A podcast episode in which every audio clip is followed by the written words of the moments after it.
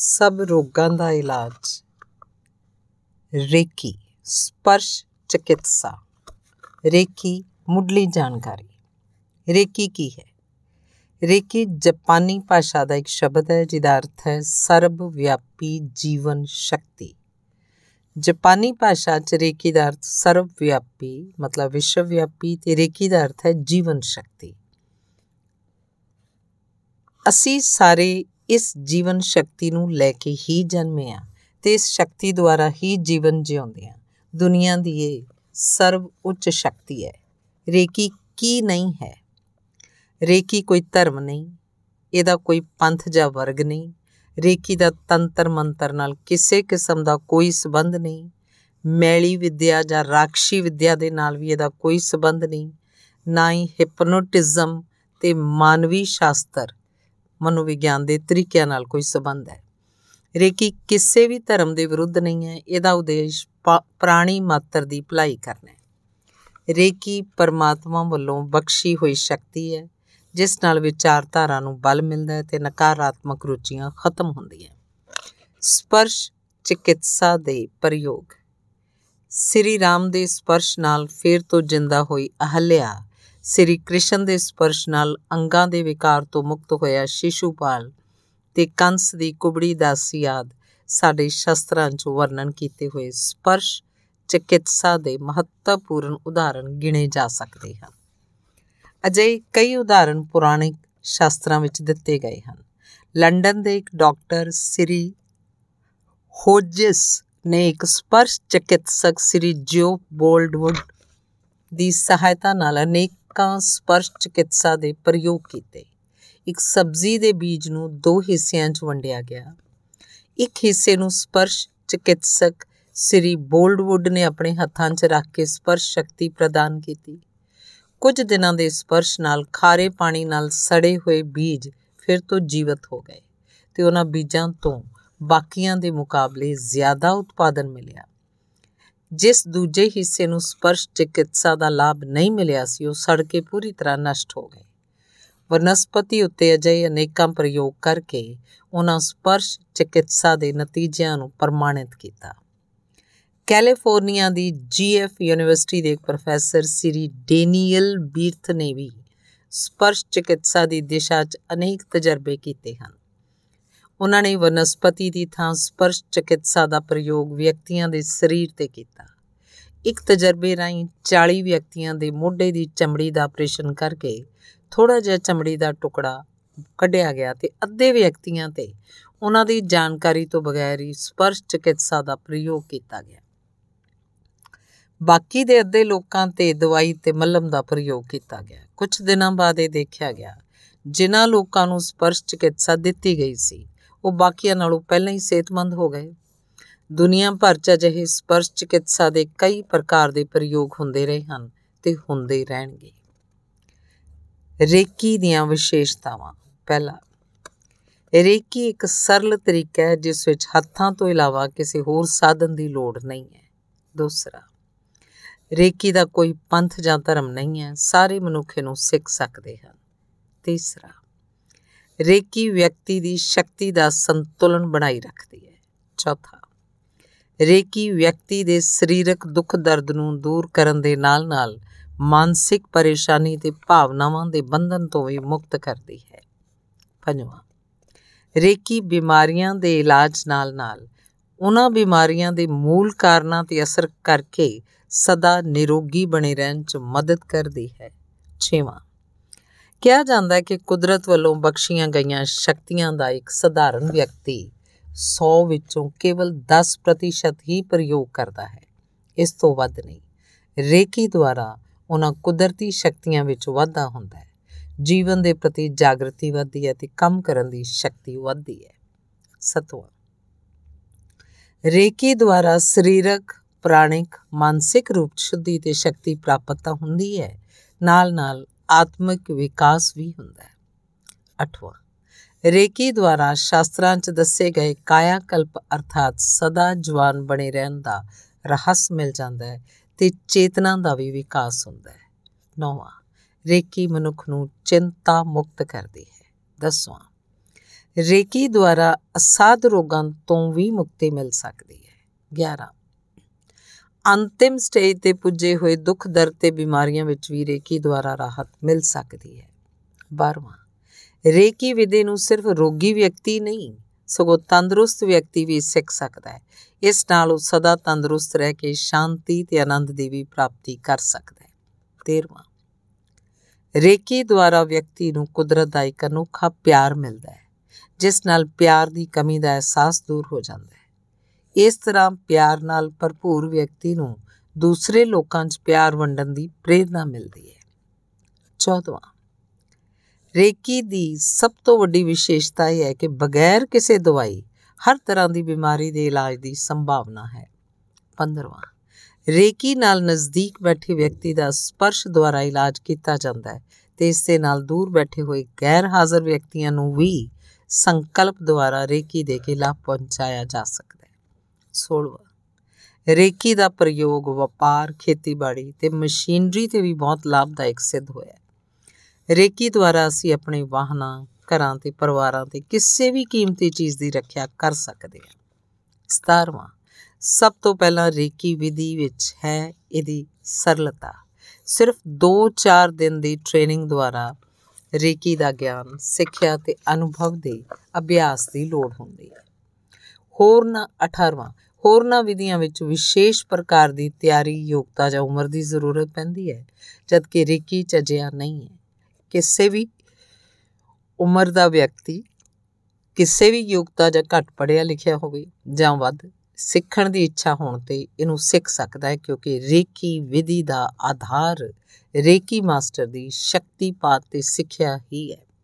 19ਵਾਂ ਜੇਕਰ ਕੋਈ ਰੋਗੀ ਵਿਅਕਤੀ ਕਿਸੇ ਰੋਗ ਤੋਂ ਛੁਟਕਾਰਾ ਪਾਉਣ ਲਈ ਰੇਕੀ ਦਾ ਇਸਤੇਮਾਲ ਕਰਦਾ ਹੈ, ਤਾਂ ਰੇਕੀ ਉਹਨੂੰ ਛੇਤੀ ਤੋਂ ਛੇਤੀ ਰੋਗ ਮੁਕਤ ਹੋਣ, ਦਰਦ ਤੇ ਮਾਨਸਿਕ ਤਣਾਅ ਨੂੰ ਘਟ ਜਾਂ ਖਤਮ ਕਰਨ ਤੇ ਦਿਲ 'ਚ ਨਵੀਂ ਉਮੰਗ ਦਾ ਸੰਚਾਰ ਕਰਨ ਵਿੱਚ ਉਪਯੋਗੀ ਹੁੰਦੀ ਹੈ।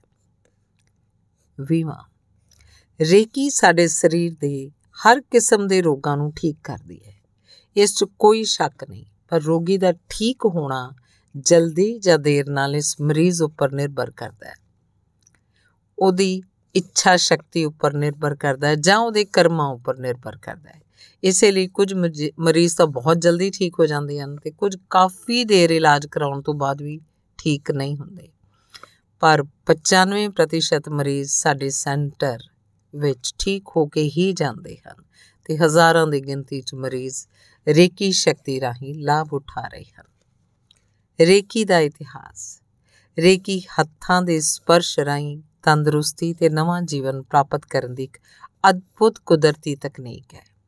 ਸਾਡੇ ਸ਼ਾਸਤਰਾਂ ਵਿੱਚ ਤੇ ਕਹਾਣੀਆਂ 'ਚ ਅਸੀਂ ਕਈ ਵਾਰੀ ਪੜ੍ਹਦੇ ਤੇ ਸੁਣਦੇ ਆਏ ਹਾਂ ਕਿ ਫਲਾਣੇ ਈਸ਼ਵਰ ਦੇਵ ਜਾਂ ਸੰਤ ਨੇ ਇਸ ਤਰ੍ਹਾਂ ਹੱਥਾਂ ਦੇ ਸਪਰਸ਼ ਨਾਲ ਕਿਸੇ ਨੂੰ ਰੋਗ ਮੁਕਤ ਕਰ ਦਿੱਤਾ।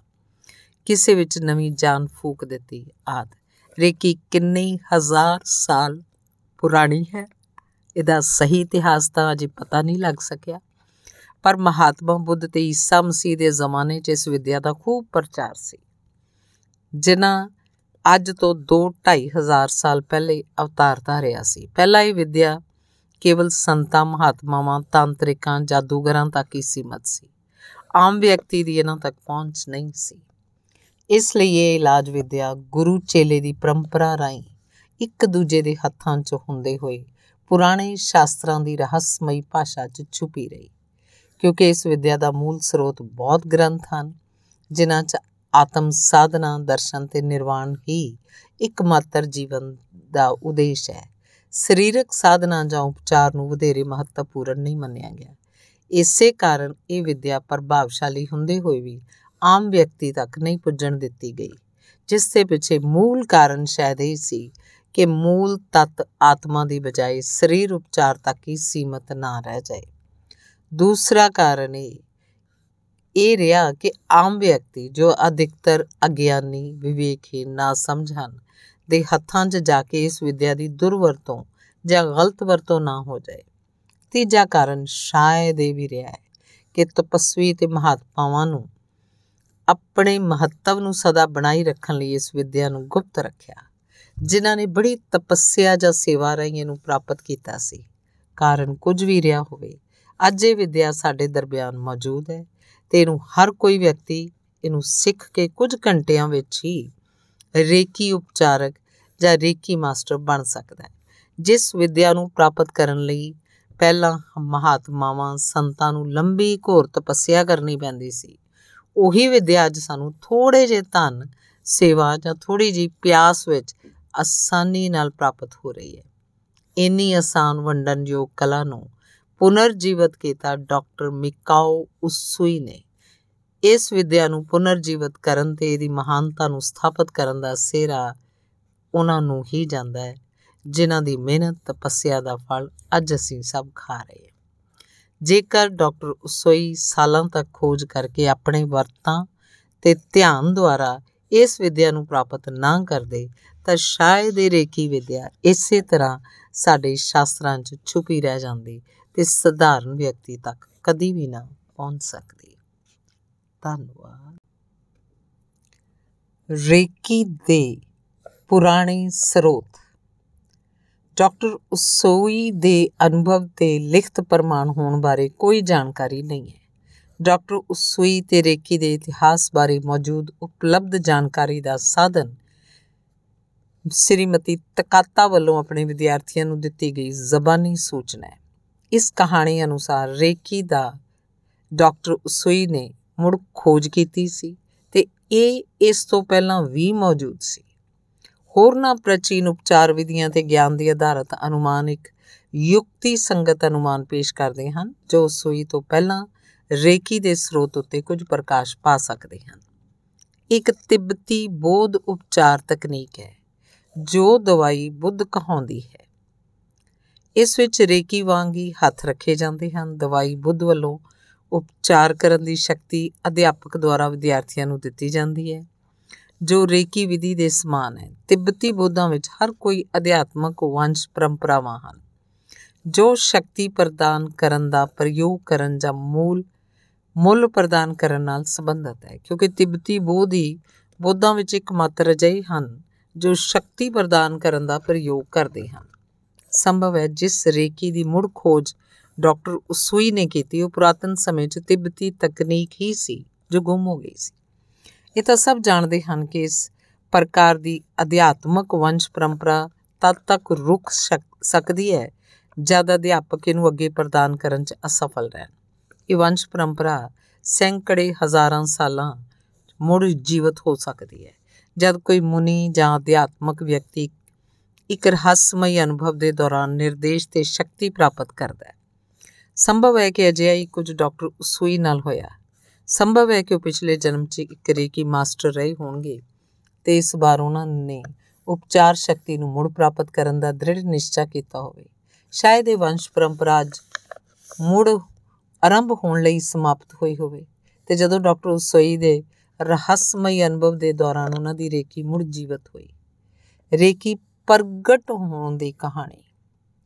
18ਵੀਂ ਸਦੀ ਦੇ ਅੱਧ ਵਿੱਚ ਜਾਪਾਨ ਦੇ ਇੱਕ ਸ਼ਹਿਰ ਡਾਕਟਰ ਮਿਕਾਓ ਉਸੋਈ ਦਾ ਜਨਮ ਹੋਇਆ। ਬਚਪਨ ਤੋਂ ਡਾਕਟਰ ਉਸੋਈ ਅਧਿਆਤਮਕ ਪ੍ਰਵਿਰਤੀ ਦੇ ਸੀ।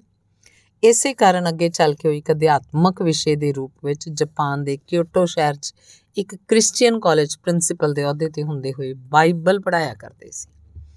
ਇੱਕ ਦਿਨ ਕਲਾਸ 'ਚ ਈਸਾ ਮਸੀਹ ਵੱਲੋਂ ਹੱਥਾਂ ਦੇ ਸਪਰਸ਼ ਨਾਲ ਹਜ਼ਾਰਾਂ ਰੋਗੀਆਂ ਨੂੰ ਰੋਗ ਮੁਕਤ ਕਰਨ ਦੀ ਕਥਾ ਦਾ ਜ਼ਿਕਰ ਚੱਲ ਰਿਹਾ ਸੀ ਤਾਂ ਕੁਝ ਪ੍ਰਮੁੱਖ ਵਿਦਿਆਰਥੀਆਂ ਨੇ ਡਾਕਟਰ ਸੂਈ ਨੂੰ ਇਹ ਸਵਾਲ ਕਰ ਦਿੱਤਾ ਕਿ हे ਮਾਸਟਰ, ਕੀ ਤੁਸੀਂ ਬਾਈਬਲ ਨੂੰ ਸੱਚ ਤੇ ਈਸ਼ਵਰ ਦਾ ਹੁਕਮ ਮੰਨਦੇ ਹੋ? ਡਾਕਟਰ ਸੂਈ ਨੇ ਕਿਹਾ, ਬਿਲਕੁਲ। ਵਿਦਿਆਰਥੀਆਂ ਨੇ ਪੁੱਛਿਆ, ਤਾਂ ਫਿਰ ਬਾਈਬਲ 'ਚ ਈਸਾ ਮਸੀਹ ਦੁਆਰਾ ਵਰਣਨ ਕੀਤਾ ਗਿਆ ਕਿ हे ਮਾਨਵ, ਇਸ ਵਿਦਿਆ ਦਾ ਕੋਈ ਵੀ ਅਭਿਆਸ ਕਰ ਸਕਦਾ ਹੈ ਤੇ ਮੇਰੇ ਤੋਂ ਵਧੇਰੇ ਚੰਗੇ ਢੰਗ ਨਾਲ ਰੋਗੀਆਂ ਦਾ ਉਪਚਾਰ ਕਰ ਸਕਦਾ ਹੈ। ਤੁਸੀਂ ਦੱਸੋ ਕਿ ਕਿੱਥੇ ਹੈ ਇਹ ਵਿਦਿਆ? ਹੈ ਵੀ ਜਾਂ ਨਹੀਂ? ਤੁਸੀਂ ਤੇ ਅਸੀਂ ਕਿਉਂ ਇਸ ਵਿਦਿਆ ਨੂੰ ਸਿੱਖ ਨਹੀਂ ਸਕਦੇ? ਇਸ ਪ੍ਰਸ਼ਨ ਨਾਲ ਸਹਿਮਤ ਹੋ ਕੇ ਡਾਕਟਰ ਸੂਈ ਨੇ ਅਗਲੇ ਹੀ ਦਿਨ ਪ੍ਰਿੰਸੀਪਲ ਦੇ ਪਦ ਤੋਂ ਅਸਤੀਫਾ ਦੇ ਦਿੱਤਾ। ਕਿਉਂਕਿ ਉਹਨਾਂ ਪਾਸੇ ਦਾ ਕੋਈ ਜਵਾਬ ਨਹੀਂ ਸੀ, ਇਸ ਪ੍ਰਸ਼ਨ ਤੋਂ ਪ੍ਰਭਾਵਿਤ ਹੋ ਕੇ ਡਾਕਟਰ ਸੂਈ ਖੋਜ ਲਈ ਇੱਕ ਅਣਜਾਣ ਯਾਤਰਾ ਤੇ ਨਿਕਲ ਗਏ। ਇਸ ਪਰਸ਼ ਚਿਕਿਤਸਾ ਨੂੰ ਖੋਜਣਾ ਹੀ ਉਹਨਾਂ ਦੇ ਜੀਵਨ ਦਾ ਉਦੇਸ਼ ਬਣ ਗਿਆ। ਕਈ ਸਾਲਾਂ ਤੱਕ ਪੱਛਮੀ ਦੇਸ਼ਾਂ 'ਚੋਂ ਬਾਈਬਲ ਤੇ ਹੋਰ ਅਧਿਆਤਮਕ ਗ੍ਰੰਥਾਂ ਦਾ ਅਧਿਐਨ ਕਰਦੇ ਰਹੇ। ਪਰ ਕੁਝ ਵੀ ਹਾਸਲ ਨਹੀਂ ਕਰ ਸਕੇ। ਉੱਥੋਂ ਵਾਪਸ ਆ ਕੇ ਜਾਪਾਨ ਦੇ ਬੋਧ ਮੱਠਾਂ ਵਿੱਚ ਰਹੇ। ਉੱਥੇ ਉਹਨਾਂ ਨੂੰ ਇਹ ਤਾਂ ਵਸ਼ ਪਤਾ ਲੱਗ ਗਿਆ ਕਿ ਬੁੱਧ ਇਸ ਵਿਦਿਆ ਨੂੰ ਕਾਫੀ ਪ੍ਰਯੋਗ ਕਰਦੇ ਸੀ। ਪਰ ਇਸ ਸੰਬੰਧੀ ਕੋਈ ਵੇਰਵਾ ਜਾਂ ਜਾਣਕਾਰੀ ਸਿੱਧੀ ਬੁੱਧ ਮੱਠਾਂ ਦੇ ਪੁਜਾਰੀਆਂ ਨੂੰ ਨਹੀਂ ਸੀ। ਬੁੱਧ ਸਬੰਧਤ ਦੇਸ਼ਾਂ ਦੀ ਯਾਤਰਾ ਤੇ ਨਿਕਲੇ। ਡਾਕਟਰ ਸੂਈ ਨੇ ਚੀਨੀ ਭਾਸ਼ਾ ਸਿੱਖੀ ਤੇ ਕਈ ਅਧਿਆਤਮਕ ਗ੍ਰੰਥਾਂ ਦਾ ਅਧਿਐਨ ਕੀਤਾ। ਪਰ ਕੁਝ ਵੀ ਹਾਸਲ ਨਹੀਂ ਹੋਇਆ। ਅੰਤ ਉਹਨਾਂ ਨੂੰ ਭਗਵਾਨ ਬੁੱਧ ਦੇ ਮੂਲ ਜਨਮ ਸਥਾਨ, ਉੱਤਰ ਭਾਰਤ ਤੇ ਤਿੱਬਤ ਜਾਣ ਦਾ ਸੋਚਿਆ। ਇੱਕ ਆਖਰੀ ਉਮੀਦ ਦੇ ਰੂਪ ਵਿੱਚ ਕੁਝ ਹੱਦ ਤੱਕ ਉਹਨਾਂ ਦੀ ਯਾਤਰਾ ਸਫਲ ਰਹੀ। ਭਾਰਤ ਤੇ ਸੰਸਕ੍ਰਿਤ ਦੇ ਸਾਰੇ ਗ੍ਰੰਥ ਸੰਸਕ੍ਰਿਤ ਸਨ। ਇਸ ਲਈ ਡਾਕਟਰ ਸੂਈ ਨੇ ਸੰਸਕ੍ਰਿਤ ਭਾਸ਼ਾ ਸਿੱਖੀ। ਤਿੱਬਤ ਦੇ ਬੋਧ ਗ੍ਰੰਥਾਂ 'ਚ ਇਸ ਵਿਦਿਆ ਬਾਰੇ ਕਾਫੀ ਜਾਣਕਾਰੀ ਮਿਲੀ, ਜਿਨ੍ਹਾਂ 'ਚੋਂ ਕਮਲ ਸੂਤਰ ਦਾ ਨਾਮ ਜ਼ਿਆਦਾ ਚਰਚਿਤ ਹੈ। ਇੱਥੇ ਉਹਨਾਂ ਨੂੰ ਕਈ ਸੰਕੇਤਕ ਭਾਸ਼ਾ ਵਿੱਚ ਇਸ ਵਿਦਿਆ ਦੇ ਗੂੜ ਰਹੱਸ ਸਮਝ ਆਏ ਤੇ ਜਾਣਨ ਨੂੰ ਮਿਲੇ, ਪਰ ਅਜਿਹਾ ਵਿਵਰਣ ਜਾਂ ਸੰਕੇਤ ਨਹੀਂ ਮਿਲਿਆ, ਜਿਸ ਨਾਲ ਪਤਾ ਚੱਲ ਸਕੇ ਕਿ ਕਿਸ ਤਰ੍ਹਾਂ ਇਸ ਵਿਦਿਆ ਨੂੰ ਹਾਸਲ ਕੀਤਾ ਜਾਏ। ਕਿਤੇ ਵੀ ਕਿਸੇ ਤਰੀਕੇ ਦਾ ਵਰਣਨ ਨਹੀਂ ਮਿਲਿਆ ਤੇ ਨਾ ਹੀ ਬੁੱਧ ਮਹੰਤਾਂ ਨੂੰ ਇਸ ਬਾਰੇ ਕੋਈ ਵਿਸ਼ੇਸ਼ ਜਾਣਕਾਰੀ ਸੀ। ਪਰ ਇੰਨੀ ਜਾਣਕਾਰੀ ਨਾਲ ਡਾਕਟਰ ਉਸੋਈ ਸੰਤੁਸ਼ਟ ਸਨ ਕਿ ਮੰਜ਼ਿਲ ਤਾਂ ਮਿਲ ਗਈ। ਹੁਣ ਕਿਵੇਂ ਉੱਥੇ ਪਹੁੰਚਿਆ ਜਾਏ, ਇਹ ਟੇਢੀ ਖੀਰ ਸੀ। ਖੈਰ ਸਾਰਾ ਗਿਆਨ ਪ੍ਰਾਪਤ ਕਰਕੇ ਡਾਕਟਰ ਸੂਈ ਜਾਪਾਨ ਵਾਪਸ ਆਏ ਤੇ ਆਪਣੇ ਮਿੱਤਰ ਬੋਧ ਮਹੰਤ ਰਾਬੋਟ ਬਦਰੀ ਦੇ ਸਾਹਮਣੇ ਆਪਣੀਆਂ, ਆਪਣੀ ਸਮੱਸਿਆ ਰੱਖੀ। ਅੰਤ 'ਚ ਗਹਿਰਾਈ ਨਾਲ ਕਾਫੀ ਉਥਲ-ਪੁਥਲ ਦੇ ਬਾਅਦ ਇਹ ਨਤੀਜਾ ਨਿਕਲਿਆ ਕਿ ਇਕਾਂਤ ਉਪਵਾਸ ਤੇ ਧਿਆਨ ਸਾਧਨਾ ਦੁਆਰਾ ਇਸ ਈਸ਼ਵਰੀ ਭਾਸ਼ਾ ਤੇ ਸੰਕੇਤ ਨੂੰ ਸਮਝਿਆ ਜਾਏ, ਕਿਉਂਕਿ ਬੁੱਧ ਮਹਾਵੀਰ ਈਸਾ ਮਸੀਹ, ਮੁਹੰਮਦ ਪੈਗੰਬਰ ਤੇ ਲਗਭਗ ਸਾਰੇ ਮਹਾਤਮਾਵਾਂ ਨੇ ਉਪਵਾਸ ਤੇ ਗਹਿਰੇ ਧਿਆਨ ਸਾਧਨਾ ਨਾਲ ਹੀ ਵਿਦਿਆ ਪ੍ਰਾਪਤ ਕੀਤੀ ਸੀ। ਧਿਆਨ ਸਾਧਨਾ ਲਈ ਡਾਕਟਰ ਉਸੋਈ ਕਿਓਟੋ ਸ਼ਹਿਰ ਤੋਂ 20 ਕਿਲੋਮੀਟਰ ਦੂਰ ਇੱਕ ਪਵਿੱਤਰ ਪਹਾੜੀ ਕੁਰੀਆਮਾ ਤੇ ਚਲੇ ਗਏ। ਉੱਥੇ ਇਕਾਂਤ ਝੀਲ ਦੇ ਕਿਨਾਰੇ ਇੱਕ ਚਟਾਨ ਉੱਤੇ ਪੂਰਬ ਵਾਲੇ ਪਾਸੇ ਮੂੰਹ ਕਰਕੇ ਬੈਠ ਗਏ। ਉਹਨਾਂ ਦੀ ਤਪੱਸਿਆ ਸ਼ੁਰੂ ਹੋ ਗਈ। ਉਹ ਆਪਣੀ ਤਪੱਸਿਆ 'ਚ ਲੀਨ ਹੁੰਦੇ ਗਏ। ਰੋਜ਼ਾਨਾ ਸਵੇਰੇ ਉਹ ਇੱਕ ਪੱਥਰ ਥੱਲੇ ਲੁੜਕਾ ਦਿੰਦੇ ਸੀ। 20 ਦਿਨਾਂ ਤੱਕ ਕੁਝ ਵੀ ਨਹੀਂ ਹੋਇਆ। ਡਾਕਟਰ ਸੋਈ 20 ਦਿਨਾਂ ਤੋਂ ਭੁੱਖ ਨਾਲ ਕਮਜ਼ੋਰ ਹੋ ਚੁੱਕੇ ਸੀ। ਇੰਜ ਲੱਗਦਾ ਸੀ ਕਿ ਹੁਣ ਉਹਨਾਂ 'ਚ ਉੱਠਣ ਦੀ ਸ਼ਕਤੀ ਨਹੀਂ ਰਹਿ ਗਈ। ਉਹ ਆਪਣੀ ਮੌਤ ਨਜ਼ਦੀਕ ਵੇਖ ਰਹੇ ਸੀ। ਡਾਕਟਰ ਸੂਈ ਦੀ ਤਪੱਸਿਆ ਦੀ ਅੰਤਿਮ ਰਾਤ ਸੀ। ਉਹ ਕਿਸੇ ਤਰ੍ਹਾਂ ਕਰਵਟ ਬਦਲ ਰਹੇ ਸਨ, ਨੀਂਦ ਨਹੀਂ ਆ ਰਹੀ ਸੀ। ਉਹ ਆਪਣੇ ਆਸਨ ਤੇ ਬੈਠ ਗਏ। ਰਾਤ ਦਾ ਤੀਸਰਾ ਪੈਰ ਚੱਲ ਰਿਹਾ ਸੀ। ਬੈਠੇ-ਬੈਠੇ ਉਸ ਸਮਾਧੀ 'ਚ ਪਹੁੰਚ ਗਏ। ਅਚਾਨਕ ਉਹਨਾਂ ਨੂੰ ਲੱਗਿਆ ਕਿ ਪੂਰਬ ਦਿਸ਼ਾ ਤੋਂ ਸਫੈਦ ਰੰਗ ਦੀ ਇੱਕ ਚਮਕਦਾਰ ਰੋਸ਼ਨੀ ਤੀਰ ਦੀ ਤਰ੍ਹਾਂ ਉਹਨਾਂ ਵੱਲ ਵੱਧ ਰਹੀ ਹੈ।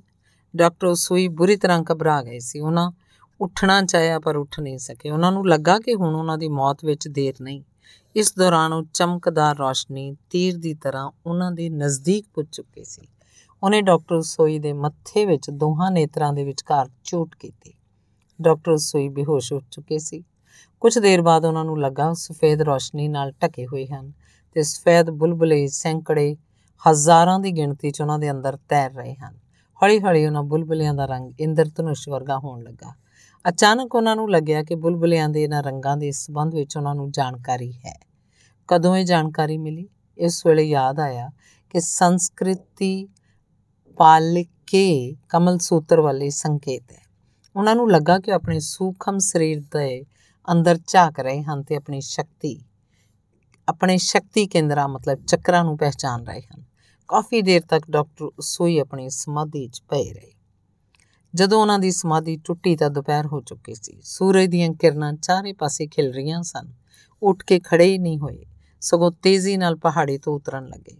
ਇਹ ਉਹਨਾਂ ਨਾਲ ਪਹਿਲਾ ਚਮਤਕਾਰ ਸੀ। ਹੁਣ ਉਹ ਆਪਣੇ ਵਿੱਚ ਕਾਫੀ ਸ਼ਕਤੀ ਤੇ ਤਾਕਤ ਮਹਿਸੂਸ ਕਰ ਰਹੇ ਸਨ।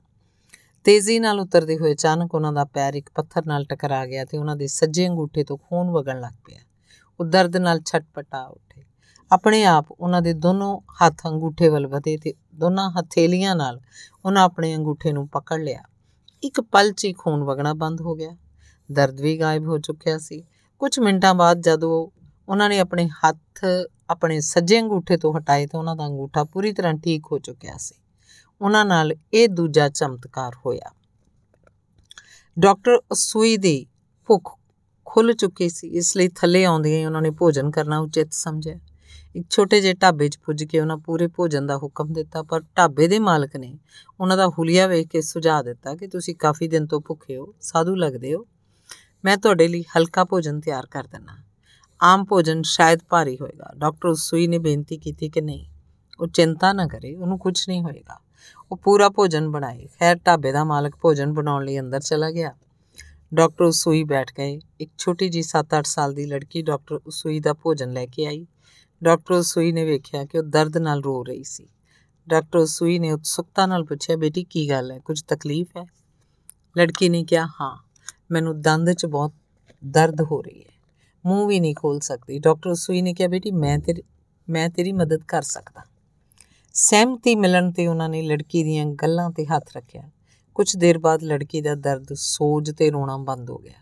ਉਹ ਖੁਸ਼ ਹੋ ਕੇ ਖੇਡਣ ਚਲੇ ਗਈ ਡਾਕਟਰ ਉਸੂਈ ਲਈ ਇਹ ਤੀਜਾ ਚਮਤਕਾਰ ਸੀ। ਇਸ ਸ਼ਕਤੀ ਰਾਹੀਂ ਬਿਨਾਂ ਇੱਛਾ ਜਾਂ ਕੁਝ ਲਏ ਬਿਨਾਂ ਇਲਾਜ ਨਹੀਂ ਕਰਨਾ ਚਾਹੀਦਾ, ਤਾਂ ਜੋ ਇਲਾਜ ਕਰਾਉਣ ਵਾਲੇ ਨੂੰ ਇਹਦੀ ਕੀਮਤ ਪਤਾ ਹੋਵੇ। ਮੱਠ ਵਿੱਚ ਆਪਣੇ ਮਿੱਤਰ ਰਾਬੋਟ ਕੋਲ ਵਾਪਸ ਆਏ ਤਾਂ ਉਹਨੇ ਵੇਖਿਆ, ਰਾਬੋਟ ਨੇ ਜੋੜਾਂ ਦੇ ਦਰਦ ਕਾਰਨ ਪਲੰਗ ਪਕੜਿਆ ਹੋਇਆ ਸੀ। ਉਹਨਾਂ ਆਪਣੇ ਨਾਲ ਘਟੀਆਂ ਸਾਰੀਆਂ ਘਟਨਾਵਾਂ ਰਾਬੋਟ ਨੂੰ ਸੁਣਾਈਆਂ। ਰਾਬੋਟ ਬਹੁਤ ਖੁਸ਼ ਹੋਇਆ। ਉਹਨੇ ਡਾਕਟਰ ਸੂਈ ਨੂੰ ਬੇਨਤੀ ਕੀਤੀ ਕਿ ਵਿਦਿਆ ਸਭ ਤੋਂ ਪਹਿਲਾਂ ਉਸ ਉੱਤੇ ਅਜ਼ਮਾ ਕੇ ਉਹਨੂੰ ਰਾਜ਼ੀ ਕਰੇ। ਡਾਕਟਰ ਸੂਈ ਨੇ ਆਪਣੇ ਹੱਥਾਂ ਨਾਲ ਸਾਰੇ ਸਰੀਰ ਦਾ ਉਪਚਾਰ ਸ਼ੁਰੂ ਕੀਤਾ। ਵੇਖਦੇ ਵੇਖਦੇ ਮਹੀਨੇ ਦੇ ਅੰਦਰ ਮਹੰਤ ਰਾਬੋਟ ਬਿਲਕੁਲ ਰਾਜੀ ਤੇ ਨਾਰਮਲ ਹੋ ਕੇ ਖੜੇ ਹੋ ਗਏ। ਉਹਨਾਂ ਦੇ ਸਾਰੇ ਸਰੀਰ ਦੀ ਕਸ਼ਟਕਾਰਕ ਬਿਮਾਰੀ ਪੂਰੀ ਤਰ੍ਹਾਂ ਗਾਇਬ ਹੋ ਚੁੱਕੀ ਸੀ। ਇਹ ਸੀ ਡਾਕਟਰ ਉਸੂਈ ਦਾ ਚੌਥਾ ਚਮਤਕਾਰ। ਮਹੰਤ ਰਾਬੋਟ ਨੇ ਖੁਸ਼ ਹੋ ਕੇ ਡਾਕਟਰ ਉਸੂਈ ਨੂੰ ਅਸ਼ੀਰਵਾਦ ਦਿੱਤਾ ਕਿਹਾ ਜਾਓ ਤੇ ਦੁਨੀਆ 'ਚ ਦੁਖੀ ਲੋਕਾਂ ਦਾ ਉਪਚਾਰ ਕਰੋ। ਡਾਕਟਰ ਉਸੂਈ ਦਾ ਦਿਲ ਬੜਾ ਦਇਆਵਾਨ ਤੇ ਉਦਾਰ ਸੀ। ਉਹਨੇ ਗਰੀਬ, ਨੀਵੇਂ ਵਰਗ ਦੇ ਲੋਕ ਤੇ ਭਿਖਾਰੀਆਂ ਦੀ ਕਾਲੋਨੀ 'ਚ ਰਹਿ ਕੇ ਉਹਨਾਂ ਨੂੰ ਰੋਗਾਂ ਤੋਂ ਮੁਕਤ ਕਰਕੇ ਉਹਨਾਂ ਨੂੰ ਆਸ਼ਰਮਾਂ ਤੇ ਹੋਰ ਨੌਕਰੀਆਂ ਨੌਕਰੀਆਂ ਤੇ ਲਗਾ ਦਿੱਤਾ। ਇਸ ਤਰ੍ਹਾਂ ਕਈ ਲੋਕਾਂ ਦਾ ਜੀਵਨ ਬਦਲ ਗਿਆ। ਪਰ ਉਹਨਾਂ ਨੂੰ ਉਦੋਂ ਦੁੱਖ ਲੱਗਾ ਜਦੋਂ ਉਹਨਾਂ ਨੇ ਵੇਖਿਆ ਕਿ ਵਧੇਰੇ ਪੁਰਾਣੇ ਚਿਹਰੇ ਵੀ ਵਾਪਸ ਆ ਰਹੇ ਹਨ ਤੇ ਨੌਕਰੀ ਦੀ ਬਜਾਏ ਭੀਖ ਮੰਗਣਾ ਜ਼ਿਆਦਾ ਆਸਾਨ ਸਮਝਦੇ ਹਨ। ਕੋਈ ਆਪਣੀ ਸਿਹਤ ਦੀ ਜ਼ਿੰਮੇਵਾਰੀ ਲੈਣ ਲਈ ਤਿਆਰ ਨਹੀਂ ਹੈ। ਇਸ ਲਈ ਫਿਰ ਦੁਬਾਰਾ ਰੋਗਾਂ 'ਚ ਘਿਰ ਗਏ ਹਨ। ਉਹਨਾਂ ਨੂੰ ਮਹਾਤਮਾ ਬੁੱਧ ਦਾ ਇੱਕ ਕਥਨ ਯਾਦ ਆਇਆ ਕਿ ਤਨ ਕਾ ਨਹੀਂ, ਆਤਮਾ ਕਾ ਸੁਧਾਰ ਕਰੋ। ਮਨ ਸੁਧਰ ਗਿਆ, ਤਨ ਆਪਣੇ ਆਪ ਸੁਧਰ ਜਾਏਗਾ। ਜੇਕਰ ਮਨ ਨਹੀਂ ਸੁਧਰਿਆ ਤਾਂ ਤਨ ਦਾ ਸਿਹਤਮੰਦ ਤੇ ਰੋਗ ਮੁਕਤ ਹੋਣਾ ਹਮੇਸ਼ਾ ਅਸੰਭਵ ਰਹੇਗਾ। ਰੋਗ ਦਾ ਮੂਲ ਜਾਂ ਜੜ ਕਰਮ ਵਿੱਚ ਹੈ, ਮਨ ਵਿੱਚ ਹੈ, ਆਤਮਾ ਵਿੱਚ ਹੈ। ਸਰੀਰ ਤਾਂ ਕੇਵਲ ਸਹਿਣ ਵਾਲਾ ਹੈ। ਡਾਕਟਰ ਸੂਈ ਜੀਵਨ ਦੀ ਇਸ ਸੱਚਾਈ ਨੂੰ ਸਮਝ ਗਏ ਕਿ ਲੋਕਾਂ ਦੇ ਮਨ ਵਿੱਚ ਉਹਨਾਂ ਦੀ ਰੇਕੀ, ਊਰਜਾ ਤੇ ਮਿਹਨਤ ਦੀ ਕੋਈ ਕੀਮਤ ਨਹੀਂ। ਮੁਫਤ ਵੰਡਣਾ ਮੂਰਖਤਾ ਹੈ। ਪਿਆਸੇ ਨੂੰ ਹੀ ਪਾਣੀ ਪਿਲਾਉਣਾ ਚਾਹੀਦਾ ਹੈ। ਪਾਤਰ ਨੂੰ ਹੀ ਦਾਨ ਦੇਣਾ ਚਾਹੀਦਾ ਹੈ। ਮੋਤੀਆਂ ਨੂੰ ਹੰਸ ਦੇ ਸਾਹਮਣੇ ਹੀ ਪਾਉਣਾ ਚਾਹੀਦਾ ਹੈ। ਕਾਵਾਂ ਅੱਗੇ ਨਹੀਂ। ਇਸ ਤਰ੍ਹਾਂ ਅੱਖ ਖੁੱਲਣ ਤੇ ਕੁਦਰਤ ਦੇ ਆਦਾਨ ਪ੍ਰਦਾਨ ਦੇ ਨਿਯਮਾਂ ਨੂੰ ਸਮਝਿਆ ਤੇ ਮਹਿਸੂਸ ਕੀਤਾ ਕਿ ਬ੍ਰਹਿਮੰਡ ਦੇ ਸੰਤੁਲਨ ਨੂੰ ਬਣਾਈ ਰੱਖਣ ਲਈ ਕਿਸੇ ਵੀ ਰੂਪ ਵਿੱਚ ਊਰਜਾ ਦਾ ਆਦਾਨ ਪ੍ਰਦਾਨ ਹੋਣਾ ਚਾਹੀਦਾ ਹੈ। ਇਸ ਸ਼ਕਤੀ ਰਾਹੀਂ ਬਿਨਾਂ ਇੱਛਾ ਜਾਂ ਕੁਝ ਲਈ ਬਿਨਾਂ ਇਲਾਜ ਨਹੀਂ ਕਰਨਾ ਚਾਹੀਦਾ, ਤਾਂ ਜੋ ਇਲਾਜ ਕਰਾਉਣ ਵਾਲੇ ਨੂੰ ਇਸ ਦੀ ਕੀਮਤ ਪਤਾ ਹੋਵੇ। ਧੰਨਵਾਦ। ਰੇਕੀ ਦੇ ਆਦਾਨ ਪ੍ਰਦਾਨ ਦੇ ਨਿਯਮ। ਇਸ ਸ਼ਕਤੀ ਰਾਹੀਂ ਬਿਨਾਂ ਇੱਛਾ ਜਾਂ ਕੁਝ ਲਏ ਬਿਨਾਂ ਇਲਾਜ ਨਹੀਂ ਕਰਨਾ ਚਾਹੀਦਾ, ਤਾਂ ਜੋ ਇਲਾਜ ਕਰਵਾਉਣ ਵਾਲੇ ਨੂੰ ਇਹਦੀ ਕੀਮਤ ਪਤਾ ਹੋਵੇ। ਪਹਿਲਾ ਬਿਨਾਂ ਮੰਗਿਆ ਜਾਂ ਬਿਨਾਂ ਚਾਹਿਆ ਜੋ ਮਿਲਦਾ ਹੈ, ਜੀਵਨ 'ਚ ਉਹਦਾ ਮਹੱਤਵ ਨਹੀਂ ਰਹਿੰਦਾ। ਦੂਸਰਾ, ਬਿਨਾਂ ਕੁਝ ਦਿੱਤਿਆਂ ਮੁਫਤ ਵਿੱਚ ਮਿਲਿਆ ਹੋਇਆ ਵੀ ਬਹੁਤਾ ਸਮਾਂ ਟਿਕ ਨਹੀਂ ਸਕਦਾ ਜਵਾਬਦੇਹੀ ਦੀ ਭਾਵਨਾ ਨਹੀਂ ਆਉਂਦੀ। ਇਸ ਲਈ ਸ਼ਾਸਤਰਾਂ 'ਚ ਪੂਜਾ, ਅਰਚਨਾ ਤੇ ਸਾਧਨਾ ਦੇ ਨਾਲ ਸੇਵਾ ਤੇ ਦਕਸ਼ਨਾ ਦਾ ਮਹੱਤਵ ਵੀ ਦੱਸਿਆ ਗਿਆ ਹੈ। ਇਸ ਲਈ ਜੀਵਨ 'ਚ ਦਾਨ ਪ੍ਰਦਾਨ ਤੋਂ ਬਿਨਾਂ ਕਿਸੇ ਵੀ ਚੀਜ਼ ਦਾ ਮਹੱਤਵ ਨਹੀਂ ਰਹਿੰਦਾ। ਇਸ ਤਰ੍ਹਾਂ ਡਾਕਟਰ ਉਸੂਈ ਨੇ ਹੁਣ ਰੇਕੀ ਸਿਸਟਮ ਲਈ ਦੋ ਮੁੱਢਲੇ ਨਿਯਮ ਬਣਾਏ। ਇੱਕ ਜੋ ਵਿਅਕਤੀ ਰੇਕੀ ਉਪਚਾਰ ਲੈਣਾ ਚਾਹੁੰਦਾ ਹੈ, ਉਸੇ ਨੂੰ ਰੇਕੀ ਦਿਓ। ਜਾਂ ਜੋ ਵਿਅਕਤੀ ਰੇਕੀ ਸਿੱਖਿਆ ਲੈਣਾ ਚਾਹੁੰਦਾ, ਉਸੇ ਨੂੰ ਸਿਖਾਇਆ ਜਾਏ। ਦੂਸਰਾ, ਸਿਖਾਏ ਜਾਣ ਵਾਲੇ ਵਿਅਕਤੀ ਤੋਂ ਕਿਸੇ ਵੀ ਤਰ੍ਹਾਂ ਦੀ ਸੇਵਾ ਜਾਂ ਦਕਸ਼ਨਾ ਦਾ ਨਿਯਮ ਜ਼ਰੂਰੀ ਹੈ, ਤਾਂ ਕਿ ਵਿਅਕਤੀ ਦੇ ਜੀਵਨ 'ਚ ਰੇਕੀ ਦਾ ਮਹੱਤਵ ਬਣਿਆ ਰਹੇ। ਅਭਿਆਸ ਕਰਨ ਦੀ ਭਾਵਨਾ ਤੇ ਜਵਾਬਦੇਹੀ ਬਣੀ ਰਹਿਣ ਦੀ ਭਾਵਨਾ ਬਣੀ ਰਹੇ। ਇਹਦੇ ਨਾਲ ਹੀ ਡਾਕਟਰ ਸੂਈ ਨੇ ਰੇਕੀ ਚੈਨਲ ਬਣਨ ਵਾਲੇ ਵਿਅਕਤੀਆਂ ਲਈ ਪੰਜ ਸਿਧਾਂਤਕ ਨਿਯਮ ਵੀ ਬਣਾਏ ਤਾਂ ਕਿ ਹੌਲੀ-ਹੌਲੀ ਉਹਨਾਂ ਦੇ ਆਚਰਣ ਨਾਲ ਤਨ, ਮਨ ਤੇ ਪ੍ਰਾਣਾਂ ਦੀ ਸ਼ੁੱਧੀ ਤੇ ਸ਼ਕਤੀ ਪ੍ਰਾਪਤ ਕਰਕੇ ਆਤਮਾ ਦਾ ਉਤਥਾਨ ਕੀਤਾ ਜਾ ਸਕੇ, ਆਪਣੀ ਮੂਲ ਪ੍ਰਕਿਰਤੀ ਦੀ ਪਹਿਚਾਨ ਕੀਤੀ ਜਾ ਸਕੇ। ਜਦੋਂ ਤੋਂ ਆਦਾਨ ਪ੍ਰਦਾਨ ਦਾ ਨਿਯਮ ਰੇਕੀ ਉਪਚਾਰ ਦਾ ਮੁੱਖ ਹਿੱਸਾ ਬਣ ਗਿਆ ਰੇਕੀ ਕਿਸੇ ਨੂੰ ਮੁਫਤ ਨਹੀਂ ਦਿੱਤੀ ਜਾਂਦੀ, ਨਾ ਹੀ ਸਿਖਾਈ ਜਾਂਦੀ ਹੈ। ਉਪਚਾਰ ਲਈ ਰੋਗੀ ਦੀ ਬੇਨਤੀ ਜਾਂ ਇਜਾਜ਼ਤ ਜ਼ਰੂਰੀ ਹੈ। ਆਦਾਨ ਪ੍ਰਦਾਨ ਨਾਲ ਕਰਮ ਬੰਧਨ ਨਹੀਂ ਵੱਜਦੇ, ਅਹੰਕਾਰ ਪੈਦਾ ਨਹੀਂ ਹੁੰਦਾ।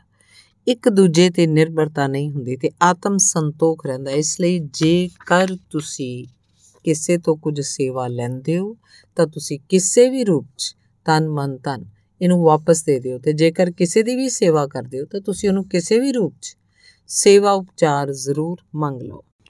ਫਿਰ ਚਾਹੇ ਤੁਸੀਂ ਉਹਨੂੰ ਅਨਾਥ ਆਸ਼ਰਮ 'ਚ ਦਾਨ ਕਰ ਦਿਓ, ਮੁਫਤ 'ਚ ਨਾ ਦਿਓ, ਨਾ ਮੁਫਤ ਲਓ।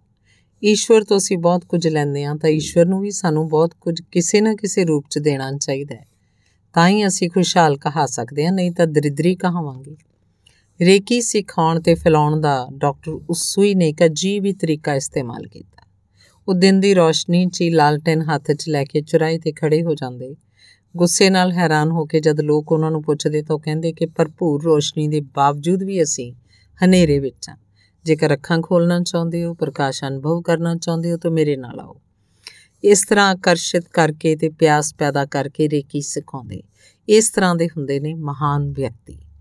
ਰੇਕੀ ਦਾ ਪਹਿਲਾ ਵਿਦਿਆਰਥੀ ਡਾਕਟਰ ਛੁਜੀਰੋ ਹਾਇਆਸ਼ੀ ਡਾਕਟਰ ਛੁਜੀਰੋ ਹਾਇਆਸ਼ੀ ਇੱਕ ਬਹੁਤ ਪ੍ਰਭਾਵਸ਼ਾਲੀ, ਉੱਚ ਪਦ ਤੇ ਨੌ ਸੈਨਾ। ਅਧਿਕਾਰੀ ਸਨ ਡਾਕਟਰ ਸੂਈ ਤੋਂ ਰੇਕੀ ਮਾਸਟਰਸ਼ਿਪ ਪਾਉਣ ਵਾਲੇ ਉਹ ਪਹਿਲੇ ਸੁਭਾਗਸ਼ਾਲੀ ਆਦਮੀ ਸਨ।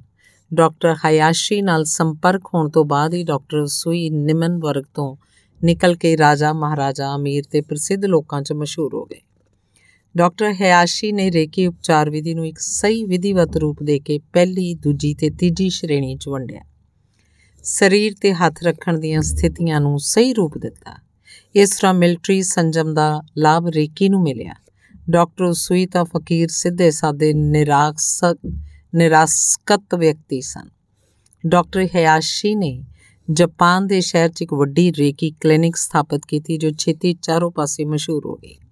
ਇਸ ਸਮਾਂ ਹੀ ਡਾਕਟਰ ਉਸੂਈ ਦੀ ਮੌਤ ਦਾ ਸੰਭਾਵਿਤ ਸਮਾਂ ਦੱਸਿਆ ਜਾਂਦਾ ਹੈ, ਕਿਉਂਕਿ ਨਾ ਹੀ ਡਾਕਟਰ ਉਸੂਈ ਨੇ ਤੇ ਨਾ ਹੀ ਡਾਕਟਰ ਹਿਆਸ਼ੀ ਨੇ ਕੋਈ ਲਿਖਤ ਵੇਰਵਾ ਛੱਡਿਆ। ਇਸ ਲਈ ਰੇਕੀ ਦਾ ਇਤਿਹਾਸ ਤੇ ਉਸੂਈ ਪ੍ਰਣਾਲੀ ਦੀ ਜਾਣਕਾਰੀ ਲਈ ਇੱਕਮਾਤਰ ਸਰੋਤ Shrimati Hawayo Takata doctor Hayashi ਦੇ ਮੁੱਖ ਵਿਦਿਆਰਥਣ ਵੱਲੋਂ ਆਪਣੇ ਵਿਦਿਆਰਥੀਆਂ ਨੂੰ ਦਿੱਤੇ ਗਏ ਮੌਖਿਕ ਅਨੁਦੇਸ਼ਾਂ ਤੋਂ ਹੀ ਪ੍ਰਾਪਤ ਹੁੰਦੀ ਹੈ ਰੇਕੀ ਨੂੰ ਪੱਛਮੀ ਮੁਲਕਾਂ ਵੱਲੋਂ ਵਿਸ਼ਵ ਭਰ 'ਚ ਫੈਲਾਉਣ ਦਾ ਕੰਮ ਹਵਾਓ ਟਕਾਟਾ ਦੁਆਰਾ ਹੋਇਆ ਸ਼੍ਰੀਮਤੀ ਹਵਾਓ ਜਾਪਾਨ ਮੂਲ ਦੀ ਅਮਰੀਕਨ ਮਹਿਲਾ ਸੀ ਸ਼੍ਰੀਮਤੀ ਟਕਾਟਾ ਕਈ ਗੰਭੀਰ ਰੋਗਾਂ ਨਾਲ ਜਕੜੀ ਹੋਈ ਸੀ ਡਾਕਟਰਾਂ ਦੀ رائے ਅਨੁਸਾਰ ਆਪਰੇਸ਼ਨ ਤੋਂ ਇਲਾਵਾ ਹੋਰ ਕੋਈ ਚਾਰਾ ਨਹੀਂ ਸੀ ਆਪਰੇਸ਼ਨ ਦੀ ਪੂਰੀ ਤਿਆਰੀ ਚੱਲ ਰਹੀ ਸੀ ਕੁਝ ਹੀ ਮਿੰਟਾਂ ਵਿੱਚ ਆਪਰੇਸ਼ਨ ਬਸ ਸ਼ੁਰੂ ਹੋਣਾ ਸੀ ਕਿ ਅਚਾਨਕ ਟਕਾਟਾ ਨੂੰ ਇਹ ਆਵਾਜ਼ ਸੁਣਾਈ ਦਿੱਤੀ ਕਿ ਤੈਨੂੰ ਆਪਰੇਸ਼ਨ ਦੀ ਲੋੜ ਨਹੀਂ।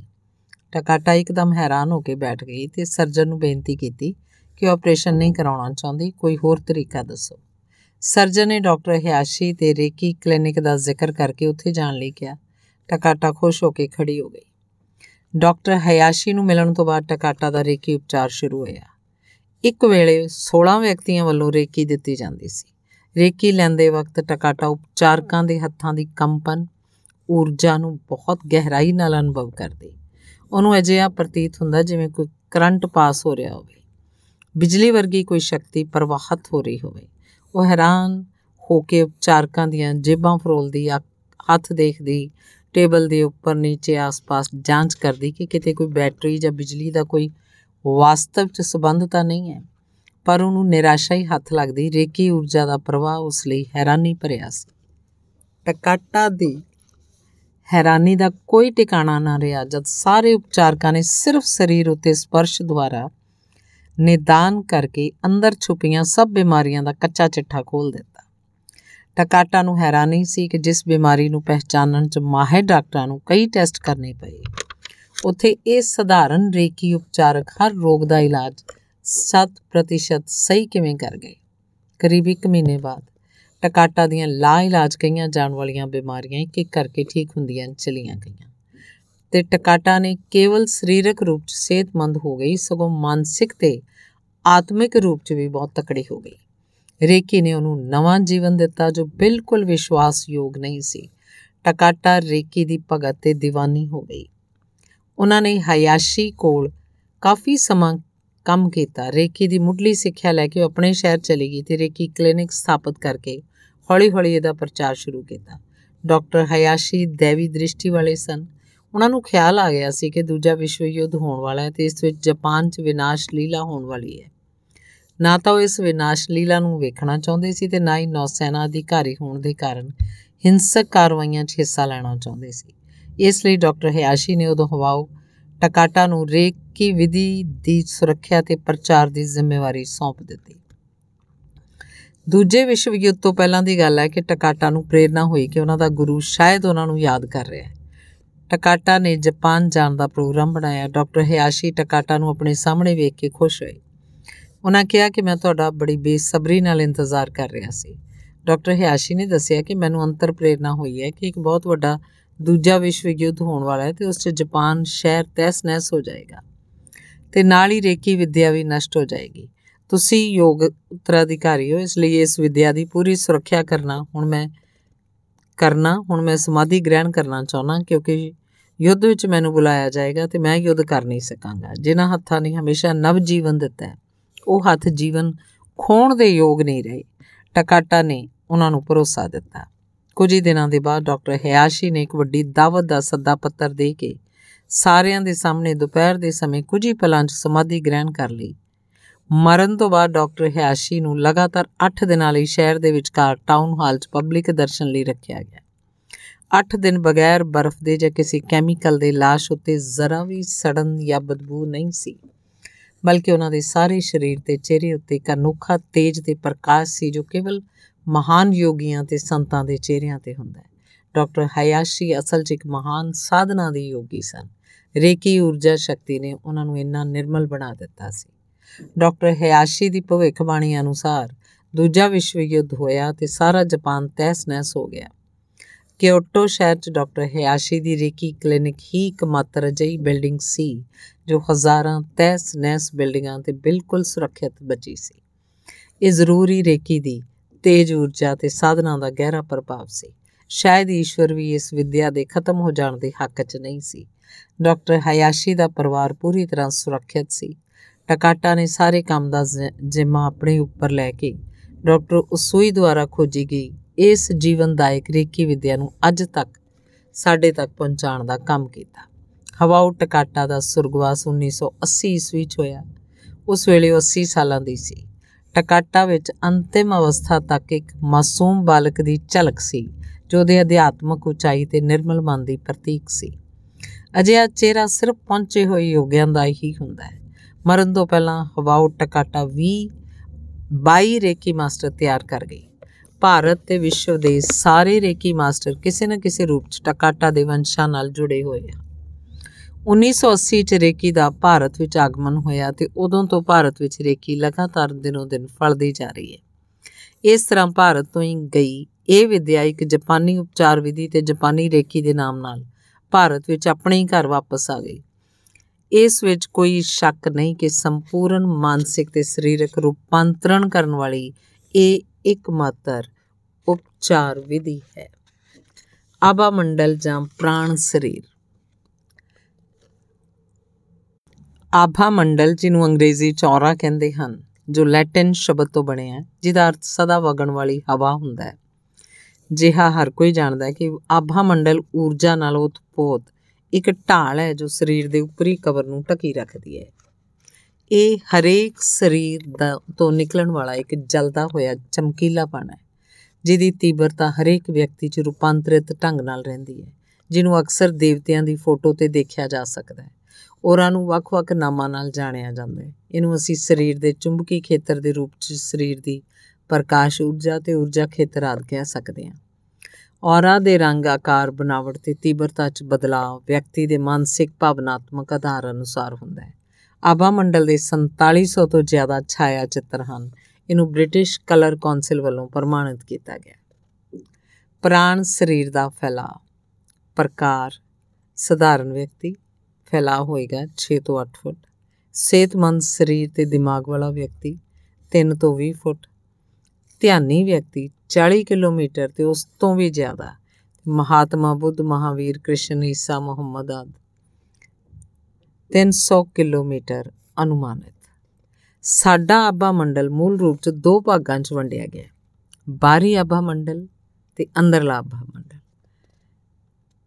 ਜੋ ਵਿਅਕਤੀ ਦੀ ਰੱਖਿਆ ਢਾਲ ਹੁੰਦਾ ਹੈ ਤੇ ਇਹਦਾ ਫੈਲਾਅ 6 ਤੋਂ 8 ਫੁੱਟ ਤੱਕ ਹੁੰਦਾ ਹੈ, ਇਹ ਬਾਹਰੀ ਆਭਾ ਮੰਡਲ ਹੈ।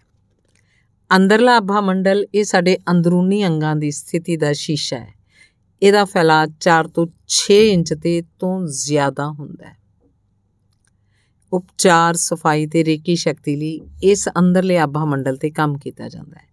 ਇਸ ਨਾਲ ਇੱਥੇ ਨਿਦਾਨ ਵੀ ਕੀਤਾ ਜਾਂਦਾ ਹੈ। ਆਭਾ ਸੱਤ ਤਰ੍ਹਾਂ ਦੀ ਹੁੰਦੀ ਹੈ, ਜੋ ਸੱਤ ਸੂਖਮ ਸਰੀਰ ਤੇ ਸੱਤ ਪ੍ਰਮੁੱਖ ਚੱਕਰਾਂ ਦੇ ਦਾ ਕਵਰ ਹੈ। ਜਿਹਦੇ ਬਾਰੇ ਵਿਸਥਾਰ, ਸਹਿਤ ਜਾਣਕਾਰੀ ਦੂਜੀ ਡਿਗਰੀ ਦੇ ਕੋਰਸ ਵਿੱਚ ਦਿੱਤੀ ਜਾਏਗੀ। ਇੱਕ ਸਫਲ, ਪ੍ਰਭਾਵਸ਼ਾਲੀ ਰੇਕੀ ਉਪਚਾਰ ਲਈ ਸਿਰਫ ਇਹਨਾਂ ਦੋ ਆਭਾ ਮੰਡਲਾਂ ਦੀ ਜਾਣਕਾਰੀ ਫਿਲਹਾਲ ਕਾਫੀ ਹੈ। ਪ੍ਰਾਣ ਸਰੀਰ ਨੂੰ ਪਹਿਚਾਨਣ ਦਾ ਢੰਗ। ਹੱਥਾਂ ਨੂੰ ਸੰਵੇਦਨਸ਼ੀਲ ਬਣਾਉਣ ਲਈ ਇੱਕ ਇੱਕ ਕਰਕੇ ਸਾਰੀਆਂ ਉਂਗਲੀਆਂ ਦੇ ਕਿਨਾਰਿਆਂ ਨੂੰ ਹਥੇਲੀ ਦੇ ਵਿਚਕਾਰ ਸੱਜੇ ਤੋਂ ਖੱਬੇ ਰਗੜ ਕੇ ਜਾਗਰਤ ਕਰੋ। ਇਹਦੇ ਬਾਅਦ ਦੋਨਾਂ ਹੱਥਾਂ ਨੂੰ ਇੱਕ ਦੂਸਰੇ ਨਾਲ 21 ਵਾਰ ਰਗੜ ਕੇ ਘਰਸਨ ਕਰਦੇ ਹੋਏ ਗਰਮ ਤੇ ਜਾਗਰਤ ਕਰੋ। ਖੂਨ ਦਾ ਸੰਚਾਰ ਉਤੇਜਿਤ ਹੋ ਜਾਣ ਕਾਰਨ ਹਥੇਲੀ ਦੀ ਸੰਵੇਦਨਸ਼ੀਲਤਾ ਆਪ ਹੀ ਵੱਧ ਜਾਏਗੀ, ਜਿਸ ਨਾਲ ਤੁਸੀਂ ਆਸਾਨੀ ਨਾਲ ਹੱਥਾਂ ਦੁਆਰਾ ਸਰੀਰ ਦੇ ਕਿਸੇ ਵੀ ਸਜੀਵ, ਨਿਰਜੀਵ ਦਰਖਤ ਪੌਦੇ ਜਾਂ ਜੀਵ ਜੰਤੂ ਦੇ ਆਭਾ ਮੰਡਲ ਦੀ ਪਹਿਚਾਨ ਕਰ ਸਕੋਗੇ। ਧੰਨਵਾਦ। ਰੇਖੀ ਦਾ ਅਗਲਾ ਭਾਗ, ਕਰਲੀਅਨ ਫੋਟੋਗ੍ਰਾਫੀ। ਕਰਲੀਅਨ ਫੋਟੋਗ੍ਰਾਫੀ ਇੱਕ ਅਜਿਹੀ ਤਕਨੀਕ ਹੈ ਜਿਹਦੇ ਨਾਲ ਪ੍ਰਾਣੀਆਂ ਦੇ ਚਾਰੋਂ ਤਰਫ ਈਸ਼ਵਰੀ ਊਰਜਾ ਦੇ ਪ੍ਰਾਰੂਪਾਂ ਦੀ ਫੋਟੋ ਖਿੱਚੀ ਜਾ ਸਕਦੀ ਹੈ।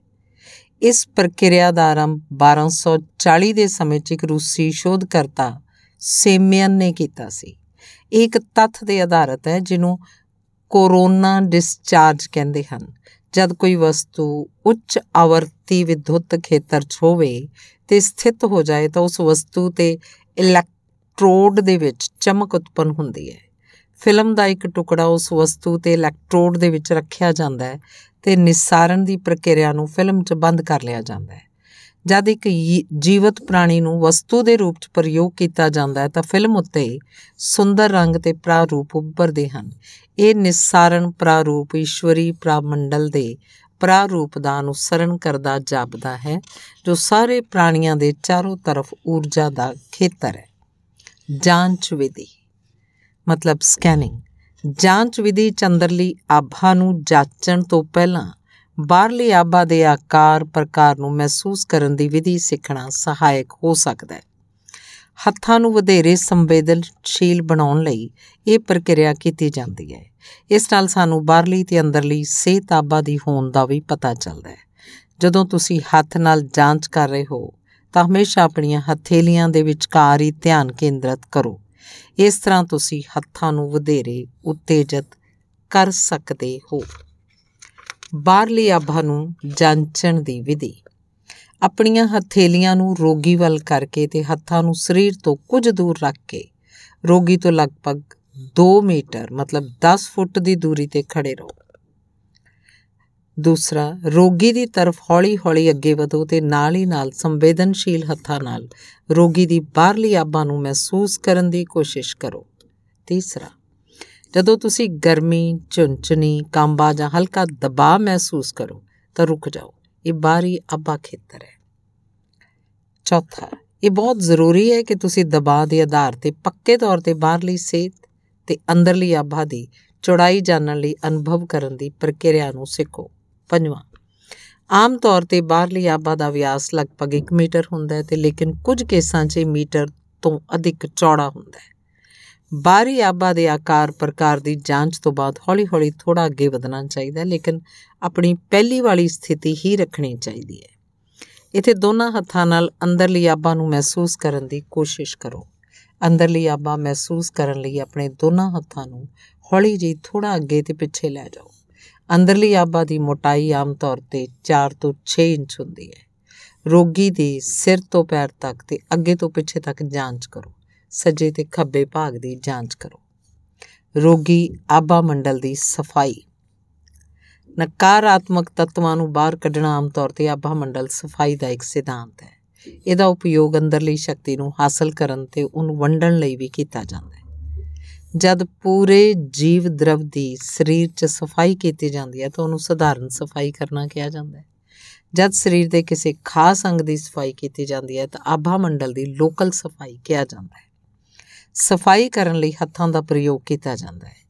ਇੱਕ ਹੱਥਾਂ ਦੀ ਕਟੋਰੀ ਨੁਮਾ ਸਥਿਤੀ ਤੇ ਦੂਜੀ ਫੈਲੀ ਜਾਂ ਖੁੱਲੀ ਉਂਗਲੀਆਂ ਵਾਲੇ ਹੱਥ ਦੀ ਸਥਿਤੀ। ਦੋਹਾਂ ਵਿੱਚ ਮੈਲੇ, ਰੋਗਗ੍ਰਸਤ ਜੀਵ ਪਦਾਰਥ ਨੂੰ ਹਟਾਉਣ ਲਈ ਕਟੋਰੀ ਨੁਮਾ ਹੱਥਾਂ ਦੀ ਸਥਿਤੀ ਬਹੁਤ ਉਪਯੋਗੀ ਹੁੰਦੀ ਹੈ। ਜਦਕਿ ਸਿਹਤਮੰਦ ਕਿਰਨਾਂ ਦੀ ਊਰਜਾ ਨੂੰ ਠੀਕ ਕਰਨ ਜਾਂ ਉਹਨਾਂ ਨੂੰ ਖੋਲ ਕੇ ਅਲੱਗ-ਅਲੱਗ ਕਰਨ ਲਈ ਖੁੱਲੀਆਂ ਉਂਗਲਾਂ ਵਾਲੇ ਹੱਥਾਂ ਦੀ ਸਥਿਤੀ ਬਹੁਤ ਪ੍ਰਭਾਵਸ਼ਾਲੀ ਹੁੰਦੀ ਹੈ। ਇਸ ਪ੍ਰਕਿਰਿਆ ਨੂੰ ਆਭਾ ਮੰਡਲ ਦੀ ਸਫ਼ਾਈ ਕਿਹਾ ਜਾਂਦਾ ਹੈ। ਇਸ ਸੰਗਣੇ ਤੇ ਰੋਗਗ੍ਰਸਤ ਜੀਵ ਦਰਵ ਪਦਾਰਥ ਨੂੰ ਸਾਫ਼ ਕਰਦਾ ਹੈ। ਰੁਕੀ ਹੋਈ ਸ਼ਿਰੋਬਿੰਦੂ ਤੇ ਜੀਵ ਦਰਵ ਦੀਆਂ ਨਾੜੀਆਂ ਸਾਫ਼ ਕੀਤੀਆਂ ਜਾਂਦੀਆਂ ਹਨ ਤੇ ਸਿਹਤਮੰਦ ਕਿਰਨਾਂ ਦੀ ਉਲਝਣ ਨੂੰ ਦੂਰ ਕੀਤਾ ਜਾਂਦਾ ਹੈ। ਗੰਦੇ, ਰੋਗਗ੍ਰਸਤ ਜੀਵਦਰਾ ਪਦਾਰਥਾਂ ਨੂੰ ਸੁੱਟਣ ਲਈ ਹੱਥਾਂ ਨੂੰ ਥੋੜਾ ਉੱਪਰ ਲਿਜਾ ਕੇ ਤੇਜ਼ੀ ਨਾਲ ਥੱਲੇ ਸੁੱਟ ਦਿੱਤਾ ਜਾਂਦਾ ਹੈ। ਰੋਗਗ੍ਰਸਤ ਜੀਵਦਰਾ ਪਦਾਰਥ ਨੂੰ ਫੇਰ ਤੋਂ ਦੂਸ਼ਿਤ ਹੋਣ ਤੋਂ ਤੇ ਖੁਦ ਨੂੰ ਵੀ ਦੂਸ਼ਿਤ ਹੋਣ ਤੋਂ ਬਚਾਉਣ ਲਈ ਇਹ ਬਹੁਤ ਜ਼ਰੂਰੀ ਹੈ। ਪ੍ਰਦੂਸ਼ਿਤ ਤੇ ਬੇਕਾਰ ਪਦਾਰਥ, ਰੋਗਾਣੂ ਤੇ ਰੋਗਗ੍ਰਸਤ ਜੀਵਦਰਾ ਪਦਾਰਥ ਨੂੰ ਸਰੀਰ ਤੋਂ ਦੂਰ ਕਰਕੇ ਸਿਹਤਮੰਦ ਕਿਰਨਾਂ ਦੀ ਰੁਕਾਵਟ ਨੂੰ ਠੀਕ ਕੀਤਾ ਜਾ ਸਕਦਾ ਹੈ ਤੇ ਉਹਨਾਂ ਨੂੰ ਕੁਝ ਹੱਦ ਤੱਕ ਤਾਕਤਵਰ ਬਣਾਇਆ ਜਾ ਸਕਦਾ ਹੈ।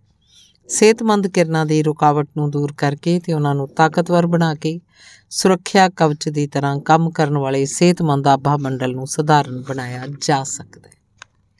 ਆਭਾ ਮੰਡਲ ਦੀ ਲੋਕਲ ਸਫ਼ਾਈ ਆਪਣੇ ਇੱਕ ਜਾਂ ਦੋਨਾਂ ਹੱਥਾਂ ਨੂੰ ਪ੍ਰਭਾਵਿਤ ਅੰਗਾਂ ਦੇ ਉੱਪਰ ਰੱਖੋ।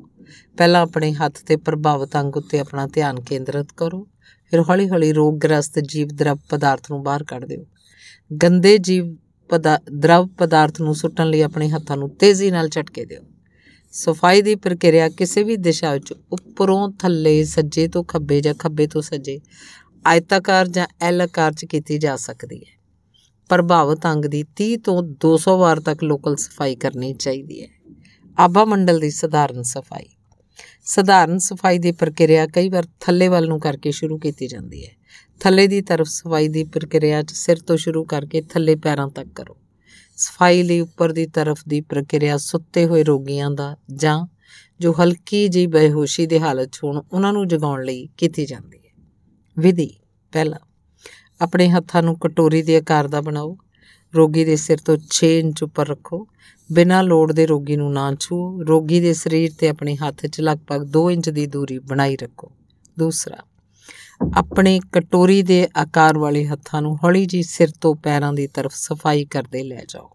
ਤੀਸਰਾ, ਪੈਰ ਤੱਕ ਪਹੁੰਚਣ ਤੋਂ ਬਾਅਦ ਇਸ ਪ੍ਰਕਿਰਿਆ ਨੂੰ ਖੁੱਲੀਆਂ ਉਂਗਲੀਆਂ ਦੁਆਰਾ ਦੁਹਰਾਓ।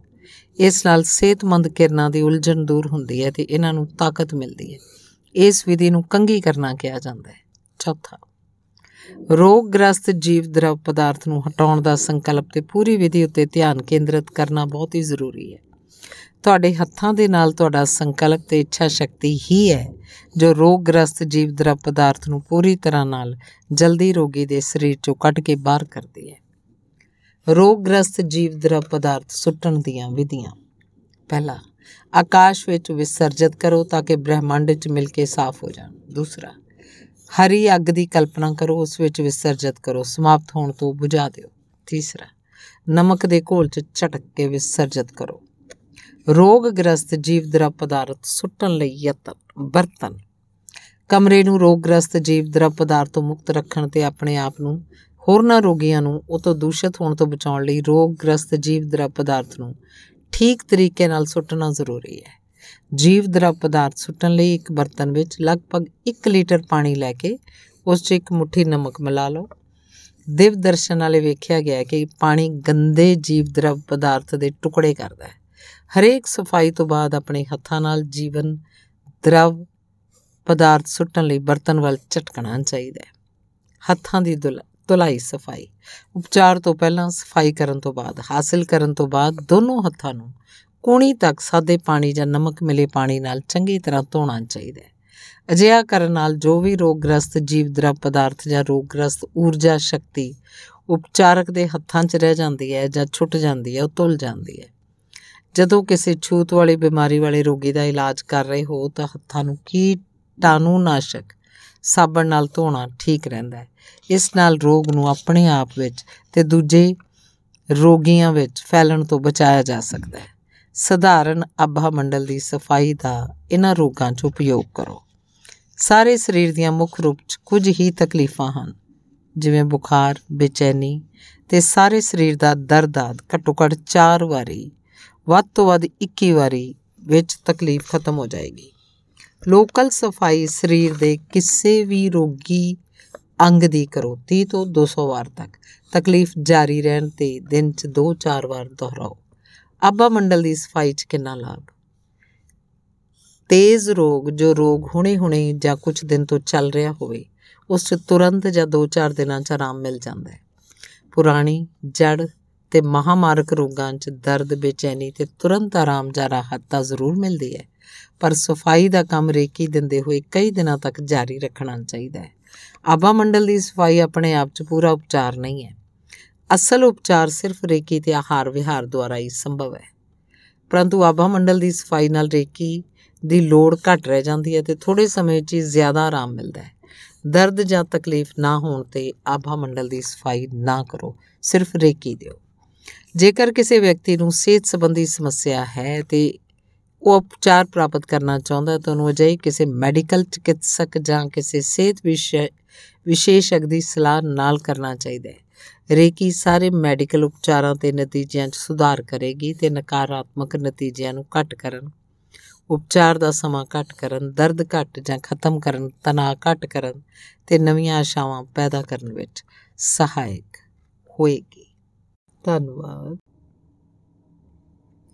ਰੇਕੀ ਦਾ ਅਗਲਾ ਪਾਠ, ਸਤ ਸਰੀਰ। ਕੇਵਲ ਇਹ ਸਥੂਲ ਸਰੀਰ ਹੀ ਸਾਡਾ ਸੰਪੂਰਨ ਸਰੀਰ ਨਹੀਂ ਹੈ। ਸਥੂਲ ਸਰੀਰ ਦੇ ਚਾਰੇ ਪਾਸੇ ਦੋ ਸੂਖਮ ਸਰੀਰ ਹਨ, ਜੋ ਵਿਅਕਤੀ ਨੂੰ ਵਿਖਾਈ ਤਾਂ ਨਹੀਂ ਦਿੰਦੇ, ਪਰ ਉਹਨਾਂ ਦਾ ਵਿਅਕਤੀ ਦੇ ਜੀਵਨ 'ਚ ਸਿਹਤ ਨਾਲ ਗਹਿਰਾ ਸੰਬੰਧ ਹੈ। ਉਹ ਹਨ ਪ੍ਰਾਣ ਸਰੀਰ ਮਨੋਮය ਸਰੀਰ। ਇਸ ਤਰ੍ਹਾਂ ਇਹਨਾਂ ਤਿੰਨਾਂ ਸਥੂਲ ਸਰੀਰ, ਪ੍ਰਾਣ ਸਰੀਰ ਮਨੋਮය ਸਰੀਰ ਦੀ ਸੰਤੁਲਿਤ ਹਾਲਤ ਵਿੱਚ ਹੀ ਵਿਅਕਤੀ ਸਿਹਤਮੰਦ ਰਹਿੰਦਾ ਹੈ। ਜੇ ਇਹਨਾਂ ਤਿੰਨਾਂ ਸਰੀਰਾਂ 'ਚੋਂ ਕਿਸੇ ਇੱਕ ਦਾ ਵੀ ਸੰਤੁਲਨ ਵਿਗੜਦਾ ਹੈ ਤਾਂ ਵਿਅਕਤੀ ਬਿਮਾਰ ਹੋ ਜਾਂਦਾ ਹੈ। ਫਿਰ ਜਦੋਂ ਤੱਕ ਉਹਨਾਂ ਦਾ ਸੰਤੁਲਨ ਸਥਾਪਿਤ ਨਹੀਂ ਹੋ ਜਾਂਦਾ, ਤਦ ਤੱਕ ਵਿਅਕਤੀ ਦਾ ਸਿਹਤਮੰਦ ਹੋਣਾ ਅਸੰਭਵ ਹੈ। ਸ਼ਾਸਤਰਾਂ 'ਚ ਦੱਸਿਆ ਗਿਆ ਹੈ ਕਿ ਸਾਡਾ ਸਰੀਰ ਮਾਤਰ ਇੱਕ ਹੀ ਨਹੀਂ, ਬਲਕਿ ਇਹਦੇ ਇਲਾਵਾ ਕਈ ਸਰੀਰ ਇਸ ਸਰੀਰ ਦੇ ਅੰਦਰ ਸੰਜੋਏ ਹੋਏ ਹਨ। ਇੱਕ ਸਰੀਰ ਦੇ ਅੰਦਰ ਦੂਜਾ ਸਰੀਰ, ਦੂਜੇ ਦੇ ਅੰਦਰ ਤੀਜਾ, ਤੇ ਜਦ ਇਹਨਾਂ ਸਾਰੇ ਸਰੀਰਾਂ ਦੀਆਂ ਸੀਮਾਵਾਂ ਨੂੰ ਅਸੀਂ ਪਾਰ ਕਰ ਲੈਂਦੇ ਆ ਤਦ ਬ੍ਰਹਿਮੰਡ ਦੀ ਸਥਾਪਨਾ ਹੋ ਜਾਂਦੀ ਹੈ। ਫਿਰ ਬਾਹਰ ਦੇਖਣ ਦੀ ਕੋਈ ਲੋੜ ਹੀ ਨਹੀਂ ਹੁੰਦੀ। ਭਗਵਾਨ ਸ਼੍ਰੀ ਕ੍ਰਿਸ਼ਨ ਨੇ ਅਰਜਨ ਨੂੰ ਛਾਤੀ 'ਚ ਬ੍ਰਹਿਮੰਡ ਦਿਖਾ ਕੇ ਇਸੇ ਗੱਲ ਨੂੰ ਸਾਬਤ ਕੀਤਾ ਸੀ ਕਿ ਉਹ ਇਹਨਾਂ ਸੱਤ ਸਰੀਰਾਂ ਦੀ ਸੀਮਾ ਤੋਂ ਪਰੇ ਹੈ ਤੇ ਉਹਨਾਂ ਦੇ ਅੰਦਰ ਪੂਰਾ ਬ੍ਰਹਿਮੰਡ ਵਿਆਪਤ ਹੈ। ਇਹ ਸਾਰਾ ਬ੍ਰਹਿਮੰਡ ਅਤਿਅੰਤ ਫੈਲਿਆ ਹੋਇਆ ਹੈ। ਇਹਦਾ ਕੋਈ ਥੋ ਪਤਾ ਨਹੀਂ। ਬੇਹਿਸਾਬ ਬ੍ਰਹਿਮੰਡਾਂ ਨਾਲ ਬਣਿਆ ਹੋਇਆ ਹੈ। ਇਸ ਲਈ ਇਹਦੀ ਸੀਮਾ ਅਪਾਰ ਹੈ। ਇਸ ਲਈ ਰਿਸ਼ੀਆਂ ਨੇ ਇਸ ਮਹਾ ਸੁਨ ਸੰਗਿਆ ਨਾਲ ਸਨਮਾਨਿਤ ਕੀਤਾ ਹੈ। ਅਣਗਿਣਤ ਰਹੱਸ ਛਪੇ ਹੋਏ ਹਨ ਇਸ ਵਿੱਚ ਤੇ ਇਹਨਾਂ ਅਲੱਗ-ਅਲੱਗ ਰਹੱਸਾਂ 'ਚ ਸਭ ਤੋਂ ਵੱਧ ਰਹੱਸਮਈ ਹੈ ਮਾਨਵ ਸਰੀਰ। ਖੁਦ ਕ੍ਰਿਸ਼ਨ ਨੇ ਗੀਤਾ 'ਚ ਕਿਹਾ ਹੈ ਕਿ ਜਿਸ ਤਰ੍ਹਾਂ ਇਹ ਬ੍ਰਹਿਮੰਡ ਬਾਹਰ ਹੈ, ਉਸੇ ਤਰ੍ਹਾਂ ਸੁੰਦਰਤਾ ਨਾਲ, ਪੂਰੀ ਤਰ੍ਹਾਂ ਨਾਲ ਸਰੀਰ ਵਿੱਚ ਸਥਾਪਿਤ ਹੈ। ਸਭ ਕੁਝ ਠੀਕ ਇਸ ਗੱਲ ਵੱਲ ਸੰਕੇਤ ਕਰਦੇ ਹਨ ਭਗਵਾਨ ਸ਼੍ਰੀ ਕ੍ਰਿਸ਼ਨ। ਵਾਸਤਵਿਕ ਰੂਪ 'ਚ ਜੋ ਕੁਝ ਵੀ ਬਾਹਰ ਦ੍ਰਿਸ਼ਟੀਗੋਚਰ ਹੁੰਦਾ ਹੈ, ਉਹੀ ਸਾਡੇ ਸਰੀਰ 'ਚ ਸਥਾਪਿਤ ਹੈ। ਜੇ ਬ੍ਰਹਿਮੰਡ ਅਨੰਤ ਹੈ, ਤਾਂ ਸਾਡੇ ਸਰੀਰ ਦੀਆਂ ਸੀਮਾਵਾਂ ਵੀ ਅਨੰਤ ਹਨ। ਵੈਸੇ ਤਾਂ ਕੁੱਲ ਮਿਲਾ ਕੇ ਸੱਤ ਸਰੀਰ ਮੰਨੇ ਗਏ ਹੈ। ਸਰੀਰ ਠੀਕ ਮਾਧਿਅਮ ਹੈ। ਉਹਦੇ ਅੰਦਰ ਸੱਤ ਸੂਖਮ ਸਰੀਰ ਹਨ ਤੇ ਇਸ ਸਰੀਰ ਦੇ ਬਾਹਰ ਆਭਾ ਮੰਡਲ ਦੀਆਂ ਸੱਤ ਪਰਤਾਂ ਹਨ। ਪਹਿਲੀ ਹੈ ਸਥੂਲ ਸਰੀਰ ਫਿਜ਼ੀਕਲ ਬਾਡੀ ਭੌਤਿਕ ਸਰੀਰ ਜਿਹਨੂੰ ਅਸੀਂ ਕਹਿੰਦੇ ਆ ਬੈਂਗਣੀ ਰੰਗ। ਪ੍ਰਾਨ ਸਰੀਰ ਇਥਰਿਕ ਬਾਡੀ ਆਰਾ ਬਾਡੀ ਭਾਵ ਸਰੀਰ, ਆਕਾਸ਼ ਸਰੀਰ, ਨੀਲਾ ਰੰਗ। ਸੂਖਮ ਸਰੀਰ, ਐਸਟਰਲ ਬਾਡੀ ਪੀਲਾ ਰੰਗ। ਕਾਰਨ ਸਰੀਰ, ਕੋਜਲ ਬਾਡੀ ਨਾਰੰਗੀ। ਮਹਾਕਾਰਨ ਸਰੀਰ ਮੈਂਟਲ ਬਾਡੀ ਮਨੋਮය ਸਰੀਰ ਆਲ ਸਰੀਰ, ਸਫੇਦ। ਚੇਤਨ ਸਰੀਰ ਸਪਿਰਚੁਅਲ ਬਾਡੀ ਵੱਡਾ ਸਰੀਰ, ਆਤਮਿਕ ਸਰੀਰ, ਆਤਮ ਸਰੀਰ। ਸਿਲਵਰ। ਤੇ ਸਤਵਾਂ ਹੈ ਵਿਰਾਟ ਸਰੀਰ ਕਾਸਮਿਕ ਬਾਡੀ ਨਿਰਵਾਣ ਸਰੀਰ 골ਡਨ ਸੁਨਹਿਰੀ। ਆਮ ਵਿਅਕਤੀ ਨੂੰ ਇੰਨੀ ਗਹਿਰਾਈ 'ਚ ਜਾਣ ਦੀ ਲੋੜ ਨਹੀਂ ਹੈ। ਇਹ ਸਭ ਗੱਲਾਂ ਯੋਗੀਆਂ ਲਈ ਹਨ। ਆਮ ਵਿਅਕਤੀ ਨੂੰ ਸਾਰਾ ਜੀਵਨ ਸਿਹਤਮੰਦ ਰਹਿਣ ਲਈ ਤਣਾਵਾਂ ਤੋਂ ਮੁਕਤੀ ਪਾਉਣ ਲਈ ਤਿੰਨ ਸਰੀਰਾਂ ਨੂੰ ਸਮਝਣਾ ਜ਼ਰੂਰੀ ਹੈ। ਚੱਕਰਾਂ ਦਾ ਸਿਧਾਂਤ। ਭਾਰਤ ਦੇ ઋષਿ ਮੁਨੀ ਆਪਣੀ ਦਿਵ ਦ੍ਰਿਸ਼ਟੀ ਨਾਲ ਮਾਨਵ ਦੇ ਪ੍ਰਾਣ ਸਰੀਰ ਵਿੱਚ ਸਥਿਤ ਸੱਤ ਸ਼ਕਤੀ ਦੇ ਕੇਂਦਰਾਂ ਦੀਆਂ ਗਤੀਵਿਧੀਆਂ ਨੂੰ ਦੇਖਿਆ ਕਰਦੇ ਸਨ। ਚੱਕਰਾਂ ਦੀ ਚੰਗੀ ਤਰ੍ਹਾਂ ਜਾਣਕਾਰੀ ਪ੍ਰਾਪਤ ਕਰਕੇ ਉਹਨਾਂ ਦਾ ਵਿਸਥਾਰ ਨਾਲ ਜ਼ਿਕਰ ਕਰਦੇ ਹੋਏ ਚੱਕਰਾਂ ਦੇ ਮਾਨਵ ਜੀਵਨ 'ਚ ਮਹੱਤਵ ਨੂੰ ਸਮਝਾਇਆ ਹੈ। ਨਾਲ ਨਾਲ ਇਹ ਵੀ ਜਾਣਕਾਰੀ ਦਿੱਤੀ ਗਈ ਹੈ ਕਿ ਕਿਵੇਂ ਵਿਚਾਰਾਂ ਦੇ ਦਬਾਅ ਕਾਰਨ ਚੱਕਰਾਂ ਦੀ ਗਤੀ ਤੇ ਸ਼ਕਤੀ ਤੇ ਬੁਰਾ ਪ੍ਰਭਾਵ ਪੈਂਦਾ ਹੈ। ਗਤੀ ਤੇ ਸ਼ਕਤੀ ਵਿੱਚ ਰੁਕਾਵਟ ਆਉਣ ਕਾਰਨ ਵਿਅਕਤੀ ਦੇ ਪੰਜਾਂ ਤੱਤਾਂ ਦਾ ਤਰਤੀਬਵਾਰ ਤੇ ਸੰਚਾਲਨ ਨਾ ਹੋਣ ਦੇ ਕਾਰਨ ਕਈ ਪ੍ਰਕਾਰ ਦੀਆਂ ਬਿਮਾਰੀਆਂ ਦਾ ਆਗਮਨ ਹੁੰਦਾ ਹੈ।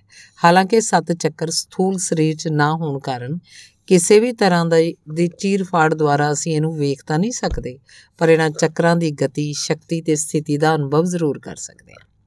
ਇਸ ਲਈ ਵਿਅਕਤੀ ਨੂੰ ਥੋੜੀ ਜਿਹੀ ਸਾਧਨਾ ਤੇ ਅਭਿਆਸ ਦੀ ਜ਼ਰੂਰਤ ਹੈ।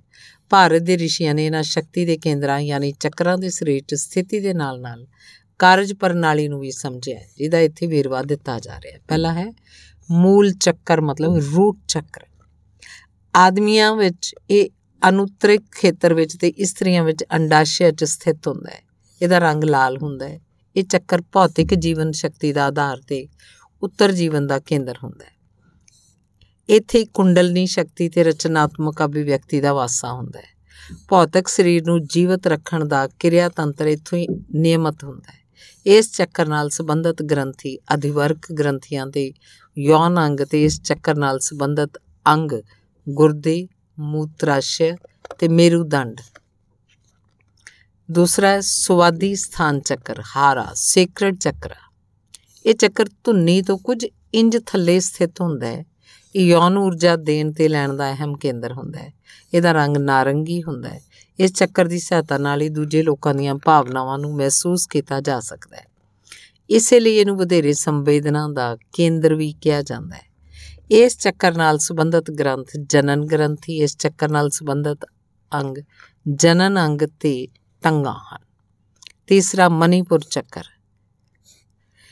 ਇਹ ਧੁੰਨੀ ਤੋਂ ਥੋੜਾ ਉੱਪਰ ਵੱਲ ਨਿਚਲੀਆਂ ਪਸਲੀਆਂ ਦੇ ਵਿਚਕਾਰ ਸਥਿਤ ਹੁੰਦਾ ਹੈ। ਇਹਦਾ ਰੰਗ ਲਾਲ ਹੁੰਦਾ ਹੈ। ਇਹ ਸਰੀਰ ਦਾ ਅਸਲ ਕੇਂਦਰ ਹੁੰਦਾ ਹੈ। ਇਸ ਸਥਾਨ ਤੋਂ ਊਰਜਾ ਦੀ ਵੰਡ ਹੁੰਦੀ ਹੈ।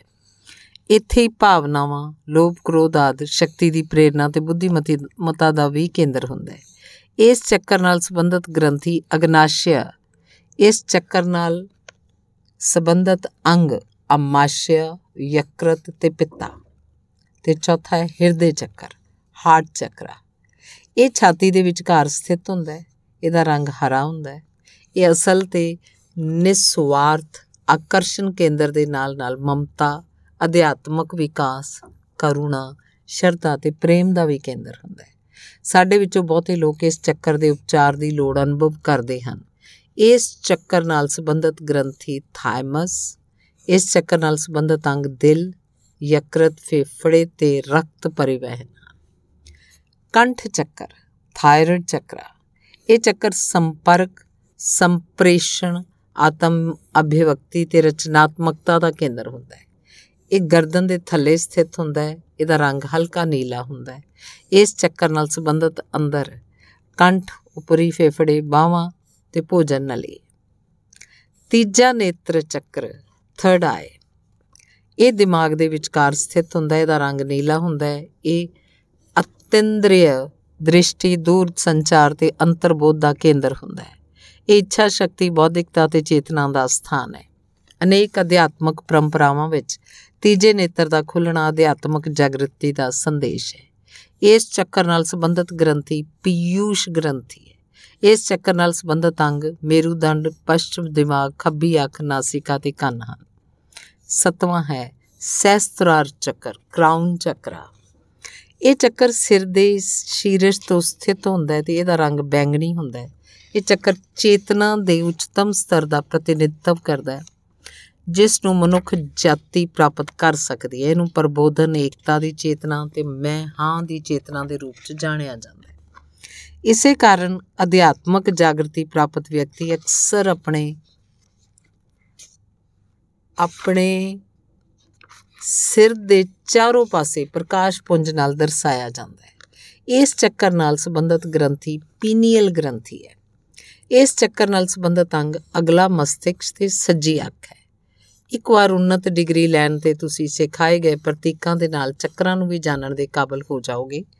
ਰੇਕੀ ਦੇ ਵਿਹਾਰ ਤੇ ਇਸ ਖਾਸ ਰੂਪ ਦਾ ਸਮੂਹਿਤ, ਸਮੁਚਿਤ ਮੌਕਾ ਮਿਲਣ ਤੇ ਪ੍ਰਯੋਗ ਕਰੋ। ਇਸ ਲਈ ਚੰਗਾ ਰਹੇਗਾ।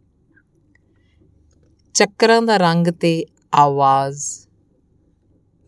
ਦੂਸਰਾ ਗ੍ਰੰਥੀ ਨਾਲ ਸੰਬੰਧ ਤੇ ਜਾਂ ਸਰੀਰਕ ਪਦਾਰਥਾਂ ਦਾ ਨਿਯੰਤਰਣ। ਚੌਥਾ ਕਾਰਜ ਖੇਤਰ। ਪੰਜਵਾਂ ਸ਼ਕਤੀ ਦੇ ਸਰੋਤ। ਛੇਵਾਂ ਤਤਵਾਂ ਨਾਲ ਸੰਬੰਧਿਤ ਤੇ ਸਤਵਾਂ ਤਤਵਾਂ ਤੇ ਅਸੰਤੁਲਨ ਨਾਲ ਉਤਪੰਨ ਬਿਮਾਰੀਆਂ। ਸਤਵਾਂ ਸਹਿਸਤਰਾਰ ਚੱਕਰ ਕਰਾਉਨ ਛੇਵਾਂ ਜਿਹੜਾ ਤਤਵਾਂ ਨਾਲ ਸੰਬੰਧ ਹੈ, ਆਗਿਆ ਚੱਕਰ ਬੋ ਚੱਕਰ। ਪੰਜਵਾਂ ਜਿਹੜਾ ਸ਼ਕਤੀ ਦੇ ਸਰੋਤ ਹੈ, ਵਿਸ਼ੁੱਧ ਚੱਕਰ, ਥਰੋਟ ਚੱਕਰ। ਕਾਰਜ ਖੇਤਰ, ਚੌਥਾ ਹਿਰਦੇ ਚੱਕਰ, ਹਾਰਟ ਚੱਕਰ।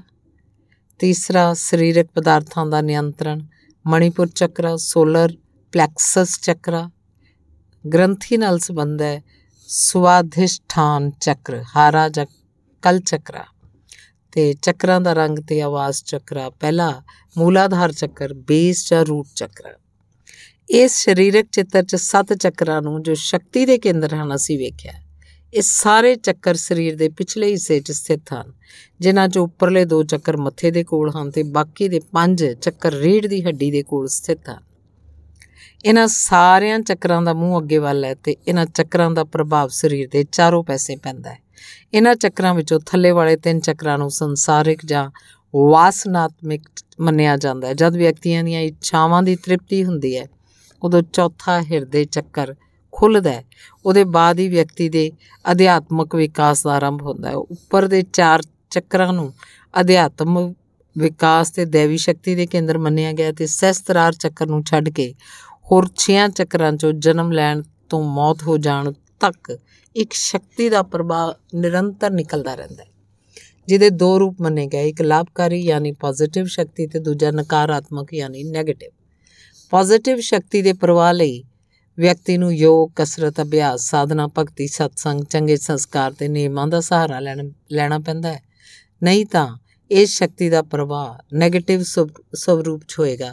ਵਿਅਕਤੀ ਇਹ ਕੁਦਰਤ ਦਾ ਪ੍ਰੀਖਣ ਨਿਸ਼ਚਿਤ ਕੀਤਾ ਗਿਆ ਇਹਦੇ ਵਧੇਰੇ ਜਾਣਕਾਰੀ ਉਸੇ ਚੱਕਰ ਦੇ ਵੇਰਵੇ ਦੇ ਨਾਲ ਦੂਜੀ ਡਿਗਰੀ 'ਚ ਦਿੱਤੀ ਜਾਏਗੀ। ਚੱਕਰਾਂ ਦੇ ਰੰਗ ਦਾ ਅਰਥ ਅਸਰ ਉਹਨਾਂ ਨਾਲ ਸੰਬੰਧਿਤ ਗ੍ਰੰਥੀਆਂ ਉੱਤੇ ਦਿਖਾਈ ਦਿੰਦਾ ਹੈ। ਧੰਨਵਾਦ। ਰੇਕੀ ਦਾ ਅਗਲਾ ਭਾਗ ਹੈ ਰੇਕੀ ਇਲਾਜ ਤੋਂ ਪਹਿਲਾਂ ਦੀ ਤਿਆਰੀ। ਪਹਿਲਾ, ਇਲਾਜ ਤੋਂ ਪਹਿਲਾਂ ਖੁਦ ਨੂੰ ਸ਼ਾਂਤ ਤੇ ਸਥਿਰ ਕਰੋ। ਇਸ ਲਈ ਰੇਕੀ 'ਚ ਸਿਖਾਏ ਗਏ ਧਿਆਨ ਤੇ ਸਥਿਰ ਕਰਨ ਵਾਲੀਆਂ ਕਿਰਿਆਵਾਂ ਦਾ ਉਪਯੋਗ ਕਰੋ। ਦੂਸਰਾ, ਖਾਲੀ ਪੇਟ ਜਾਂ ਹਲਕਾ ਆਹਾਰ ਲੈ ਕੇ ਹੀ ਹਮੇਸ਼ਾ ਉਪਚਾਰ ਕਰੋ। ਭਾਰੀ ਭੋਜਨ ਜਾਂ ਪੂਰੇ ਭੋਜਨ ਦੇ ਬਾਅਦ ਸੁਸਤੀ ਜਾਂ ਨੀਂਦ ਆਉਣ ਦੀ ਪੂਰੀ ਸੰਭਾਵਨਾ ਹੁੰਦੀ ਹੈ। ਤੀਸਰਾ, ਵਾਤਾਵਰਣ, ਸੰਗੀਤ, ਪ੍ਰਕਾਸ਼, ਦੀਪਕ, ਖੁਸ਼ਬੂ ਤੇ ਸਫ਼ਾਈ ਦਾ ਭਰਪੂਰ ਉਪਯੋਗ ਕਰਕੇ ਵਾਤਾਵਰਣ ਨੂੰ ਉਪਚਾਰ ਦੇ ਅਨੁਕੂਲ ਬਣਾਓ। ਚੌਥਾ, ਪ੍ਰਾਰਥਨਾ ਤੋਂ ਪਹਿਲਾਂ ਖੁਦ ਨੂੰ ਸਥਿਰ ਕਰਕੇ ਅਲਫਾ ਲੈਵਲ, ਅਲਫਾ ਧਿਆਨ ਸਥਿਤੀ 'ਚ ਜ਼ਰੂਰ ਜਾਓ। ਕ੍ਰਿਸਟਲ ਪ੍ਰਯੋਗ ਕਰੋ। ਪੰਜਵਾਂ ਸ਼ਕਤੀਸ਼ਾਲੀ ਉਪਚਾਰ ਤੇ ਸੁਰੱਖਿਆ ਲਈ ਕ੍ਰਿਸਟਲ ਮਾਲਾ ਨਾਲ ਜਾਂ ਕਿਸੇ ਵੀ ਰੂਪ 'ਚ ਆਪਣੇ ਸਰੀਰ ਤੇ ਧਾਰਨ ਕਰਨ ਨਾਲ ਰੇਕੀ ਊਰਜਾ ਵਧੇਰੇ ਸ਼ਕਤੀਸ਼ਾਲੀ ਗੁਣਾਕਾਰ 'ਚ ਪ੍ਰਵਾਹਿਤ ਹੁੰਦੀ ਹੈ ਤੇ ਰੋਗੀ ਦੇ ਰੋਗ ਤੇ ਨਕਾਰਾਤਮਕ ਭਾਵਨਾਵਾਂ ਤੋਂ ਬਚਾਅ ਹੁੰਦਾ ਹੈ। ਰੋਗੀ ਦੇ ਹੱਥ ਵਿੱਚ ਵੀ ਦੋ ਕ੍ਰਿਸਟਲ ਕਿਸੇ ਵੀ ਰੂਪ 'ਚ ਫੜਾਏ ਜਾ ਸਕਦੇ ਹਨ, ਜੋ ਉਹਦੀ ਗ੍ਰਹਿਣ ਸਮਰੱਥਾ ਨੂੰ ਦੁੱਗਣਾ ਕਰ ਸਕਦੇ ਹਨ।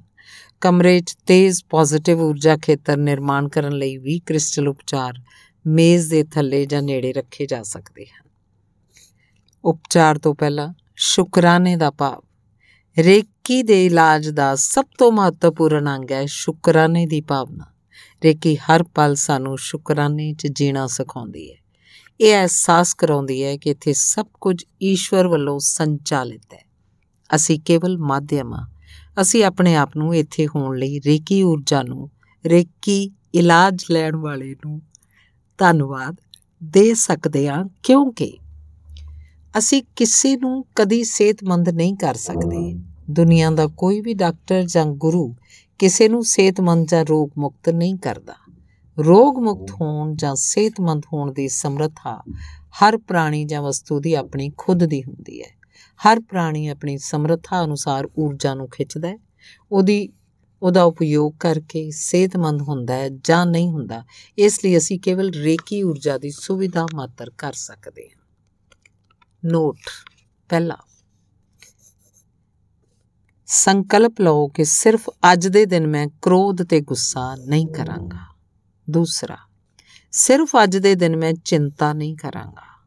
ਤੀਸਰਾ ਸਿਰਫ ਅੱਜ ਦੇ ਦਿਨ ਮੈਂ ਆਪਣਾ ਇਮਾਨਦਾਰੀ ਨਾਲ ਕੰਮ ਕਰਾਂਗਾ। ਚੌਥਾ, ਸਿਰਫ ਅੱਜ ਦੇ ਦਿਨ ਮੈਂ ਹਰ ਜੀਵ ਨੂੰ ਪ੍ਰੇਮ ਤੇ ਆਦਰ ਕਰਾਂਗਾ। ਪੰਜਵਾਂ, ਸਿਰਫ ਅੱਜ ਹਰ ਪਲ ਮੈਂ ਕੁਦਰਤ ਕਿਰਪਾ ਦਾ ਆਭਾਰ ਮੰਨਾਂਗਾ ਤੇ ਸਭ ਸਵੀਕਾਰ ਕਰਾਂਗਾ। ਉਪਚਾਰ ਦੀਆਂ 24 ਸਥਿਤੀਆਂ ਆਪ ਤੇ ਦੂਸਰਿਆਂ ਲਈ। ਪਹਿਲਾ, ਅੱਖਾਂ ਤੇ ਆਪਣੇ ਹੱਥ ਰੱਖਣੇ। ਦੂਸਰਾ, ਕੰਨਾਂ ਤੇ ਹੱਥ ਰੱਖਣੇ। ਕੁਝ ਦੇਰ ਲਈ ਇਹਦੇ ਵਿੱਚ ਰਹੋ। ਤੀਸਰਾ, ਜਬਾੜੇ, ਜੌਸ ਤੇ ਹੱਥ ਰੱਖਣੇ। ਚੌਥਾ, ਗਲਾ ਤੇ ਗਰਦਨ ਤੇ ਹੱਥ ਰੱਖਣੇ। ਪੰਜਵਾਂ, ਕੰਨ ਪੱਟੀ ਤੇ ਹੱਥ ਰੱਖਣੇ। ਛੇਵਾਂ, ਮੱਥੇ ਦੇ ਪਿੱਛੇ ਤੇ ਸਿਰ ਦੇ ਪਿੱਛੇ। ਇੱਕ ਹੱਥ ਅੱਗੇ, ਇੱਕ ਹੱਥ ਪਿੱਛੇ। ਸਤਵਾਂ, ਗਰਦਨ ਤੇ ਅੱਗੇ ਤੇ ਪਿੱਛੇ। ਅਠਵਾਂ, ਹਾਰਾ ਤੇ ਰੂਟ ਚੱਕਰ, ਮੂਲਾਧਾਰ ਤੇ। ਆਪਣੇ ਹਾਰਟ ਦੇ ਹੱਥ ਰੱਖਣੇ, ਦੋਨੋਂ। ਨੌਵਾਂ, ਸੋਲਰ ਪਲੈਕਸਿਸ, ਮਨੀਪੁਰ ਤੇ ਧੁਨੀ ਸੋਲਰ ਪਲੈਕਸਿਸ ਤੇ ਹੱਥ ਰੱਖਣੇ। ਦਸਵਾਂ, ਹਾਰਾ ਤੇ ਰੂਟ ਚੱਕਰਾ ਤੇ ਹੱਥ ਰੱਖਣੇ। ਫੇਫੜਿਆਂ ਦਾ ਉੱਪਰੀ ਹਿੱਸਾ। ਬਾਰਵਾਂ, ਲਿਵਰ ਤੇ ਪਲੀਹਾ, ਲਿਵਰ ਐਂਡ ਸਪਲੀਨ ਤੇ ਹੱਥ ਰੱਖਣਾ। ਤੇਰਵਾਂ, ਅੰਤੜੀਆਂ ਤੇ ਹੱਥ ਰੱਖਣੇ। 14ਵਾਂ ਪੈਰਾਂ ਦਾ ਜੋੜ ਤੇ ਔਰਤਾਂ ਲਈ ovary leg joints and ovaries 15ਵਾਂ ਮੋਢਾ ਆਪਣੇ ਹੱਥ ਮੋਢੇ ਤੋਂ ਪਿੱਛੇ ਵੱਲ ਨੂੰ ਕਰਨੇ। ਕਮਰ ਕੋਲੋਂ ਕਿਡਨੀ ਦੇ ਪਿਛਲੇ ਪਾਸੇ ਹੱਥ ਰੱਖਣੇ। 17ਵਾਂ ਕਮਰ ਦੇ ਲੋਅਰ ਬੈਕ ਵੱਲ ਨੂੰ ਹੱਥ ਕਰਨੇ। 18ਵਾਂ ਰੂਟ ਚੱਕਰਾ ਤੇ ਹੱਥ ਰੱਖਣੇ ਪਿਛਲੇ ਪਾਸੇ। 19ਵਾਂ ਆਪਣੀਆਂ ਬਾਹਾਂ ਤੇ ਹੱਥ ਰੱਖਣੇ 20ਵਾਂ ਜਾਂਗਾ ਥਾਈਸ ਦੇ ਉੱਤੇ ਹੱਥ ਰੱਖਣਾ 21ਵਾਂ ਗੋਡਿਆਂ ਦੇ ਉੱਤੇ ਹੱਥ ਰੱਖਣੇ 22ਵਾਂ ਪਿੰਡਲੀਆਂ ਤੇ ਹੱਥ ਰੱਖਣੇ 23ਵਾਂ ਟਖਨੇ ਐਂਕਲੇਟਸ ਪੈਰਾਂ ਦੇ ਉੱਪਰਲੇ ਪਾਸਿਓਂ 24ਵਾਂ ਤਲਵੇ ਪੈਰਾਂ ਦੇ ਨੀਚੇ ਪਾਸੇ ਹੱਥ ਰੱਖਣੇ। ਹਰ ਇੱਕ ਹੱਥ ਜਿਹੜਾ ਤੁਸੀਂ ਰੱਖਿਆ ਹੈ, ਉਹ ਘੱਟੋ ਘੱਟ 3 ਮਿੰਟਾਂ ਲਈ ਉੱਥੇ ਤੇ ਸਥਿਰ ਕਰੋ। ਰੇਕੀ ਉਪਚਾਰ ਤੋਂ ਪਹਿਲਾਂ ਤੁਸੀਂ ਰੇਕੀ ਦੀ ਜਮਾਤ 'ਚ ਰੇਕੀ ਸ਼ਕਤੀ ਪ੍ਰਾਪਤ ਕਰਨ ਦੇ ਨਾਲ-ਨਾਲ ਅਲੱਗ-ਅਲੱਗ ਅੰਗਾਂ ਦੀ ਪਹਿਚਾਨ ਵੀ ਬਣਾ ਲਈ ਹੈ, ਜਿੱਥੇ ਤੁਸੀਂ ਆਪਣੀਆਂ ਹਥੇਲੀਆਂ ਰੱਖ ਕੇ ਪੂਰੇ ਸਰੀਰ ਦਾ ਇਲਾਜ ਕਰ ਸਕਦੇ ਹੋ। ਇੱਕ ਪੁਰਾਤਨ ਭਾਰਤੀ ਸਿਧਾਂਤ ਹੈ ਜੋ ਖਤਮ ਹੋ ਜਾਣ ਤੋਂ ਬਾਅਦ ਫੇਰ ਤੋਂ ਦੇਸ਼ ਚਾਹੀਏ ਅੱਜ ਦੇ ਵਿਅਸਤ ਤਣਾਪੂਰਨ ਮਾਨਸਿਕ ਅਸ਼ਾਂਤੀ ਤੇ ਭੌਤਿਕਵਾਦੀ ਸਮਾਜ ਵਿੱਚ ਆਪਣੇ ਮਨ, ਸਰੀਰ ਤੇ ਆਤਮ ਸ਼ਕਤੀ ਨੂੰ ਸੰਤੁਲਿਤ ਬਣਾਏ ਰੱਖਣਾ ਜਿਸ ਨਾਲ ਕਰਮਸ਼ੀਲ ਤੇ ਆਨੰਦਦਾਇਕ ਜੀਵਨ ਬਤੀਤ ਹੋ ਸਕੇ ਹੌਲੀ-ਹੌਲੀ ਦੁਰਲੱਭ ਹੁੰਦਾ ਜਾ ਰਿਹਾ ਹੈ। ਜਿਸ ਤਰ੍ਹਾਂ ਜੀਵਨ ਬੀਮਾ ਨਿਗਮ ਨੂੰ ਲਗਾਤਾਰ ਕਿਸ਼ਤਾਂ 'ਚ ਪਾਲਿਸੀ ਲਈ ਪ੍ਰੀਮੀਅਮ ਦਿੱਤਾ ਜਾਂਦਾ ਹੈ ਜਿਸ ਨਾਲ ਇੱਕ ਨਿਸ਼ਚਿਤ ਸਮੇਂ ਉਪਰੰਤ ਵਿਅਕਤੀ ਨੂੰ ਇੱਕ ਨਿਸ਼ਚਿਤ ਰਾਸ਼ੀ ਮਿਲ ਸਕੇ। ਉਸੇ ਤਰ੍ਹਾਂ ਸਰੀਰ ਨੂੰ ਵੀ ਸਾਡੇ ਵਿਅਸਤ ਜੀਵਨ 'ਚ ਰੋਜ਼ਾਨਾ ਕੁਝ ਸਮਾਂ ਦੇਣਾ ਜ਼ਰੂਰੀ ਹੈ। ਤੇ ਪ੍ਰੀਮੀਅਮ ਦੇ ਰੂਪ 'ਚ ਅਸੀਂ ਇੱਕ ਲੰਬੇ ਸਮੇਂ ਦੇ ਬਾਅਦ ਉਹਦਾ ਲਾਭ ਉਠਾ ਸਕਦੇ ਹਾਂ। ਜ਼ਿਆਦਾਤਰ ਲੋਕ ਇਹ ਕਹਿੰਦੇ ਸੁਣੇ ਜਾਣਗੇ ਕਿ ਉਹਨਾਂ ਦਾ ਟਾਈਮ ਟੇਬਲ ਇੰਨਾ ਵਿਅਸਤ ਹੈ ਕਿ ਉਹਨਾਂ ਨੂੰ ਸਰੀਰ ਦੇ ਰੱਖ ਰਖਾ ਯੋਗ ਆਸਨ, ਕਸਰਤ ਤੇ ਸਾਧਨਾ ਲਈ ਸਮਾਂ ਨਹੀਂ ਮਿਲਦਾ। ਪਰ ਕੀ ਅਸੀਂ ਇਹ ਸੋਚਿਆ ਕਿ ਇਸ ਵਿਅਸਤ ਤਣਾਪੂਰਨ ਜੀਵਨ 'ਚ ਜਿਵੇਂ ਜਿਵੇਂ ਸਾਡੀ ਉਮਰ ਵੱਧ ਰਹੀ ਹੈ, ਤਿਉਂ-ਤਿਉਂ ਸਾਡੇ ਸਰੀਰ ਦੀਆਂ ਕੋਸ਼ਿਕਾਵਾਂ ਲੱਖਾਂ ਦੀ ਗਿਣਤੀ 'ਚ ਰੋਜ਼ਾਨਾ ਨਸ਼ਟ ਹੋ ਰਹੀਆਂ ਹਨ। ਜਿੱਥੇ ਇੱਕ ਪਾਸੇ ਨਸ਼ਟ ਹੋਣ ਵਾਲੀਆਂ ਕੋਸ਼ਿਕਾਵਾਂ ਪੂਰੀ ਤਰ੍ਹਾਂ ਸਰੀਰ 'ਚੋਂ ਬਾਹਰ ਨਾ ਜਾ ਕੇ ਅੰਦਰ ਹੀ ਅੰਦਰ ਵਿਕਾਰ ਪੈਦਾ ਕਰ ਰਹੀਆਂ ਹਨ, ਉੱਥੇ ਦੂਜੇ ਪਾਸੇ ਨਵੀਆਂ ਕੋਸ਼ਿਕਾਵਾਂ ਉਨੀ ਤੇਜ਼ੀ ਨਾਲ ਨਹੀਂ ਬਣ ਰਹੀਆਂ। ਇਸ ਤਰ੍ਹਾਂ ਸਾਡੇ ਸਰੀਰ 'ਚ ਜ਼ਹਿਰ, ਵਿਕਾਰ ਹੌਲੀ-ਹੌਲੀ ਵਧਣ ਲੱਗਦੇ ਹਨ। ਨਾਲ ਹੀ ਨਾਲ ਤਣਾਅਪੂਰਨ ਮਨੋਸਥਿਤੀ, ਕ੍ਰੋਧ, ਈਰਖਾ ਤੇ ਪ੍ਰਤੀਸ਼ੋਧ ਦੀਆਂ ਭਾਵਨਾਵਾਂ ਫਜ਼ੂਲ ਨਕਾਰਾਤਮਕ ਵਿਚਾਰ ਆਦ ਸਾਰੇ ਮਿਲ ਕੇ ਸਰੀਰ ਵਿੱਚ ਇਸ ਤਰ੍ਹਾਂ ਤਰ੍ਹਾਂ ਦੀਆਂ ਖਰਾਬੀਆਂ ਪੈਦਾ ਕਰਨ ਲੱਗਦੇ ਹਨ। ਜੇ ਵਕਤ ਸਿਰ ਇਸ ਸੰਬੰਧ ਵਿੱਚ ਧਿਆਨ ਨਾ ਦਿੱਤਾ ਗਿਆ ਤੇ ਤਰ੍ਹਾਂ ਤਰ੍ਹਾਂ ਦੀਆਂ ਖਰਾਬੀਆਂ ਰੋਗਾਂ ਨਾਲ ਗ੍ਰਸਤ, ਸਰੀਰ ਸਾਡੇ ਜੀਵਨ 'ਚ ਇੱਕ ਸਰਾਪ ਬਣ ਕੇ ਪ੍ਰਗਟ ਹੋਣ ਲੱਗਦਾ ਹੈ। ਰੇਕੀ ਇੱਕ ਅਜਿਹਾ ਉਪਚਾਰ ਸਿਧਾਂਤ ਹੈ ਜਿਸ ਵਿੱਚ ਰੋਜ਼ਾਨਾ ਕੁਝ ਸਮਾਂ ਆਪਣੇ ਸਰੀਰ ਲਈ ਕੱਢਣਾ ਜ਼ਰੂਰੀ ਹੈ। ਪਰ ਮਾਨਸਿਕ ਤਣਾਅ ਤੇ ਤਰ੍ਹਾਂ ਤਰ੍ਹਾਂ ਦੀਆਂ ਖਰਾਬੀਆਂ ਤੋਂ ਸਰੀਰ ਨੂੰ ਮੁਕਤ ਰੱਖ ਕੇ ਤੇ ਸ਼ਾਂਤ ਤੇ ਸੁਖਮਈ ਜੀਵਨ ਬਤੀਤ ਕੀਤਾ ਜਾ ਸਕਦਾ ਹੈ। ਰੇਕੀ ਉਪਚਾਰ ਸ਼ੁਰੂ ਕਰਨ ਤੋਂ ਪਹਿਲਾਂ ਹੇਠ ਲਿਖੀਆਂ ਗੱਲਾਂ ਤੇ ਧਿਆਨ ਕਰੋ। ਪੁਰਾਣੇ ਤੇ ਗੰਭੀਰ ਕਿਸਮ ਦੇ ਰੋਗਾਂ ਲਈ ਅੰਗ ਵਿਸ਼ੇਸ਼ ਤੇ ਕੁਝ ਮਿੰਟਾਂ ਦਾ ਉਪਚਾਰ ਵਿਅਰਥ ਹੈ। ਅਸਾਧਾਰਨ ਹਾਲਤ ਹੋਣ ਤੇ ਜਿਵੇਂ ਦੁਰਘਟਨਾ, ਅਚਾਨਕ ਕਿਸੇ ਰੋਗ ਦੇ ਲੱਛਣ ਜਾਂ ਦਰਦ ਪ੍ਰਗਟ ਹੋਣ ਤੇ ਸਰੀਰ ਦੇ ਕੁਝ ਅੰਗ ਵਿਸ਼ੇਸ਼ ਤੇ ਅਸਥਾਈ ਰੂਪ ਲਈ ਰੇਕੀ ਦਾ ਪ੍ਰਯੋਗ ਕਰ ਸਕਦੇ ਹਾਂ। ਪਰ ਇਹ ਯਾਦ ਰੱਖਣਾ ਹੋਏਗਾ ਕਿ ਰੇਕੀ ਤੋਂ ਲਾਭ ਲੈਣ ਲਈ ਸਭ ਤੋਂ ਪਹਿਲਾਂ ਪੂਰਨ ਸਰੀਰਕ ਉਪਚਾਰ ਜ਼ਰੂਰੀ ਹੈ। ਇਸ ਲਈ ਜਦ ਕਿਸੇ ਵਿਅਕਤੀ ਦਾ ਉਪਚਾਰ ਸ਼ੁਰੂ ਕਰਨ ਲੱਗੋ ਤਾਂ ਉਹ ਤੋਂ ਜ਼ਰੂਰ ਪੁੱਛੋ ਕਿ ਉਹ ਪੂਰੇ ਸਰੀਰ ਦਾ 15 ਦਿਨ ਉਪਚਾਰ ਕਰਾਉਣ ਲਈ ਤਿਆਰ ਹੈ ਜਾਂ ਨਹੀਂ। ਇੱਕੋ ਸਮੇਂ 'ਚ ਪੂਰਨ ਸਰੀਰਕ ਰੇਕੀ ਇਲਾਜ ਲਈ ਘੱਟ ਤੋਂ ਘੱਟ 72 ਮਿੰਟ ਚਾਹੀਦੇ ਹਨ। ਉਹਦੇ ਬਾਅਦ ਹੀ ਅੰਗ ਵਿਸ਼ੇਸ਼ ਜਿੱਥੇ ਖਰਾਬੀ ਹੈ ਜਾਂ ਜੋ ਅੰਗ ਰੋਗੀ ਹੈ ਜਾਂ ਜੋ ਅੰਗ ਰੋਗ ਲਈ ਜ਼ਿੰਮੇਵਾਰ ਹੈ, ਉਹਦਾ ਇਲਾਜ ਕੀਤਾ ਜਾ ਸਕਦਾ ਹੈ।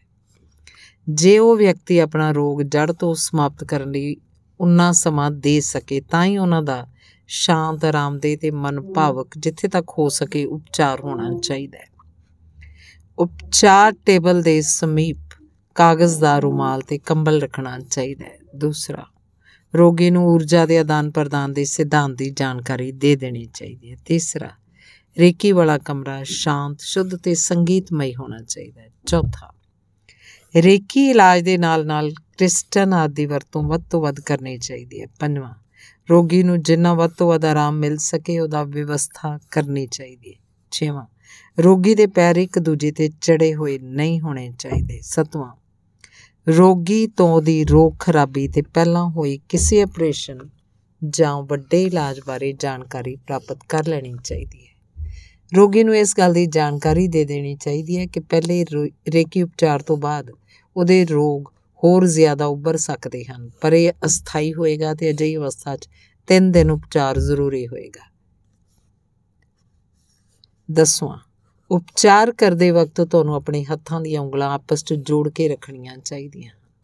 11ਵਾਂ ਅਨਿਸ਼ਚਿਤਤਾਵਾਂ ਨੂੰ ਦੇਖਦੇ ਹੋਏ ਪੂਰੇ ਸਰੀਰ ਦਾ ਇਲਾਜ ਕਰਨ ਤੋਂ ਬਾਅਦ ਹੀ ਉਸ ਅੰਗ ਵਿਸ਼ੇਸ਼ ਦਾ ਉਪਚਾਰ ਸ਼ੁਰੂ ਕਰੋ। 12ਵਾਂ ਜਦੋਂ ਤੱਕ ਤੁਸੀਂ ਡਾਕਟਰ ਦਾ ਡਿਗਰੀ ਸਰਟੀਫਿਕੇਟ ਪ੍ਰਾਪਤ ਨਾ ਕਰ ਲਓ, ਰੋਗੀ ਦੇ ਕਿਸੇ ਰੋਗ ਦੇ ਸੰਬੰਧ ਵਿੱਚ ਕੋਈ ਐਲਾਨ ਨਾ ਕਰੋ। 13ਵਾਂ ਤੁਸੀਂ ਰੋਗ ਜਾਂ ਕਾਰਨ ਪ੍ਰਾਪਤ ਨਹੀਂ ਕਰਦੇ, ਬਲਕਿ ਤੁਹਾਡੇ ਦੁਆਰਾ ਉਹਨਾਂ ਨੂੰ ਰੇਕੀ ਅਜਈ ਸ਼ਕਤੀਸ਼ਾਲੀ ਸਰਵਵਿਆਪੀ ਊਰਜਾ ਸ਼ਕਤੀ ਪ੍ਰਾਪਤ ਹੁੰਦੀ ਹੈ, ਜਿਸ 'ਚ ਵਿਅਕਤੀ ਨੂੰ ਨਿਰੋਗ ਕਰਨ ਦੀ ਅਨੋਖੀ ਸਮਰੱਥਾ ਹੁੰਦੀ ਹੈ।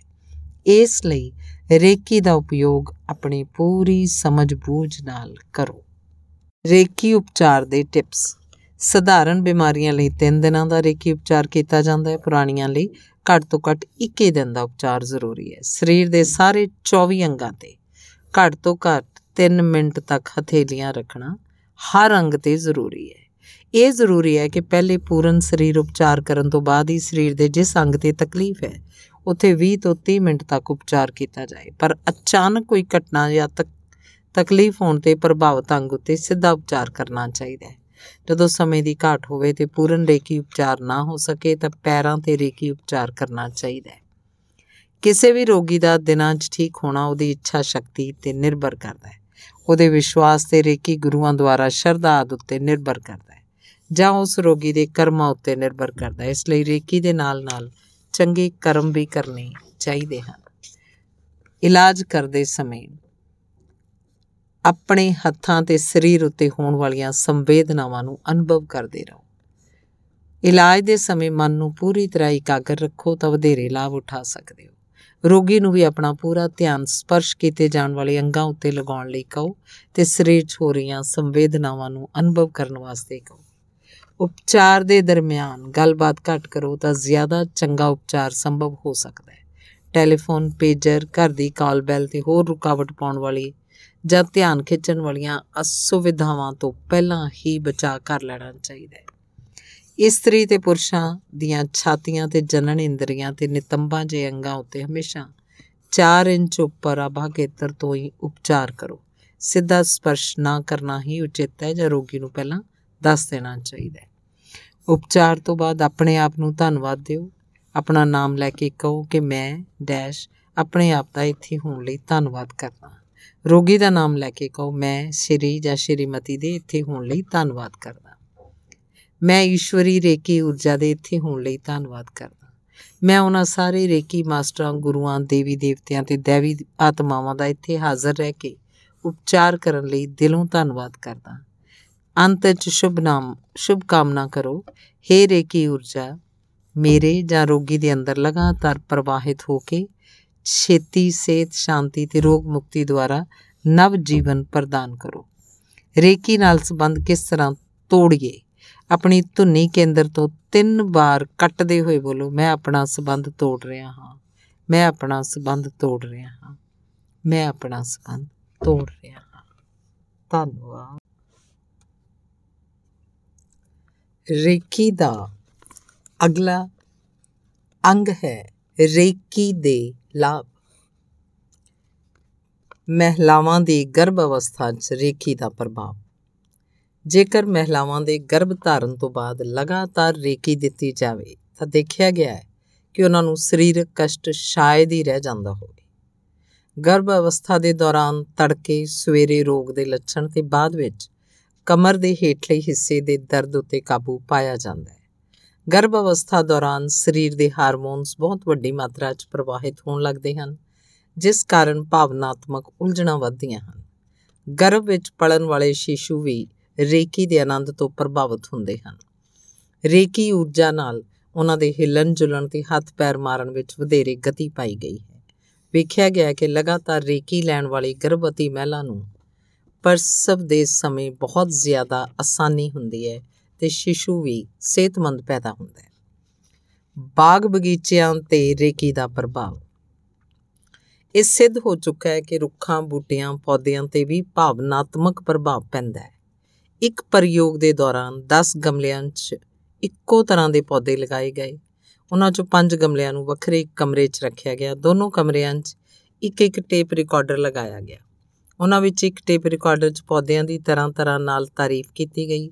ਮਧੁਰ ਸੰਗੀਤ ਵਜਾਇਆ ਗਿਆ, ਜਦਕਿ ਦੂਜੇ ਕਮਰੇ 'ਚ ਗਮਲਿਆਂ ਦੇ ਕੋਲ ਰੱਖੇ ਟੇਪ ਰਿਕਾਰਡਰ 'ਚ ਮਾੜੇ ਸ਼ਬਦ ਤੇ ਪੌਦਿਆਂ ਨੂੰ ਬੁਰਾ ਭਲਾ ਕਹਿਣ ਵਾਲਾ ਗੀਤ ਵਜਾਇਆ ਗਿਆ। ਕਰੀਬ 15 ਦਿਨਾਂ ਬਾਅਦ ਵੇਖਿਆ ਗਿਆ ਕਿ ਮਧੁਰ ਸੰਗੀਤ ਤੇ ਪੌਦਿਆਂ ਦੀ ਤਾਰੀਫ ਵਾਲੇ ਗਮਲਿਆਂ ਦੇ ਪੌਦੇ ਲਹਿਲਾ ਰਹੇ ਸਨ। ਉਹਨਾਂ 'ਚ ਨਵੀਆਂ-ਨਵੀਆਂ ਕਲੀਆਂ ਖਿੜ ਰਹੀਆਂ ਸਨ, ਜਦਕਿ ਬੁਰਾ ਭਲਾ ਸ਼ਬਦ ਸੁਣਨ ਵਾਲੇ ਪੌਦੇ ਮੁਰਝਾਉਣ ਦੀ ਸਥਿਤੀ 'ਚ ਪੁੱਜ ਗਏ ਸਨ।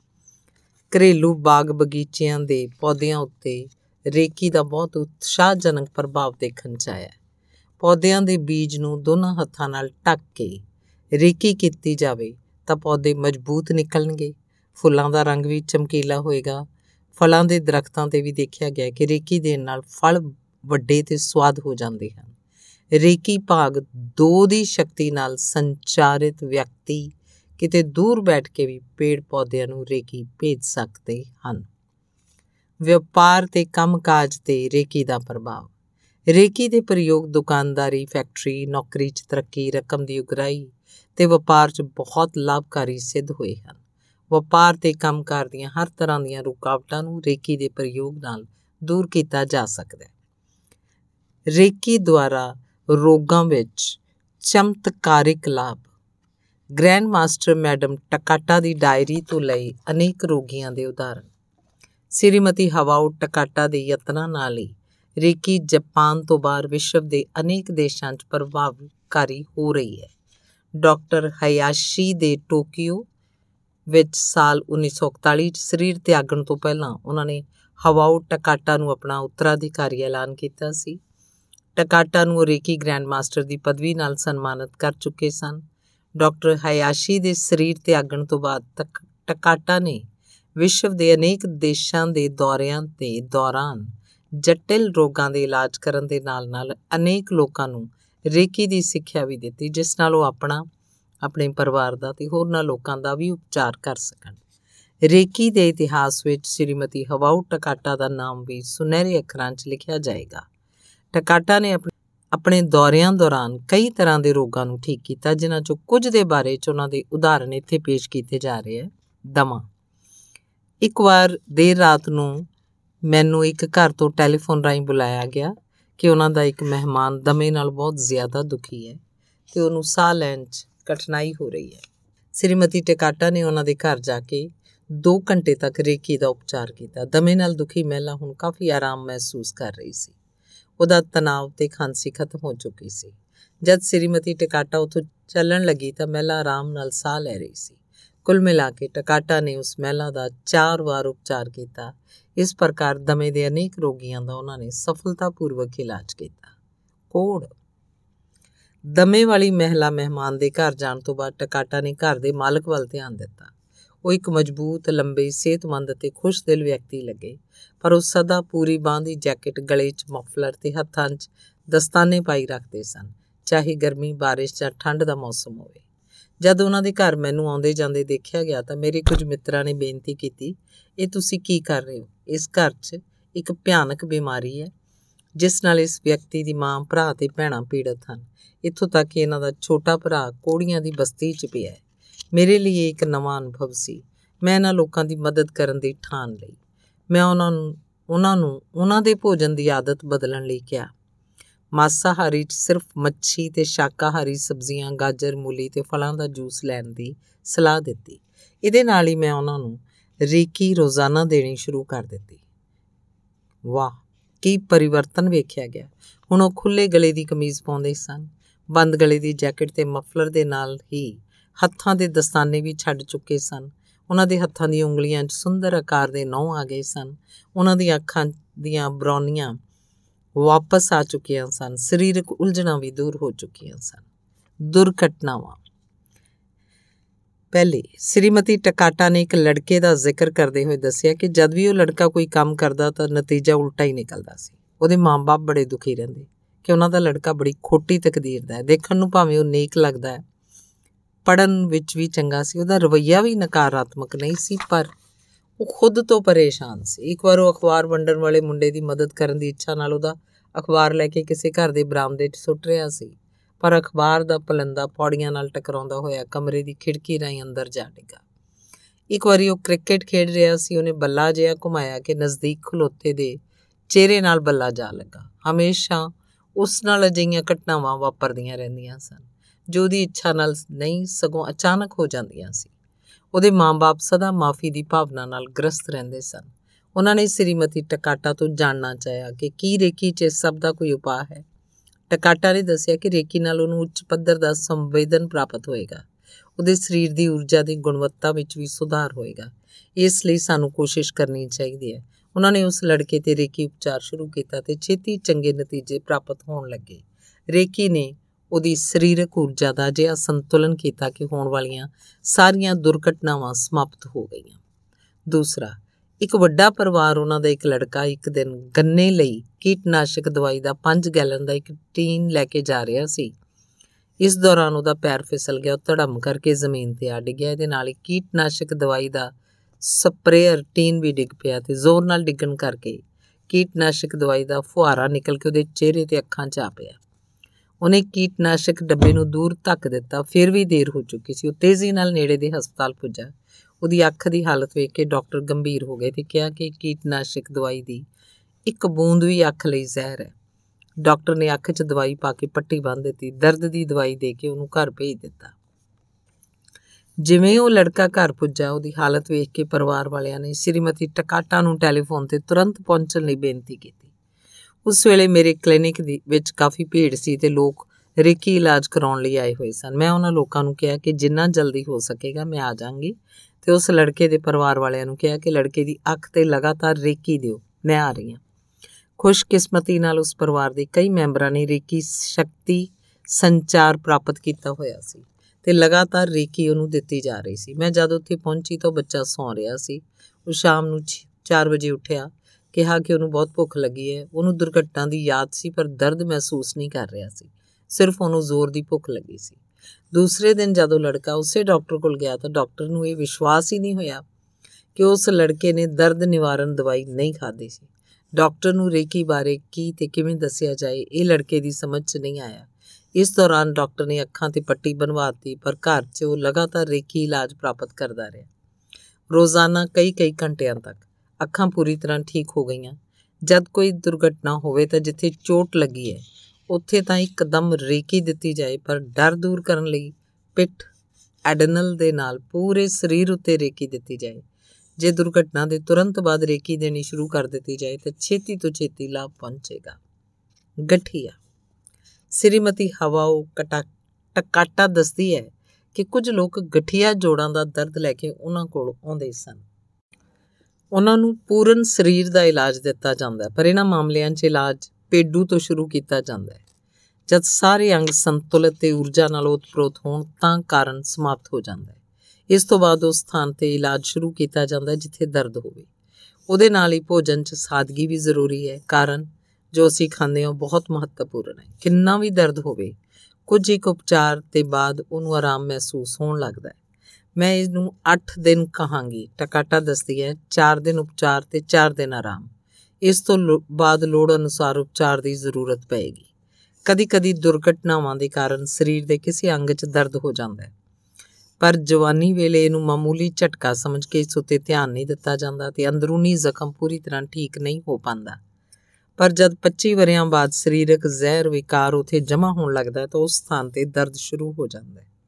ਤੇ ਜਦੋਂ ਦਰਦ ਸ਼ੁਰੂ ਹੋ ਜਾਂਦਾ ਹੈ ਤਾਂ ਸ੍ਰੀਮਤੀ ਟਕਾਟਾ ਦੱਸਦੀ ਹੈ ਕਿ ਰੇਕੀ ਤੋਂ ਸਦਾ ਆਸ ਬਣੀ ਰਹਿੰਦੀ ਹੈ। ਜਦ ਤੱਕ ਜੀਵਨ ਹੈ ਤੇ ਚਿਕਿਤਸਾ ਲਈ ਸਮਾਂ ਦੇਣ ਦੀ ਇੱਛਾ ਹੈ, ਤਦ ਤੱਕ ਰੋਗ ਹੋਣ ਵਿੱਚ ਰੇਕੀ ਸਹਾਇਤਾ, ਸਹਾਇਕ ਹੋਏਗੀ।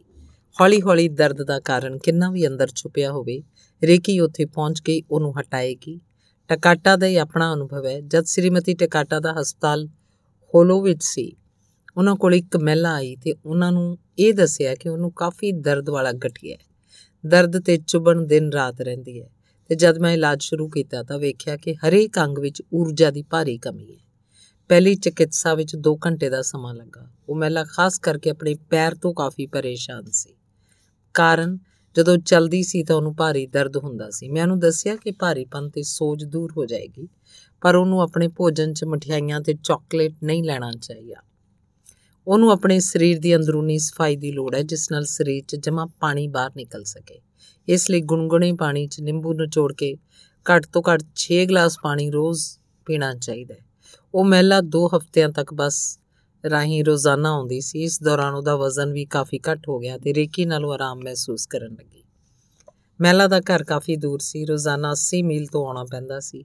ਇਸ ਲਈ ਮੇਰੇ ਦੁਆਰਾ ਰੇਕੀ ਸ਼ਕਤੀ ਨਾਲ ਸੰਚਾਰਿਤ ਹੋਣ ਦੇ 2 ਮਹੀਨੇ ਬਾਅਦ ਉਹ ਮਹਿਲਾ ਮੇਰੇ ਕੋਲ ਆਈ ਤੇ ਆਪਣੇ ਨਾਲ ਵਿਸ਼ੇਸ਼ ਪ੍ਰਕਾਰ ਦੀ ਪਾਵ ਰੋਟੀ ਵੀ ਲਿਆਈ। ਉਹਨੇ ਦੱਸਿਆ ਕਿ ਅਨੇਕ ਸਾਲਾਂ ਬਾਅਦ ਉਹਨੇ ਖੁਦ ਆਟਾ ਗੁੰਨ ਕੇ ਇਹਨੂੰ ਬਣਾਇਆ ਤੇ ਪਾਵ ਰੋਟੀ ਬਣਾ ਕੇ ਤੁਹਾਡੇ ਹਿੱਸੇ ਦੀ ਲੈ ਕੇ ਆਈ ਜੋੜਾਂ ਦੀ ਸੋਜ ਆਰਥਰਾਈਟਿਸ ਉਹ ਵਿਅਕਤੀ ਜੋੜਾਂ ਦੀ ਸੋਜ ਨਾਲ ਪੂਰੀ ਤਰ੍ਹਾਂ ਪੀੜਤ ਸੀ ਤੇ 5 ਮਹੀਨੇ ਤੱਕ ਹਸਪਤਾਲ 'ਚ ਰਿਹਾ।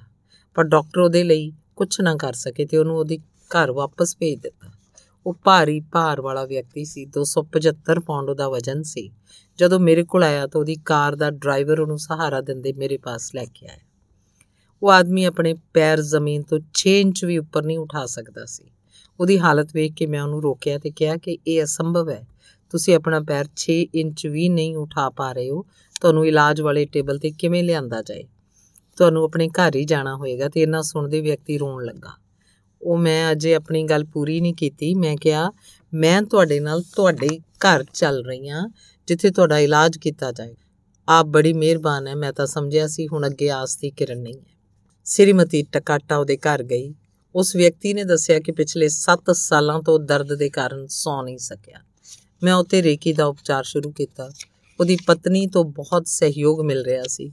ਉਹ ਪੱਕੀ ਈਸਾਈ ਸੀ ਤੇ ਹਰੇਕ ਐਤਵਾਰ ਨੂੰ ਚਰਚ ਜਾਂਦੀ ਸੀ। ਕਿ ਤੁਹਾਡੇ ਪਤੀ ਵੀ ਚਰਚ ਜਾਂਦੇ ਮੈਂ ਪੁੱਛਿਆ, ਨਹੀਂ। ਜਦ ਕਦੀ ਮੈਂ ਬਹੁਤ ਜ਼ੋਰ ਦਿੰਨੀ ਆ ਤਾਂ ਇਹ ਨਾਲ ਜਾਂਦੇ ਆ। ਉਹਦੀ ਪਤਨੀ ਨੇ ਦੱਸਿਆ, ਇੱਕ ਮਹੀਨੇ ਤੱਕ ਲਗਾਤਾਰ ਉਹਦਾ ਰੇਕੀ ਉਪਚਾਰ ਚੱਲਦਾ ਰਹੇਗਾ, ਮੈਂ ਉਹਨੂੰ ਦੱਸਿਆ। ਇੱਕ ਹਫ਼ਤੇ ਦੇ ਉਹਨਾਂ ਦੀ ਹਾਲਤ ਵਿੱਚ ਪਰਿਵਰਤਨ ਨਜ਼ਰ ਆਉਣੇ ਸ਼ੁਰੂ ਹੋਏ। ਰੇਕੀ ਦੀ ਪ੍ਰਤੀਕਿਰਿਆ ਸ਼ੁਰੂ ਹੋ ਗਈ ਸੀ। ਮੈਂ ਉਹਨੂੰ ਖਾਣ ਪੀਣ 'ਚ ਸੁਧਾਰ ਦੀ ਬੇਨਤੀ ਕੀਤੀ, ਮਾਸ ਖਾਣਾ ਬੰਦ ਕਰਨਾ ਪਏਗਾ, ਮੱਛੀ ਖਾ ਸਕਦੇ ਆ, ਨਾਲ ਹੀ ਗੁੰਗੁਣੇ ਪਾਣੀ 'ਚ ਨਿੰਬੂ ਪੰਜ ਛੇ ਗਲਾਸ ਪੀਂਦੇ ਰਹੋ, ਜੋ ਕਹੋਗੇ ਮੈਂ ਕਰਾਂਗਾ, ਉਸ ਵਿਅਕਤੀ ਨੇ ਭਰੋਸਾ ਦਿੱਤਾ। ਦੂਜੇ ਹਫ਼ਤੇ ਦੇ ਬਾਅਦ ਉਹ ਆਪਣੇ ਮਕਾਨ ਦੇ ਲਾਨ 'ਚ ਜਾਣ ਲੱਗਾ, ਉਹਦੀ ਹਾਲਤ 'ਚ ਸੁਧਾਰ ਹੋ ਰਿਹਾ ਸੀ। ਰੇਕੀ ਉਪਚਾਰ ਚੱਲਦਾ ਰਿਹਾ ਤੀਜੇ ਹਫ਼ਤੇ ਉਹਦੀ ਸੱਜੀ ਕੂਣੀ ਉੱਤੇ ਇੱਕ ਲਾਲ ਦਾਗ ਦਿਖਾਈ ਦਿੱਤਾ। ਹੌਲੀ-ਹੌਲੀ ਉਹ ਦਾਗ ਵੱਡਾ ਹੋਣ ਲੱਗਾ ਤੇ ਚੌਥੇ ਦਿਨ ਤਾਂ ਉਹ ਦਾਗ ਫੁੱਲ ਕੇ ਗੁਬਾਰੇ ਦੀ ਤਰ੍ਹਾਂ ਹੋ ਗਿਆ। ਉਹ ਵਿਅਕਤੀ ਕਾਫੀ ਪਰੇਸ਼ਾਨ ਸੀ ਕਿ ਕੀ ਹੋ ਰਿਹਾ। ਹੈ ਰੇਕੀ ਦੀ ਪ੍ਰਤੀਕਿਰਿਆ ਚੱਲ ਰਹੀ ਹੈ ਤੇ ਰੇਕੀ ਦੀ ਜ਼ਿੰਮੇਵਾਰੀ ਉੱਤੇ ਇਹਨੂੰ ਛੱਡ ਦਿਓ, ਮੈਂ ਕਿਹਾ। ਮੈਂ ਹੁਣ ਉਸੇ ਸਥਾਨ ਤੇ ਰੇਕੀ ਦੇਣੀ ਸ਼ੁਰੂ ਕੀਤੀ ਤੇ ਕੁਝ ਦਿਨਾਂ ਦੇ ਬਾਅਦ ਉਹ ਆਪਣੇ ਆਪ ਫਟ ਗਿਆ। ਮੈਂ ਅਜੇ ਆ ਸੋਚ ਹੀ ਰਹੀ ਸੀ, ਫਟਣ ਦੇ ਨਾਲ ਹੀ ਉਹ ਵਗਣ ਲੱਗਾ। ਮੈਂ ਛੇਤੀ ਨਾਲ ਉਸ ਛੇਦ ਦੇ ਕੋਲ ਇੱਕ ਤੌਲੀਆ ਲਗਾ ਦਿੱਤਾ। ਉਸ ਛੇਦ ਦਾ ਵਗਣਾ ਜਾਰੀ ਰਿਹਾ ਤੇ ਉਸ ਵਿੱਚੋਂ ਸਫੇਦ ਪਦਾਰਥ ਕਾਫੀ ਮਾਤਰਾ 'ਚ ਨਿਕਲ ਰਿਹਾ ਸੀ। ਪਾਣੀ ਦੇ ਨਾਲ ਹੀ ਚੂਨਾ ਨਿਕਲ ਰਿਹਾ ਸੀ ਜੋ ਜੋੜਾਂ 'ਚ ਜੰਮ ਗਿਆ ਸੀ।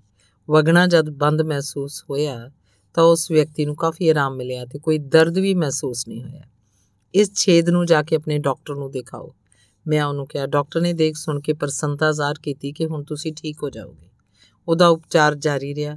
ਹੁਣ ਉਹ ਬਿਲਕੁਲ ਠੀਕ ਹੋ ਗਿਆ ਸੀ, ਉਹਦਾ ਵਜ਼ਨ ਕਾਫੀ ਘਟ ਗਿਆ ਸੀ ਤੇ ਆਪਣੀ ਪਤਨੀ ਦੇ ਨਾਲ ਹੁਣ ਤੁਸੀਂ ਲਗਾਤਾਰ ਚਰਚ ਜਾਓ ਤੇ ਭਗਵਾਨ ਦਾ ਧੰਨਵਾਦ ਕਰੋ ਕਿ ਰੇਕੀ ਨਾਲ ਤੁਸੀਂ ਠੀਕ ਹੋ ਗਏ ਹੋ।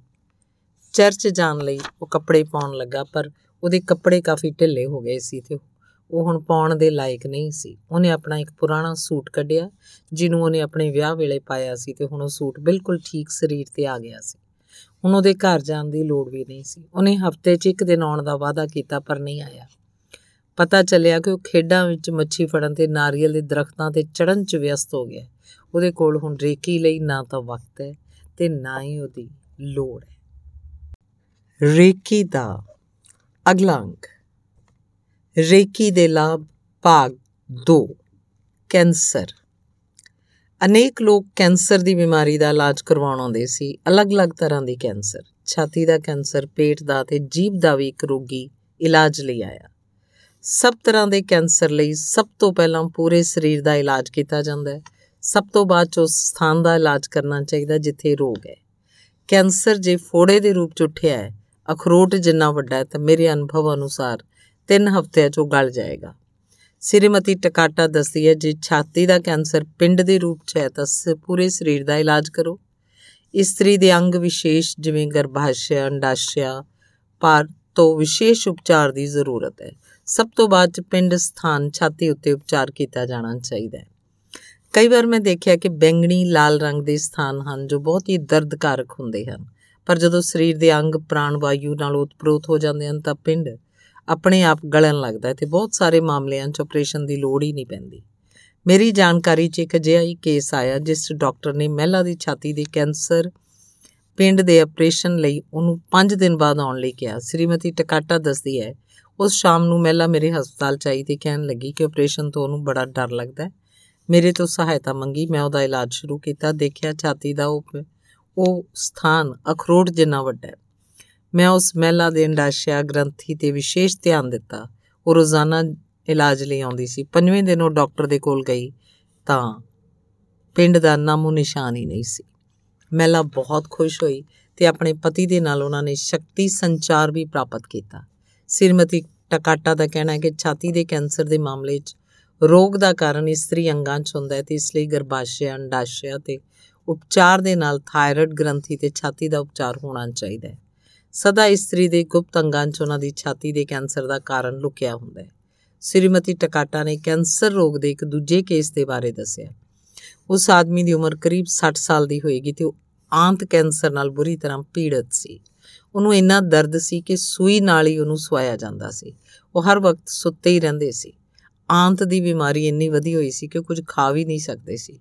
ਇਸ ਲਈ ਬਹੁਤ ਕਮਜ਼ੋਰ ਹੋ ਗਏ ਸੀ। ਉਹ ਪਾਣੀ ਵੀ ਨਹੀਂ ਪੀ ਸਕਦੇ ਸੀ। ਇਸ ਲਈ ਡਾਕਟਰ ਨੇ ਉਹਨਾਂ ਦਾ ਜੀਵਨ 2 ਹਫ਼ਤਿਆਂ ਤੱਕ ਦਾ ਦੱਸ ਦਿੱਤਾ ਸੀ। ਉਹਦੀ ਪਤਨੀ ਨੂੰ ਰੇਕੀ ਦੀ ਜਾਣਕਾਰੀ ਸੀ ਤੇ ਉਹਨੇ ਨਿਸ਼ਚੈ ਕੀਤਾ ਕਿ ਜਿੰਨਾ ਵੱਧ ਤੋਂ ਵੱਧ ਸਮਾਂ ਸੰਭਵ ਹੋ ਸਕੇਗਾ, ਉਹਨੂੰ ਰੇਕੀ ਦੇਗੀ। ਡਾਕਟਰ ਦੀ ਉਕਤ ਸਲਾਹ ਦੇ ਬਾਅਦ ਹੀ ਉਹਨੇ ਹਿੰਮਤ ਨਹੀਂ ਹਾਰੀ। ਤਿੰਨ ਦਿਨਾਂ ਦੇ ਬਾਅਦ ਉਹ ਬਿਹਤਰ ਮਹਿਸੂਸ ਕਰ ਰਹੇ ਸੀ, ਉਹ ਜਾਗਦੇ ਰਹਿੰਦੇ ਸੀ ਤੇ ਦੱਸਿਆ ਕਿ ਜਦ ਉਹਨਾਂ ਦੇ ਗਲੇ ਉੱਤੇ ਰੇਕੀ ਦਾ ਉਪਚਾਰ ਹੁੰਦਾ ਤਾਂ ਉਹਨਾਂ ਨੂੰ ਦਰਦ ਮਹਿਸੂਸ ਨਹੀਂ ਹੁੰਦਾ। ਜਿਵੇਂ ਉਹਨਾਂ ਦੀ ਪਤਨੀ ਉਹਨਾਂ ਕੋਲੋਂ ਰੇਕੀ ਛੱਡ ਕੇ ਉੱਠਦੀ ਉਹਨਾਂ ਨੂੰ ਦਰਦ ਮਹਿਸੂਸ ਹੋਣ ਲੱਗਦਾ। ਇਸ ਲਈ ਉਹਨਾਂ ਨੇ ਆਪਣੇ ਤਿੰਨਾਂ ਬੱਚਿਆਂ ਨੂੰ ਰੇਕੀ ਸ਼ਕਤੀ ਨਾਲ ਸੰਚਾਰਿਤ ਕਰਾਇਆ, ਜਿਸ ਨਾਲ ਸਾਰੇ ਜਣੇ ਮਿਲ ਕੇ ਲਗਾਤਾਰ 24 ਘੰਟੇ ਉਹਨਾਂ ਦੇ ਰੇਕੀ ਉਪਚਾਰ ਕਰਦੇ ਰਹੇ।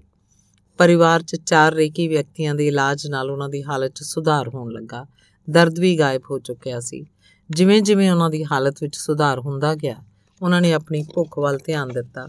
ਸ਼ੁਰੂ 'ਚ ਉਹਨਾਂ ਨੂੰ ਸਾਦਾ ਸੂਪ ਦਿੱਤਾ ਜਾਂਦਾ, ਜਿਹਨੂੰ ਮਜ਼ੇ ਨਾਲ ਪੀ ਸਕਦੇ ਸੀ। ਅਗਲੇ ਹਫ਼ਤੇ ਉਹ ਮੁਲਾਇਮ ਭਾਤ ਖਾਣ ਲੱਗੇ। ਮਹੀਨੇ ਦਾ ਅੰਤ ਹੁੰਦੇ ਹੁੰਦੇ ਡਾਕਟਰ ਨੇ ਐਕਸ-ਰੇ ਕਰਕੇ ਵੇਖਿਆ ਕੈਂਸਰ ਘਟਣ ਲੱਗ ਪਿਆ ਸੀ।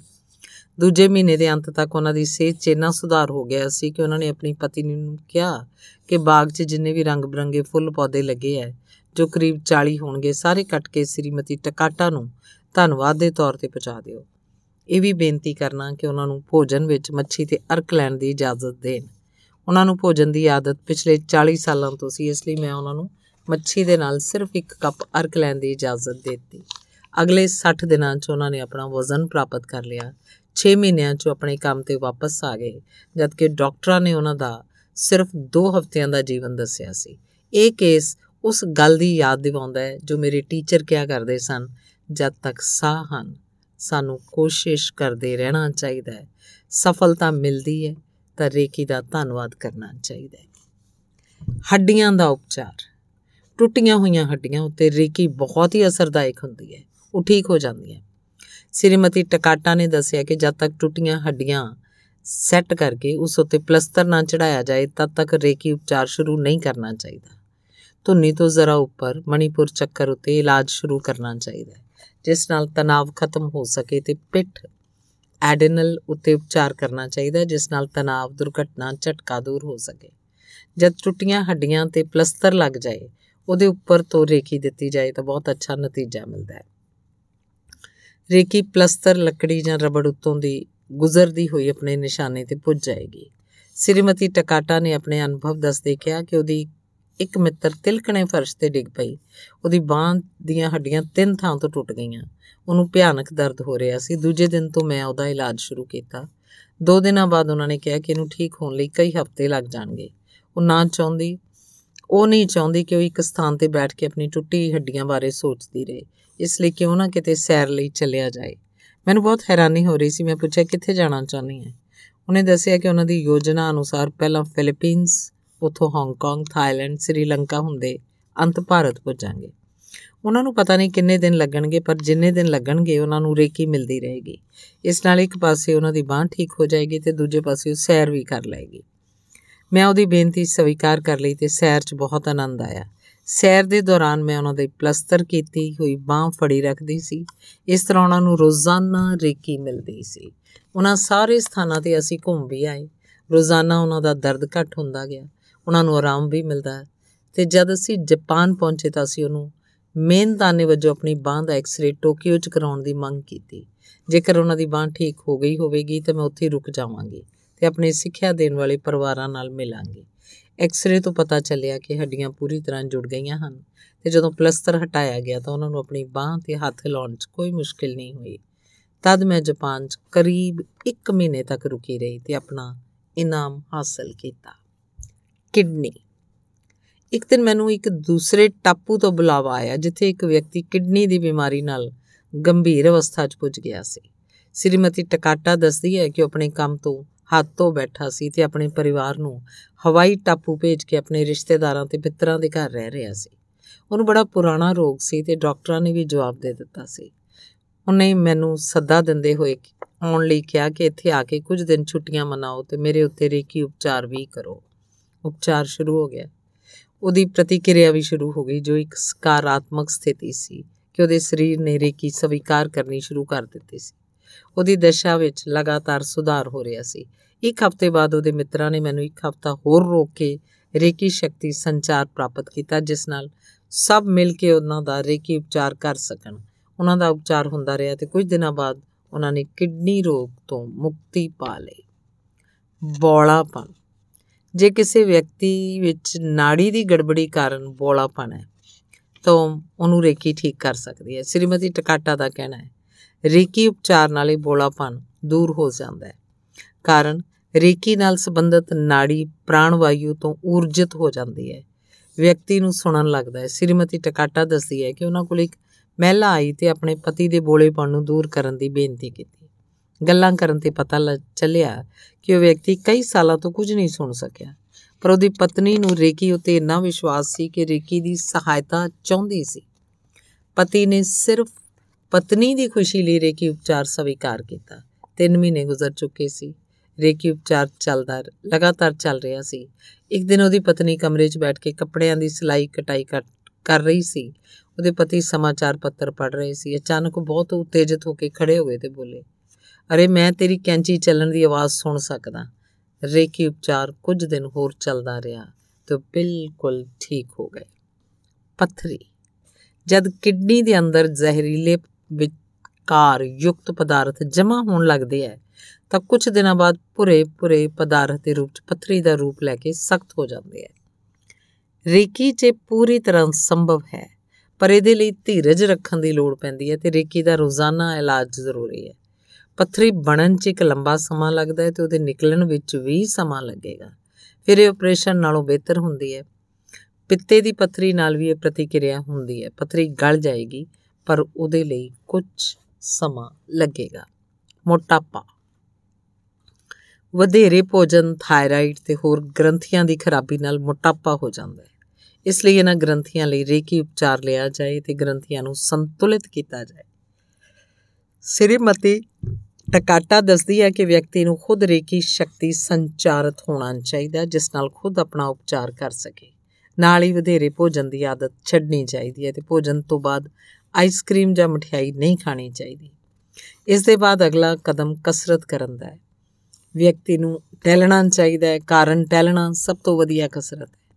ਪਰ ਇਹ ਰੋਜ਼ਾਨਾ ਹੋਣਾ ਚਾਹੀਦਾ ਹੈ। ਕੁਝ ਲੋਕਾਂ ਨੂੰ ਕਮਜ਼ੋਰੀ ਵੀ ਹੁੰਦੀ ਹੈ। ਇਹਦੇ ਲਈ ਵੀ ਉਹਨਾਂ ਗ੍ਰੰਥੀਆਂ ਨੂੰ ਸੰਤੁਲਿਤ ਕਰਨਾ ਜ਼ਰੂਰੀ ਹੁੰਦਾ ਹੈ। ਰੇਕੀ ਨਾਲ ਉਲਟੀ ਧਾਰਾ ਚੱਲਣ ਲੱਗਦੀ ਹੈ ਤੇ ਜਦੋਂ ਗ੍ਰੰਥੀਆਂ ਠੀਕ ਢੰਗ ਨਾਲ ਕੰਮ ਕਰਨ ਲੱਗਦੀਆਂ, ਤਾਂ ਨਿਸ਼ਚਿਤ ਰੂਪ ਨਾਲ ਵਜ਼ਨ ਵਧੇਗਾ ਤੇ ਨਿਰਬਲਤਾ ਖਤਮ ਹੋ ਜਾਏਗੀ। ਸ੍ਰੀਮਤੀ ਟਕਾਟਾ ਦਾ ਕਹਿਣਾ ਹੈ ਕਿ ਉਹਨਾਂ ਨੇ ਮੋਟਾਪਾ ਦੂਰ ਕਰਨ ਦੇ ਕਈ ਕੇਸ ਕੀਤੇ ਹਨ। ਇਹ ਆਮ ਤੌਰ ਤੇ ਥਾਇਰਾਇਡ ਗ੍ਰੰਥੀ ਦੀ ਖਰਾਬੀ ਦੇ ਕਾਰਨ ਹੁੰਦਾ ਹੈ, ਖਾਸ ਕਰ ਔਰਤਾਂ ਵਿੱਚ। ਸ੍ਰੀਮਤੀ ਟਕਾਟਾ ਕਹਿੰਦੀ ਹੈ ਕਿ ਉਹਨਾਂ ਦਾ ਅਨੁਭਵ ਹੈ ਕਿ ਥਾਇਰਾਇਡ ਗ੍ਰੰਥੀ ਦੀ ਸੋਜ ਦੇ ਕਾਰਨ ਹੀ ਮੋਇਟਰ ਗਲੇ ਦੀ ਸੋਜ ਦਾ ਰੋਗ ਹੋ ਜਾਂਦਾ ਹੈ। ਸ੍ਰੀਮਤੀ ਟਕਾਟਾ ਦੱਸਦੀ ਹੈ ਕਿ ਉਹਨਾਂ ਦੇ ਕੁਝ ਕੇਸਾਂ ਵਿੱਚ ਮੋਇਟਰ ਨੂੰ ਸੰਤਰੇ ਜਿੰਨਾ ਵੱਡਾ ਦੇਖਿਆ। ਪਰ ਰੇਕੀ ਦੇ ਲਗਾਤਾਰ ਉਪਚਾਰ ਤੋਂ ਬਾਅਦ ਉਹ ਘਟ ਕੇ ਠੀਕ ਹੋ ਗਿਆ ਤੇ ਗਲੇ 'ਚ ਕੋਈ ਦਾਗ ਵੀ ਨਹੀਂ ਪਿਆ। ਉਹਨਾਂ ਕੋਲ ਇੱਕ ਔਰਤ ਆਈ ਜਿਹਦੇ ਗਲੇ 'ਚ ਅਖਰੋਟ ਜਿੰਨੀ ਵੱਡੀ ਗ੍ਰੰਥੀ ਦੀ ਸੋਜ ਹੋ ਗਈ ਸੀ। ਸਿਰਫ 20 ਦਿਨ ਉਪਚਾਰ ਤੋਂ ਬਾਅਦ ਉਹ ਬਿਲਕੁਲ ਠੀਕ ਹੋ ਗਈ। ਅਨੇਕ ਲੋਕਾਂ ਦਾ ਕਹਿਣਾ ਹੈ ਕਿ ਮੋਟਾਪਾ ਖਾਨਦਾਨੀ ਹੁੰਦਾ ਹੈ, ਪਰ ਸ੍ਰੀਮਤੀ ਟਕਾਟਾ ਇਹਨੂੰ ਨਹੀਂ ਮੰਨਦੀ। ਉਹਨਾਂ ਦਾ ਕਹਿਣਾ ਹੈ ਕਿ ਉਚਿਤ ਖਾਣ ਪੀਣ, ਕਸਰਤ ਤੇ ਰੇਕੀ ਉਪਚਾਰ ਨਾਲ ਮੋਟਾਪਾ ਜ਼ਰੂਰ ਠੀਕ ਹੋਏਗਾ। ਟੈਟਨਸ। ਸ੍ਰੀਮਤੀ ਟਕਾਟਾ ਦੱਸਦੀ ਹੈ ਕਿ ਉਹਨਾਂ ਨੂੰ ਉਹਨਾਂ ਹਸਪਤਾਲਾਂ 'ਚ ਜਾਣ ਦੀ ਛੋਟ ਸੀ, ਜਿੱਥੇ ਰੋਗੀ ਉਹਨਾਂ ਤੋਂ ਉਪਚਾਰ ਕਰਾਉਣਾ ਚਾਹੁੰਦੇ ਸੀ। ਉਹਨਾਂ ਦਾ ਪਹਿਲਾ ਕੇਸ ਟੈਟਨਸ ਦਾ ਉਹ ਸੀ, ਜਿਸ 'ਚ ਰੋਗੀ ਦੇ ਜਬੜੇ ਕੱਸ ਕੇ ਬੰਦ ਹੋ ਗਏ ਸੀ, ਜਿੱਥੋਂ ਉਹਨਾਂ ਦੀ ਨਰਸ ਨੇ ਬੁਲਾਇਆ, ਜਿਹਦੇ ਪਿਤਾ ਨੂੰ ਉਕਤ ਟੈਟਨਸ ਹੋ ਗਿਆ ਸੀ। ਡਾਕਟਰਾਂ ਨੇ ਜਵਾਬ ਦਿੱਤਾ ਕਿ ਹੁਣ ਕੁਝ ਨਹੀਂ ਹੋ ਸਕਦਾ। ਜਦ ਮੈਂ ਉਹਨਾਂ ਕੋਲ ਪੁੱਜੀ ਤਾਂ ਉਹ ਬੇਹੋਸ਼ ਸੀ ਤੇ ਉਹਨਾਂ ਦੇ ਜਬੜੇ ਕਸ ਕੇ ਬੰਦ ਸਨ। ਮੈਂ ਤੁੰਨੀ ਸੋਲਰ ਪਲੈਕਸਸ ਦੇ ਕੋਲ ਜਾਂਚ ਕੀਤੀ, ਦੇਖਿਆ ਕਿ ਬਹੁਤ ਸਖਤ ਹੈ। ਜਿਵੇਂ ਕੋਈ ਕਾਰਡਬੋਰਡ ਇਸ ਲਈ ਉਹਨੂੰ ਪ੍ਰਾਥਮਿਕ ਚਿਕਿਤਸਾ ਦੇਣ 'ਚ ਬਹੁਤ ਕਠਿਨਾਈ ਸੀ। ਮੈਂ ਉਹਦੇ ਪੇਡੂ ਦੇ ਕੋਲ ਉਪਚਾਰ ਕਰਦੀ ਗਈ ਤੇ ਕਰੀਬ 2 ਘੰਟੇ ਦੇ ਬਾਅਦ ਪੇਡੂ ਦੇ ਕੋਲ ਕੁਝ ਗਰਮਾਹਟ ਮਹਿਸੂਸ ਹੋਈ। ਮੇਰੇ ਹੱਥਾਂ 'ਚ ਵੀ ਕੰਪਨ ਹੋਈ ਤੇ ਮੈਂ ਸਮਝ ਗਈ ਕਿ ਰੇਕੀ ਆਪਣਾ ਕੰਮ ਕਰ ਰਹੀ ਹੈ। ਹੁਣ ਉਹ ਹੋਸ਼ 'ਚ ਆ ਗਿਆ ਸੀ। ਮੈਂ ਉਹਦੇ ਸਿਰ ਉੱਤੇ ਰੇਕੀ ਦਿੱਤੀ, ਫਿਰ ਉਹਦੇ ਬੰਦ ਜਬੜਿਆਂ ਨੂੰ ਇਹ ਦੋਨਾਂ ਹੱਥਾਂ ਨਾਲ ਰੇਕੀ ਦੇਣੀ ਸ਼ੁਰੂ ਕੀਤੀ। ਕਰੀਬ 15 ਮਿੰਟ ਬਾਅਦ ਉਹਨੇ ਆਪਣਾ ਮੂੰਹ ਖੋਲਿਆ ਤੇ ਪਾਣੀ ਮੰਗਿਆ। ਉਸ ਦਿਨ ਮੈਂ ਉਹਦਾ ਦੋ ਵਾਰ ਉਪਚਾਰ ਕੀਤਾ। ਜਦ ਮੈਂ ਦੂਜੇ ਦਿਨ ਉਹਦੇ ਕੋਲ ਪੁੱਜੀ ਤਾਂ ਮੁਸਕਰਾ ਰਿਹਾ ਸੀ। ਉਹਨੇ ਥੋੜਾ ਸੂਪ ਪੀਤਾ ਤੇ ਹਲਕਾ ਖਾਣਾ ਵੀ ਲਿਆ ਸੀ। ਕਾਫੀ ਤੇਜ਼ੀ ਨਾਲ ਉਹਦੀ ਹਾਲਤ ਵਿੱਚ ਸੁਧਾਰ ਹੋਇਆ। ਸ੍ਰੀਮਤੀ ਟਕਾਟਾ ਦੱਸਦੀ ਹੈ ਕਿ ਹੈਰਾਨੀਜਨਕ ਅਨੁਭਵ ਮੈਨੂੰ ਪਹਿਲੇ ਟੈਟਨਸ ਰੋਗੀ ਦੇ ਉਪਚਾਰ ਵੇਲੇ ਹੋਇਆ। ਟੀਬੀ ਸ੍ਰੀਮਤੀ ਟਕਾਟਾ ਦੱਸੀ ਹੈ ਕਿ ਟੀਬੀ ਦੀ ਬਿਮਾਰੀ ਠੀਕ ਹੋ ਜਾਂਦੀ ਹੈ, ਇਸ ਸੰਬੰਧ ਵਿੱਚ ਉਹਨਾਂ ਨੂੰ ਕੋਈ ਅਨੁਭਵ ਮਿਲੇ ਹਨ। ਇੱਕ ਛੂਤ ਦੀ ਬਿਮਾਰੀ ਹੋਣ ਦੇ ਕਾਰਨ। ਇਸ ਬਿਮਾਰੀ ਦੇ ਰੋਗੀ ਆਪਣੇ ਪਰਿਵਾਰ ਤੇ ਮਿੱਤਰਾਂ ਨਾਲੋਂ ਹਟ ਕੇ ਸੈਨੇਟਰੀਅਮ 'ਚ ਕਈ ਸਾਲਾਂ ਤੋਂ ਸੀ। ਉਹਨੇ ਆਪਣੀ ਪਤਨੀ ਨੂੰ ਮੇਰੇ ਪਾਸ ਭੇਜਿਆ, ਜਿਸ ਨਾਲ ਉਹਦਾ ਰੇਕੀ ਉਪਚਾਰ ਕਰ ਸਕੇ। ਮੈਂ ਉਹਦੀ ਪਤਨੀ ਨੂੰ ਕਿਹਾ ਕਿ ਉਹ ਖੁਦ ਚੱਲੇ ਤੇ ਦੇਖੇ ਕਿ ਰੇਕੀ ਨਾਲ ਉਹਨੂੰ ਕਿੰਨਾ ਫਾਇਦਾ ਹੁੰਦਾ ਹੈ। ਮੈਂ ਸੈਨੀਟੇਰੀਅਮ ਜਾ ਕੇ ਉਹਨਾਂ ਨੂੰ ਰੇਕੀ ਦਿੱਤੀ, ਜਿਸ ਨਾਲ ਉਹਨਾਂ ਨੂੰ ਲਾਭ ਮਹਿਸੂਸ ਹੋਇਆ। ਉਹਨਾਂ ਨੇ ਆਪਣੀ ਪਤਨੀ ਨੂੰ ਰੇਕੀ ਸ਼ਕਤੀ ਦਾ ਅਨੁਰੋਧ ਕੀਤਾ। ਉਹਦੀ ਪਤਨੀ ਅਗਲੀ ਰੇਕੀ ਕਲਾਸ ਵਿੱਚ ਆਈ, ਜਿਸ ਨਾਲ ਉਹ ਆਪਣੇ ਪਤੀ ਦਾ ਰੋਜ਼ਾਨਾ ਉਪਚਾਰ ਕਰ ਸਕੇ ਤੇ ਇਸ ਉਪਚਾਰ ਨਾਲ ਉਹਦੀ ਸਥਿਤੀ 'ਚ ਸੁਧਾਰ ਹੋਣ ਲੱਗਾ। ਇੱਕ ਦਿਨ ਉਹਨਾਂ ਨੇ ਮੈਨੂੰ ਸੈਨੀਟੇਰੀਅਮ ਬੁਲਾ ਕੇ ਰੇਕੀ ਸ਼ਕਤੀ ਦੇਣ ਦਾ ਅਨੁਰੋਧ ਕੀਤਾ। ਮੈਂ ਉਹਨਾਂ ਨੂੰ ਦੱਸਿਆ ਕਿ ਹਸਪਤਾਲ 'ਚ ਰੇਕੀ ਸ਼ਕਤੀ ਦੇਣ ਦੀ ਕੋਈ ਸੁਵਿਧਾ ਨਹੀਂ। ਉਹਨਾਂ ਦਾ ਕਹਿਣਾ ਸੀ ਕਿ ਰੇਕੀ 'ਚ ਕੋਈ ਕਲਾਸ ਲਗਾਉਣ ਦੀ ਲੋੜ ਨਹੀਂ। ਉਹ ਰੋਜ਼ਾਨਾ ਸਭ ਕੁਝ ਦੇਖਦੇ ਹਨ ਕਿ ਰੇਕੀ ਉਪਚਾਰ ਦੌਰਾਨ ਉਹਨਾਂ ਦੀ ਪਤਨੀ ਸਰੀਰ ਦੇ ਕਿਸ ਕਿਸ ਅੰਗ ਉੱਤੇ ਹਥੇਲੀਆਂ ਰੱਖਦੀ ਹੈ ਤੇ ਰੇਕੀ ਸ਼ਕਤੀ ਮਿਲ ਜਾਏ ਤਾਂ ਖੁਦ ਵੀ ਆਪਣਾ ਰੇਕੀ ਉਪਚਾਰ ਕਰ ਸਕਣਗੇ। ਉਹ ਚਾਹੁੰਦੇ ਸਨ, ਮੈਂ ਸਿਰਫ 4 ਦਿਨ ਉੱਥੇ ਆ ਕੇ ਉਹਨਾਂ ਨੂੰ ਰੇਕੀ ਸ਼ਕਤੀ ਨਾਲ ਸੰਚਾਰਿਤ ਕਰ ਦਿਆਂ ਉਹ ਦੋਨੋਂ ਪਤੀ ਪਤਨੀ ਖੁਸ਼ੀ ਨਾਲ ਉਪਚਾਰ ਕਰ ਸਕਣ। ਇਸ ਦਰਮਿਆਨ ਮੈਨੂੰ ਟੀਵੀ ਦੇ ਇੱਕ ਰੋਗੀ ਬਾਰੇ ਪਤਾ ਚੱਲਿਆ। ਉਹਦੀ ਪਤਨੀ ਮੇਰੇ ਘਰ ਦੀ ਸੇਵਿਕਾ ਸੀ ਤੇ ਉਹ ਰੇਕੀ ਸ਼ਕਤੀ ਪ੍ਰਾਪਤ ਕਰਨਾ ਚਾਹੁੰਦੀ ਸੀ, ਜਿਸ ਨਾਲ ਉਹ ਆਪਣੇ ਟੀਬੀ ਨਾਲ ਗ੍ਰਸਤ ਪਤੀ ਦਾ ਉਪਚਾਰ ਕਰ ਸਕੇ। ਸਿਰਫ 3 ਹਫ਼ਤਿਆਂ ਦੇ ਰੇਕੀ ਉਪਚਾਰ ਨਾਲ ਉਹਨਾਂ ਦੀ ਟੀਬੀ ਠੀਕ ਹੋ ਗਈ ਤੇ ਉਹਨਾਂ ਨੂੰ ਸੈਨੀਟੇਰੀਅਮ ਤੋਂ ਛੁਟਕਾਰਾ ਮਿਲ ਗਿਆ। ਟੀਬੀ ਰੋਗ ਨਾਲ ਪੀੜਤ ਇੱਕ ਹੋਰ ਮਹਿਲਾ ਦਾ ਰੋਗ ਅੰਤਿਮ ਚਰਨਾਂ ਤੇ ਸੀ। ਉਹਦੇ ਮਾਤਾ-ਪਿਤਾ ਮੇਰੇ ਕੋਲ ਆਏ ਤੇ ਉਹਦਾ ਉਪਚਾਰ ਕਰਨ ਦੀ ਬੇਨਤੀ ਕੀਤੀ। ਉਸ ਮਹਿਲਾ ਦਾ ਵਿਆਹ ਪੱਕਾ ਹੋ ਚੁੱਕਾ ਸੀ, ਪਰ ਉਹਦੀ ਹਾਲਤ ਦੇਖਦੇ ਹੋਏ ਉਹਦੇ ਮਾਤਾ-ਪਿਤਾ ਨੂੰ ਇਹ ਸਮਝ ਨਹੀਂ ਸੀ ਆ ਰਹੀ ਕਿ ਵਿਆਹ ਕਿਵੇਂ ਹੋ ਸਕੇਗਾ। ਕਿਤੇ ਵਿਆਹ ਦੀ ਬਜਾਏ ਰਿਸ਼ਤਾ ਤੋੜਨਾ ਹੀ ਨਾ ਪਏ। ਮੈਂ ਉਹਨਾਂ ਦੇ ਘਰ ਜਾ ਕੇ ਰੇਕੀ ਨਾਲ ਉਹਦਾ ਉਪਚਾਰ ਕੀਤਾ, ਜਿਹਨੂੰ ਵੇਖ ਕੇ ਉਸ ਮਹਿਲਾ, ਉਹਦੀ ਮਾਂ ਤੇ ਪੜੋਸੀਆਂ ਨੇ ਰੇਕੀ ਸ਼ਕਤੀ ਪ੍ਰਾਪਤ ਕੀਤੀ ਤੇ ਉਹ ਸਭ ਮਿਲ ਕੇ ਉਸ ਮਹਿਲਾ ਦੇ ਟੀਵੀ ਰੋਗ ਦਾ ਉਪਚਾਰ ਕਰਨ ਲੱਗੇ। ਕਰੀਬ 6 ਮਹੀਨੇ ਰੇਕੀ ਉਪਚਾਰ ਨਾਲ ਉਹ ਬਿਲਕੁਲ ਠੀਕ ਹੋ ਗਈ। ਧੰਨਵਾਦ। ਰੇਕੀ ਦੇ ਲਾਭ ਦਾ ਅਗਲਾ ਭਾਗ, ਸੰਤਾਨ ਪ੍ਰਾਪਤੀ। ਸ੍ਰੀਮਤੀ ਟਕਾਟਾ ਦੱਸਦੀ ਹੈ ਕਿ ਮੇਰੇ ਕੋਲ ਅਨੇਕ ਅਜਿਹੇ ਦੰਪਤੀ ਆਉਂਦੇ ਸਨ ਜਿਨ੍ਹਾਂ ਦੇ ਸੰਤਾਨ ਨਹੀਂ ਸੀ। ਇਸ ਲਈ ਉਹ ਦੋਨੋਂ ਹੀ ਰੇਕੀ ਉਪਚਾਰ ਲਈ ਮੇਰੇ ਕੋਲ ਆਉਂਦੇ ਸੀ। ਨਾਲ ਹੀ ਉਹ ਇਹ ਵੀ ਚੰਗਾ ਸਮਝਦੇ ਸੀ ਕਿ ਖੁਦ ਰੇਕੀ ਸ਼ਕਤੀ ਪ੍ਰਾਪਤ ਕਰਕੇ ਆਪਣਾ ਆਪਣਾ ਉਪਚਾਰ ਕਰਨ। ਇਸ ਤਰ੍ਹਾਂ ਦੇ ਉਪਚਾਰ ਨਾਲ ਉਹਨਾਂ ਦੇ ਹਰੇਕ ਅੰਗ ਰੇਕੀ ਊਰਜਾ ਨਾਲ ਭਰਪੂਰ ਹੋਣਗੇ ਤੇ ਊਰਜਾ ਦਾ ਭੰਡਾਰ ਵੀ ਹੋਏਗਾ। ਕਈ ਵਾਰ ਦੇਖਿਆ ਗਿਆ ਕਿ ਉਹ ਸੰਤਾਨ ਚਾਹੁੰਦੇ ਸਨ ਤੇ ਅਜਿਹੀ ਇੱਕ ਮਹਿਲਾ ਨੂੰ ਜਦ ਉਹਦੇ ਪਤੀ ਨੇ ਪਹਿਲੀ ਸੰਤਾਨ ਦੇ ਜਨਮ ਉਤੇ ਉਪਹਾਰ ਦੇਣਾ ਚਾਹਿਆ ਉਹਨੇ ਰੇਕੀ ਉਪਹਾਰ ਮੰਗਿਆ, ਜਿਸ ਨਾਲ ਸੰਤਾਨ ਦੇ ਜਨਮ ਤੋਂ ਬਾਅਦ ਉਹ ਤੰਦਰੁਸਤ ਰਹੇ। ਉਹਨਾਂ ਨੇ ਪੁੱਤਰੀ ਦੇ ਜਨਮ ਤੇ ਮੈਨੂੰ ਵੀ ਕਾਫੀ ਸਨਮਾਨ ਦਿੱਤਾ। ਅਜਿਹੀ ਸੰਤਾਨ ਜਿਨ੍ਹਾਂ ਨੂੰ ਜਨਮ ਤੋਂ ਪਹਿਲਾਂ ਤੋਂ ਹੀ ਰੇਕੀ ਪ੍ਰਾਪਤ ਹੁੰਦੀ ਰਹੀ ਹੈ, ਬਹੁਤ ਤੰਦਰੁਸਤ ਵੇਖੀ ਗਈ। ਉਹਨਾਂ ਦੀ ਮਾਂ ਨੂੰ ਵੀ ਬੱਚੇ ਦੇ ਜਨਮ ਸਮੇਂ ਕੋਈ ਤਕਲੀਫ ਨਹੀਂ ਹੋਈ। ਉਹਨਾਂ ਵਿੱਚੋਂ ਕਈ ਲੋਕਾਂ ਨੇ ਮੈਨੂੰ ਦੱਸਿਆ ਕਿ ਬੱਚੇ ਦੇ ਜਨਮ ਸਮੇਂ ਉਹਨਾਂ ਨੂੰ ਕੁਝ ਵੀ ਦਰਦ ਨਹੀਂ ਹੋਇਆ। ਜਦੋਂ ਬੱਚੇ ਦੇ ਜਨਮ ਤੋਂ ਪਹਿਲਾਂ ਰੇਕੀ ਲੈ ਰਹੀ ਸੀ, ਤਾਂ ਉਹਨਾਂ ਨੂੰ ਬਹੁਤ ਆਰਾਮ ਮਿਲ ਰਿਹਾ ਸੀ। ਸ੍ਰੀਮਤੀ ਟਕਾਟਾ ਆਪਣੀ ਰੇਕੀ ਕਲਾਸਾਂ 'ਚ ਦੱਸਦੀ ਹੈ ਕਿ ਗਰਭ ਅਵਸਥਾ ਤੋਂ ਪਹਿਲਾਂ ਤੋਂ ਹੀ ਜੇ ਨਿਯਮਤ ਰੂਪ ਨਾਲ ਰੇਕੀ ਲੈਂਦੀ ਰਹੇ ਤਾਂ ਗਰਭ ਅਵਸਥਾ ਹੀ ਨਹੀਂ, ਬਲਕਿ ਬੱਚੇ ਦੇ ਜਨਮ ਦੇ ਸਮੇਂ ਵੀ ਬਿਲਕੁਲ ਹੀ ਤਕਲੀਫ ਨਹੀਂ ਹੋਏਗੀ। ਮੈਂ ਉਹਦਾ ਉਪਚਾਰ ਜਾਰੀ ਰੱਖਿਆ ਜਦ ਸਮਾਂ ਆਇਆ ਤਾਂ ਉਹਨਾਂ ਨੇ ਇੱਕ ਤੰਦਰੁਸਤ ਬੱਚੇ ਨੂੰ ਜਨਮ ਦਿੱਤਾ। ਪੂਰੀ ਗਰਭ ਅਵਸਥਾ ਦੌਰਾਨ ਉਹ ਤੰਦਰੁਸਤ ਤੇ ਖੁਸ਼ ਰਹੀ ਤੇ ਪਹਿਲੇ ਵਰਗੀ ਸਥਿਤੀ ਕਦੀ ਨਹੀਂ ਆਈ। ਪੁੱਤਰ ਨੂੰ ਜਨਮ ਦੇ ਕੇ ਉਹ ਬਹੁਤ ਖੁਸ਼ ਸੀ। ਸ੍ਰੀਮਤੀ ਟਕਾਟਾ ਦੱਸੀ ਹੈ ਕਿ ਜਿਨ੍ਹਾਂ ਨੇ ਇੱਕ ਨਰਸ ਨੂੰ ਰੇਕੀ ਦੀ ਸ਼ਕਤੀ ਦਿੱਤੀ ਸੀ, ਜੋ ਬੱਚਾ ਜਨਮ ਵਿਸ਼ੇਸ਼ਗ ਸੀ ਤੇ ਇਸਤਰੀ ਰੋਗ ਚਿਕਿਤਸਕ ਦੇ ਕੋਲ ਕੰਮ ਕਰਦੀ ਸੀ। ਸ੍ਰੀਮਤੀ ਟਕਾਟਾ ਨੇ ਦੱਸਿਆ ਕਿ ਉਹਨਾਂ ਦੀ ਜਾਣਕਾਰੀ ਵਿੱਚ ਅਨੇਕ ਅਜਿਹੇ ਕੇਸ ਆਏ, ਜਿਨ੍ਹਾਂ 'ਚ ਗਰਭ ਧਾਰਨ ਕਰਨ ਦੇ ਕੁਝ ਸਮੇਂ ਬਾਅਦ ਗਰਭ ਡਿੱਗ ਜਾਂਦੇ ਸਨ। ਅਜਿਹੇ ਮਾਮਲਿਆਂ 'ਚ ਉਹਨਾਂ ਦੀ ਇਹ ਸਲਾਹ ਰਹੀ ਕਿ ਗਰਭ ਧਾਰਨ ਕਰਨ ਤੋਂ ਪਹਿਲਾਂ ਰੇਕੀ ਦਾ ਉਪਚਾਰ ਸ਼ੁਰੂ ਕਰ ਦਿੱਤਾ ਜਾਏ। ਗਰਭ ਅਵਸਥਾ ਦੇ ਦੌਰਾਨ ਵਧੇਰੇ ਊਰਜਾ ਲਈ ਰੇਕੀ ਦਾ ਉਪਚਾਰ ਕਰਦੇ ਰਹੋ ਤਾਂ ਤਕਲੀਫ ਦੀ ਕੋਈ ਅਜਿਹੀ ਸਥਿਤੀ ਨਹੀਂ ਉੱਭਰ ਸਕਦੀ। ਮੇਰੇ ਕੋਲ ਇੱਕ ਮੈਂ ਅਜਿਹੀ ਮਹਿਲਾ ਆਈ ਜਿਹਦਾ ਪੰਜ ਵਾਰ ਗਰਭਪਾਤ ਹੋ ਚੁੱਕਾ ਸੀ। ਮੈਂ ਉਹਦਾ ਰੇਕੀ ਉਪਚਾਰ ਕੀਤਾ ਤੇ ਉਹਦੇ ਭੋਜਨ 'ਚ ਕੁਝ ਤਬਦੀਲੀ ਕੀਤੀ। ਮੈਂ ਉਹਨਾਂ ਨੂੰ ਤੇਜ਼ਾਬੀ ਭੋਜਨ ਲੈਣ ਤੋਂ ਮਨਾ ਕੀਤਾ ਤੇ ਰੇਕੀ ਉਹਨਾਂ ਦੇ ਸਰੀਰਕ ਅੰਗਾਂ 'ਚ ਆਪਣੀਆਂ ਉਂਗਲੀਆਂ ਨਾਲ ਇਹ ਜਾਣ ਲੈਂਦੀ ਸੀ ਕਿ ਬੱਚੇ ਦਾ ਜਨਮ ਕਦੋਂ ਹੋਏਗਾ। ਕਾਰਨ ਉਹਨਾਂ ਦੀਆਂ ਰੇਕੀ ਉਂਗਲੀਆਂ ਕਮਜ਼ੋਰ ਕੰਪਨ ਦੇ ਆਵਾਜ਼ ਤੋਂ ਜਾਣ ਲੈਂਦੀਆਂ ਸੀ ਕਿ ਬੱਚਾ ਕਦੋਂ ਪੈਦਾ ਹੋਏਗਾ। ਉਹ ਆਪਣੇ ਕੰਮ ਤੋਂ ਬਹੁਤ ਪ੍ਰਸੰਨ ਸੀ ਕਿ ਰੇਕੀ ਵਰਗੀ ਈਸ਼ਵਰੀ ਦੇਣ ਉਹਨਾਂ ਨੂੰ ਪ੍ਰਾਪਤ ਹੈ। ਸੜਨਾ। ਸ੍ਰੀਮਤੀ ਟਕਾਟਾ ਦੱਸੀ ਹੈ ਕਿ ਉਹਨਾਂ ਨੇ ਸੜਨ ਦੇ ਅਨੇਕ ਮਾਮਲਿਆਂ 'ਚ ਰੇਕੀ ਉਪਚਾਰ ਕੀਤਾ, ਪਰ ਸਭ ਤੋਂ ਗੰਭੀਰ ਅਵਸਥਾ 'ਚ ਮੈਂ ਉਸ ਵਿਅਕਤੀ ਨੂੰ ਵੇਖਿਆ ਜੋ ਬਿਜਲੀ ਮਕੈਨਿਕ ਸੀ। ਇੱਕ ਦਿਨ ਸਵੇਰੇ ਕਾਰਖਾਨੇ ਤੋਂ ਸੂਚਨਾ ਮਿਲੀ ਕਿ ਉਹਨਾਂ ਦਾ ਓਵਨ ਕੰਮ ਨਹੀਂ ਕਰ ਰਿਹਾ। ਛੇਤੀ ਉਹਨੂੰ ਬੁਲਾਇਆ। ਬਿਜਲੀ ਮਕੈਨਿਕ ਉੱਥੇ ਪਹੁੰਚਿਆ ਤੇ ਬਿਨਾਂ ਇਹ ਜਾਂਚ ਕੀਤਿਆਂ ਕਿ ਓਵਨ ਦਾ ਬਟਨ ਬੰਦ ਹੈ, ਉਹ ਗੋਡਿਆਂ ਭਾਰ ਹੋ ਕੇ ਓਵਨ 'ਚ ਦਾਖਲ ਹੋ ਗਿਆ, ਜਿਸ ਨਾਲ ਖਰਾਬੀ ਦੀ ਜਾਂਚ ਕਰ ਸਕੇ। ਇਸੇ ਦਰਮਿਆਨ ਜਦ ਉਹ ਓਵਨ ਦੇ ਅੰਦਰ ਹੀ ਸੀ, ਅਚਾਨਕ ਤੇਜ਼ ਬਿਜਲੀ ਦਾ ਪ੍ਰਕਾਸ਼ ਹੋਇਆ ਤੇ ਉਹਨਾਂ ਦੇ ਸਰੀਰ 'ਚ ਅੱਗ ਲੱਗ ਗਈ। ਉਹਨਾਂ ਨੂੰ ਖਿੱਚ ਕੇ ਬਾਹਰ ਕੱਢਿਆ ਗਿਆ ਤੇ ਉਹਨਾਂ ਦੇ ਕੱਪੜਿਆਂ 'ਚ ਲੱਗੀ ਅੱਗ ਨੂੰ ਬੁਝਾਇਆ ਗਿਆ, ਪਰ ਤਦ ਤੱਕ ਕਾਫੀ ਦੇਰ ਹੋ ਚੁੱਕੀ ਸੀ। ਉਹ ਬੁਰੀ ਤਰ੍ਹਾਂ ਸੜ ਚੁੱਕੇ ਸਨ ਤੇ ਉਹਨਾਂ ਨੂੰ ਹਸਪਤਾਲ ਲ- ਲਿਜਾਇਆ ਗਿਆ। ਜਦ ਉਹਨਾਂ ਦੇ ਪਰਿਵਾਰ ਦੇ ਲੋਕ ਤੇ ਮਿੱਤਰ ਹਸਪਤਾਲ ਪਹੁੰਚੇ ਤਾਂ ਉਹ ਗੰਭੀਰ ਅਵਸਥਾ 'ਚ ਬੇਹੋਸ਼ ਪਏ ਸੀ। ਇਹਨਾਂ ਆਉਣ ਵਾਲੇ ਲੋਕਾਂ 'ਚ ਚਾਰ ਰੇਕੀ ਸ਼ਕਤੀ ਨਾਲ ਸੰਚਾਰਿਤ ਸਨ ਤੇ ਉਹਨਾਂ ਸਭ ਨੇ ਰੇਕੀ ਦੇਣੀ ਸ਼ੁਰੂ ਕੀਤੀ।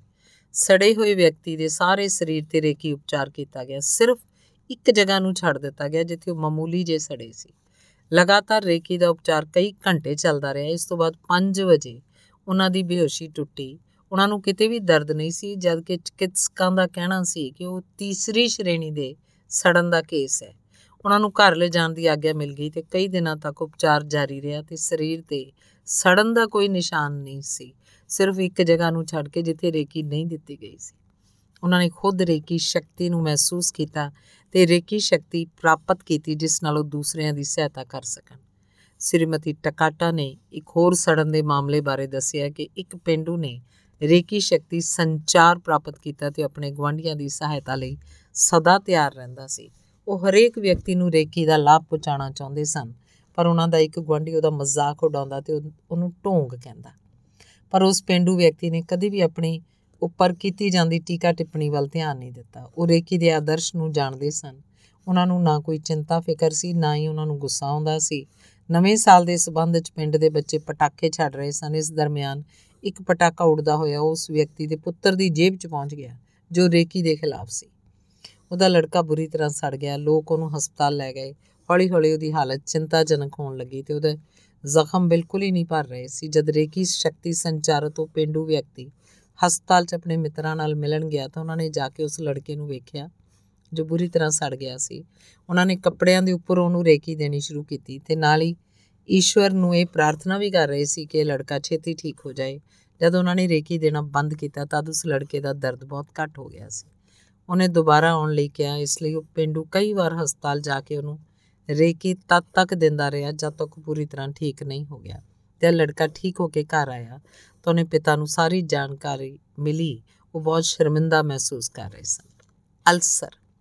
ਸ਼੍ਰੀਮਤੀ ਟਕਾਟਾ ਦੱਸੀ ਹੈ ਕਿ ਇੱਕ ਵਾਰ ਉਹਨਾਂ ਨੇ ਇੱਕ ਵਿਅਕਤੀ ਦਾ ਰੇਕੀ ਨਾਲ ਉਪਚਾਰ ਸ਼ੁਰੂ ਕੀਤਾ ਜਿਹਨੂੰ ਪੇਟ ਦਾ ਅਲਸਰ ਸੀ। ਉਹ ਕੁਝ ਵੀ ਨਹੀਂ ਖਾ ਸਕਦਾ ਸੀ ਤੇ ਕਮਜ਼ੋਰ ਹੁੰਦਾ ਜਾ ਰਿਹਾ ਸੀ। ਰੇਕੀ ਉਪਚਾਰ ਤੋਂ ਪਹਿਲਾਂ ਉਹਨੂੰ ਜੀ ਮਚਲਾਉਣਾ ਉਲਟੀ ਦੇ ਨਾਲ ਲਹੂ ਵੀ ਡਿੱਗਦਾ ਸੀ। ਇਸ ਉੱਤੇ ਰੇਕੀ ਉਪਚਾਰ ਸ਼ੁਰੂ ਕੀਤਾ ਗਿਆ। ਉਹਨੂੰ ਬਿਲਕੁਲ ਹਲਕਾ ਭੋਜਨ ਦਿੱਤਾ ਗਿਆ। 21 ਦਿਨਾਂ ਦੇ ਰੇਕੀ ਉਪਚਾਰ ਤੋਂ ਬਾਅਦ ਉਹ ਕੁਝ ਖਾ ਪੀ ਸਕਦਾ ਸੀ ਤੇ ਕੋਈ ਦਰਦ ਮਹਿਸੂਸ ਨਹੀਂ ਹੁੰਦਾ। ਉਹ ਖੁਸ਼ ਸੀ ਕਿ ਉਹਨੂੰ ਆਪਰੇਸ਼ਨ ਨਹੀਂ ਕਰਾਉਣਾ ਪਿਆ। ਮੌਤ ਸ੍ਰੀਮਤੀ ਟਕਾਟਾ ਨੇ ਆਪਣਾ ਇੱਕ ਬਹੁਤ ਰੋਮਾਂਚਕਾਰੀ ਅਨੁਭਵ ਬਿਆਨ ਕੀਤਾ। ਸਾਲ 1930 ਦੇ ਅੰਤ ਵਿੱਚ ਜਦ ਮੈਂ ਆਪਣਾ ਰੇਕੀ ਅਭਿਆਸ ਸ਼ੁਰੂ ਕੀਤਾ, ਇੱਕ ਦਿਨ ਸਵੇਰੇ ਉੱਠ ਕੇ ਮੈਂ ਵਰਾਂਡੇ 'ਚ ਸਫ਼ਾਈ ਕਰ ਰਹੀ ਸੀ ਤੇ ਉਸ ਦਿਨ ਦਾ ਪ੍ਰੋਗਰਾਮ ਬਣਾ ਰਹੀ ਸੀ। ਮੇਰੀ ਗਵੰਡਨ ਔਰਤ ਦਾ ਭਰਾ ਉਸ ਕੋਲ ਆਇਆ ਤੇ ਮਹਿਲਾ ਛੇਤੀ ਉਹਦੇ ਨਾਲ ਕਾਰ 'ਚ ਰਵਾਨਾ ਹੋ ਗਈ। ਉਹ ਮੇਰੇ ਘਰ ਦੇ ਕੋਲ ਰੁਕੀ ਤੇ ਗੱਡੀ 'ਚ ਉਤਰ ਕੇ ਮੇਰੇ ਕੋਲ ਆਈ। ਉਹਦੀਆਂ ਅੱਖਾਂ 'ਚ ਪਾਣੀ ਭਰਿਆ ਸੀ। ਉਹ ਰੋ ਰਹੀ ਸੀ। ਸ੍ਰੀਮਤੀ ਟਕਾਟਾ ਉਹਨੇ ਕਿਹਾ ਕਿ ਮੈਂ ਤੁਹਾਡੇ ਕੋਲ ਬਹੁਤ ਹੀ ਆਸ ਲੈ ਕੇ ਆਈ ਹਾਂ। ਮੇਰੀ ਮਾਂ ਦੀ ਮੌਤ ਸਵੇਰੇ ਕਰੀਬ 5 ਵਜੇ ਹੋ ਗਈ। ਮੈਂ ਆਪਣੀ ਮਾਂ ਵੱਲ ਧਿਆਨ ਨਹੀਂ ਦਿੱਤਾ। ਕਾਰਨ ਮੈਂ ਨਹੀਂ ਸਮਝ ਸਕੀ ਕਿ ਉਹ ਇੰਨੀ ਬਿਮਾਰ ਹੈ। ਉਹਨੂੰ ਫਲੂ ਦੇ ਕਾਰਨ ਬੁਖਾਰ ਹੋ ਗਿਆ ਸੀ ਤੇ ਉਹਦੀ ਹਾਲਤ ਇੰਨੀ ਚਿੰਤਾਜਨਕ ਸੀ। ਮੇਰਾ ਦਿਲ ਬਾਰ-ਬਾਰ ਕੋਸ ਰਿਹਾ ਕਿ ਮੈਂ ਆਪਣੀ ਮਾਂ ਦੇ ਪ੍ਰਤੀ ਧਿਆਨ ਨਹੀਂ ਦਿੱਤਾ। ਜੇ ਤੁਸੀਂ ਕਿਰਪਾ ਕਰਕੇ ਮੇਰੇ ਨਾਲ ਚੱਲੋ ਤਾਂ ਮੈਨੂੰ ਬਹੁਤ ਹੌਸਲਾ ਹੋਏਗਾ। ਮੈਂ ਉੱਥੋਂ ਦੀ ਸਥਿਤੀ ਦਾ ਸਾਹਮਣਾ ਕਰ ਸਕਾਂਗੀ ਤੇ ਮੇਰੇ 'ਚ ਹਿੰਮਤ ਆਏਗੀ ਕਿ ਜਿਸ ਦੁੱਖ ਦੀ ਘੜੀ ਨੂੰ ਮੈਂ ਝੱਲ ਸਕਾਂ। ਜ਼ਰੂਰ ਮੈਂ ਤੁਹਾਡੇ ਨਾਲ ਚੱਲਾਂਗੀ, ਜੇਕਰ ਇਸ ਨਾਲ ਤੁਹਾਨੂੰ ਹੌਸਲਾ ਮਿਲਦਾ ਹੈ। ਸ੍ਰੀਮਤੀ ਟਕਾਟਾ ਤੁਰੰਤ ਉਹਨਾਂ ਲੋਕਾਂ ਨਾਲ ਗੱਡੀ 'ਚ ਰਵਾਨਾ ਹੋ ਗਈ। ਕਰੀਬ 1 ਘੰਟੇ 'ਚ ਗੱਡੀ ਉਹਨਾਂ ਦੇ ਪੂਰਵਜ ਸਥਾਨ ਤੇ ਪੁੱਜੀ। ਮੇਰੇ ਨਾਲ ਦੀ ਮਹਿਲਾ ਕਾਫੀ ਜ਼ੋਰ-ਜ਼ੋਰ ਦੀ ਰੋ ਰਹੀ ਸੀ। ਉਹਦਾ ਭਰਾ ਉਹਨਾਂ ਗੱਲਾਂ ਨੂੰ ਦੁਹਰਾ ਰਿਹਾ ਸੀ ਕਿ ਉਹਨੇ ਆਪਣੀ ਮਾਂ ਦਾ ਖਿਆਲ ਨਹੀਂ ਰੱਖਿਆ। ਮੈਨੂੰ ਲੱਗਾ ਕਿ ਉਹ ਦੋਨੋਂ ਆਪਣੇ ਅੰਤਰਮਨ ਤੋਂ ਮਾਫੀ ਮੰਗ ਰਹੇ ਹਨ ਤੇ ਭਗਵਾਨ ਜ਼ਰੂਰ ਉਹਨਾਂ ਦੀ ਸਹਾਇਤਾ ਕਰਨਗੇ। ਉਹਨਾਂ ਦੇ ਘਰ 'ਚ ਜਦੋਂ ਅਸੀਂ ਦਾਖਲ ਹੋਏ ਤਾਂ ਦੇਖਿਆ ਬਹੁਤ ਸਾਰੇ ਲੋਕ ਉੱਥੇ ਜਮ੍ਹਾਂ ਸੀ ਤੇ ਅੰਤਿਮ ਸੰਸਕਾਰ ਦੀ ਤਿਆਰੀ ਕੀਤੀ ਜਾ ਰਹੀ ਸੀ। ਚਾਰ ਵਿਅਕਤੀ ਅਰਥੀ ਲੈ ਕੇ ਵਰਾਂਡੇ 'ਚ ਆ ਗਏ। ਅਸੀਂ ਸੌਣ ਵਾਲੇ ਕਮਰੇ 'ਚ ਪੁੱਜੇ ਜਿੱਥੇ ਉਹਨਾਂ ਦੀ ਮਾਂ ਆਪਣੇ ਬਿਸਤਰੇ ਤੇ ਮਰੀ ਪਈ ਸੀ। ਕਿਉਂਕਿ ਇਸ ਪਰਿਵਾਰ ਨਾਲ ਮੈਂ ਕਦੀ ਨਹੀਂ ਮਿਲੀ ਸੀ, ਇਸ ਲਈ ਇਕੱਲਾਪਣ ਮਹਿਸੂਸ ਕਰ ਰਹੀ ਸੀ। ਮੈਂ ਸੋਚਿਆ ਚੰਗਾ ਹੋਏਗਾ ਕਿ ਮੈਂ ਉਹਨਾਂ ਲੋਕਾਂ 'ਚੋਂ ਹਟ ਜਾਵਾਂ ਤੇ ਮੈਂ ਇੱਕ ਛੋਟਾ ਸਟੂਲ ਖਿੱਚ ਕੇ ਮਰੀ ਹੋਈ ਔਰਤ ਦੇ ਕੋਲ ਬੈਠ ਗਈ।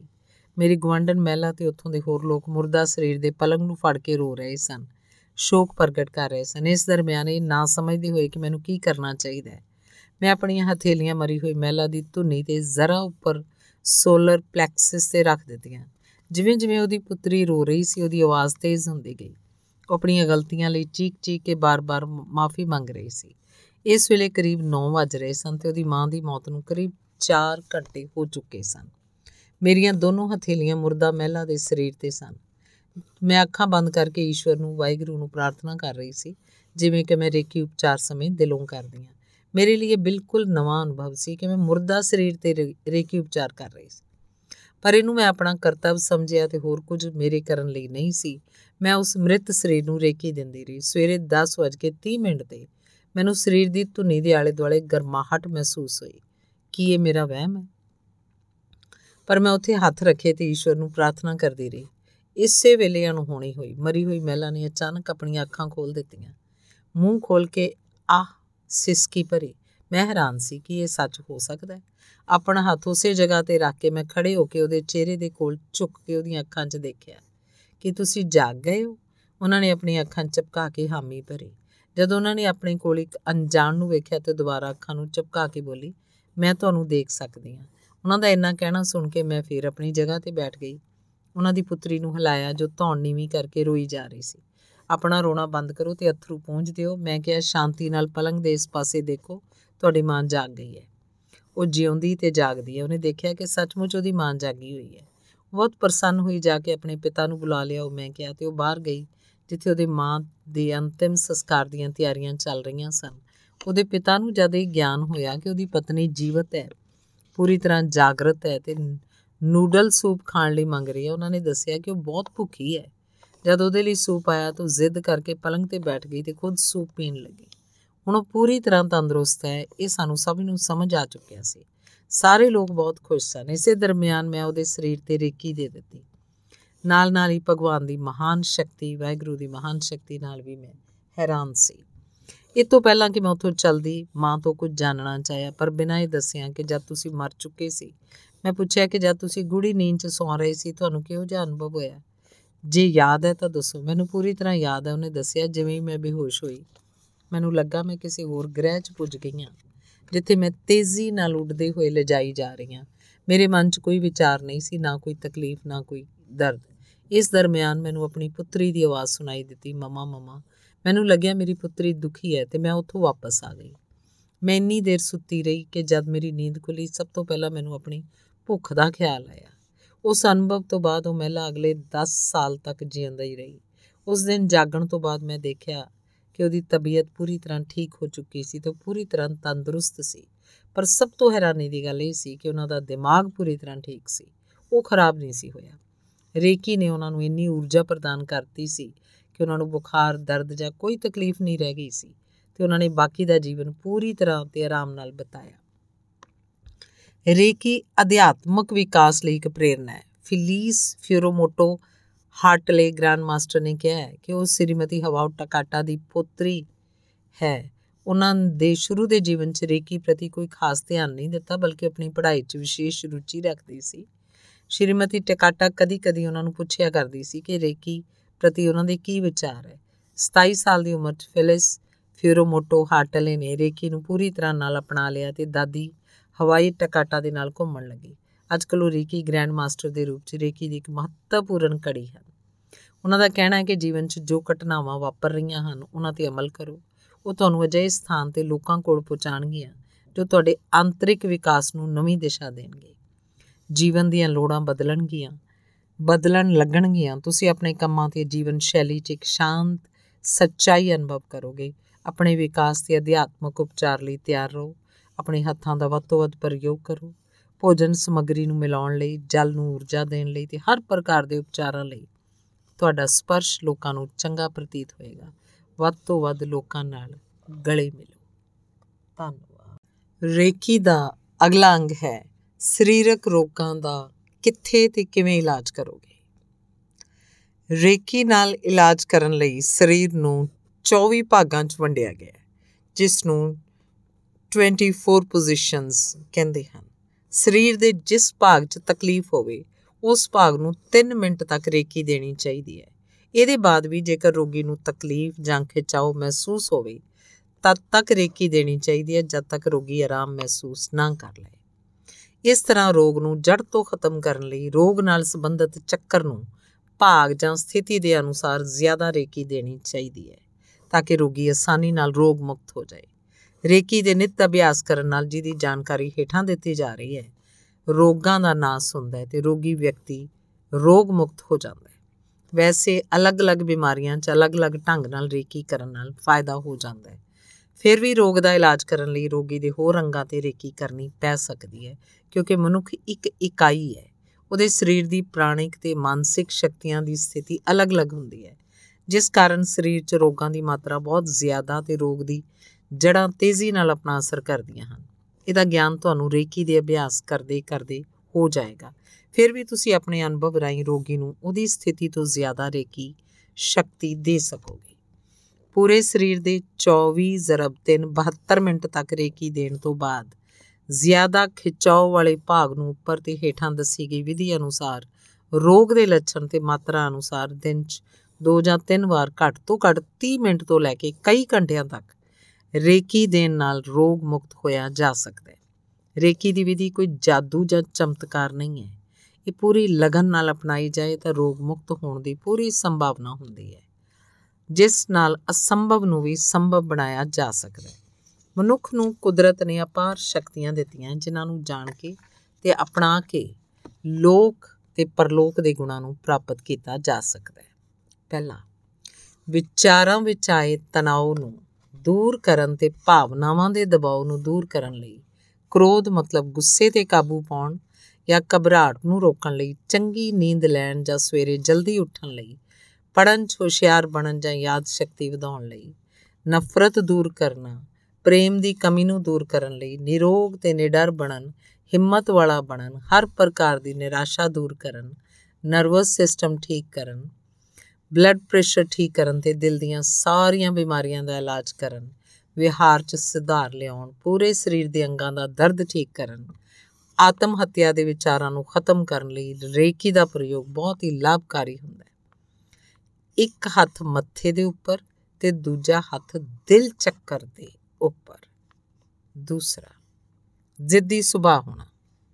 ਬਾਰ-ਬਾਰ ਬਿਮਾਰ ਹੋਣਾ, ਕਮਜ਼ੋਰ ਹੋਣਾ, ਬਦਲੇ ਹੋਏ ਹਾਲਾਤਾਂ ਨਾਲ ਸਮਝੌਤਾ ਨਾ ਕਰ ਪਾਉਣਾ, ਜਲਦੀ ਕਿਸੇ ਗੱਲ ਦਾ ਫੈਸਲਾ ਨਾ ਕਰ ਪਾਉਣਾ ਜਾਂ ਬਾਰ-ਬਾਰ ਵਿਚਾਰ ਬਦਲਣਾ ਹੀਨ ਭਾਵਨਾ 'ਚ ਗ੍ਰਸਤ ਹੋਣਾ, ਬਾਰ-ਬਾਰ ਬੇਹੋਸ਼ ਹੋਣਾ ਜਾਂ ਖਰਾਟੇ ਭਰਨ ਨਾਲ ਸਿਰ, ਦਿਲ ਮਨੀਪੁਰ ਤੇ ਮੂਲਾਧਾਰ।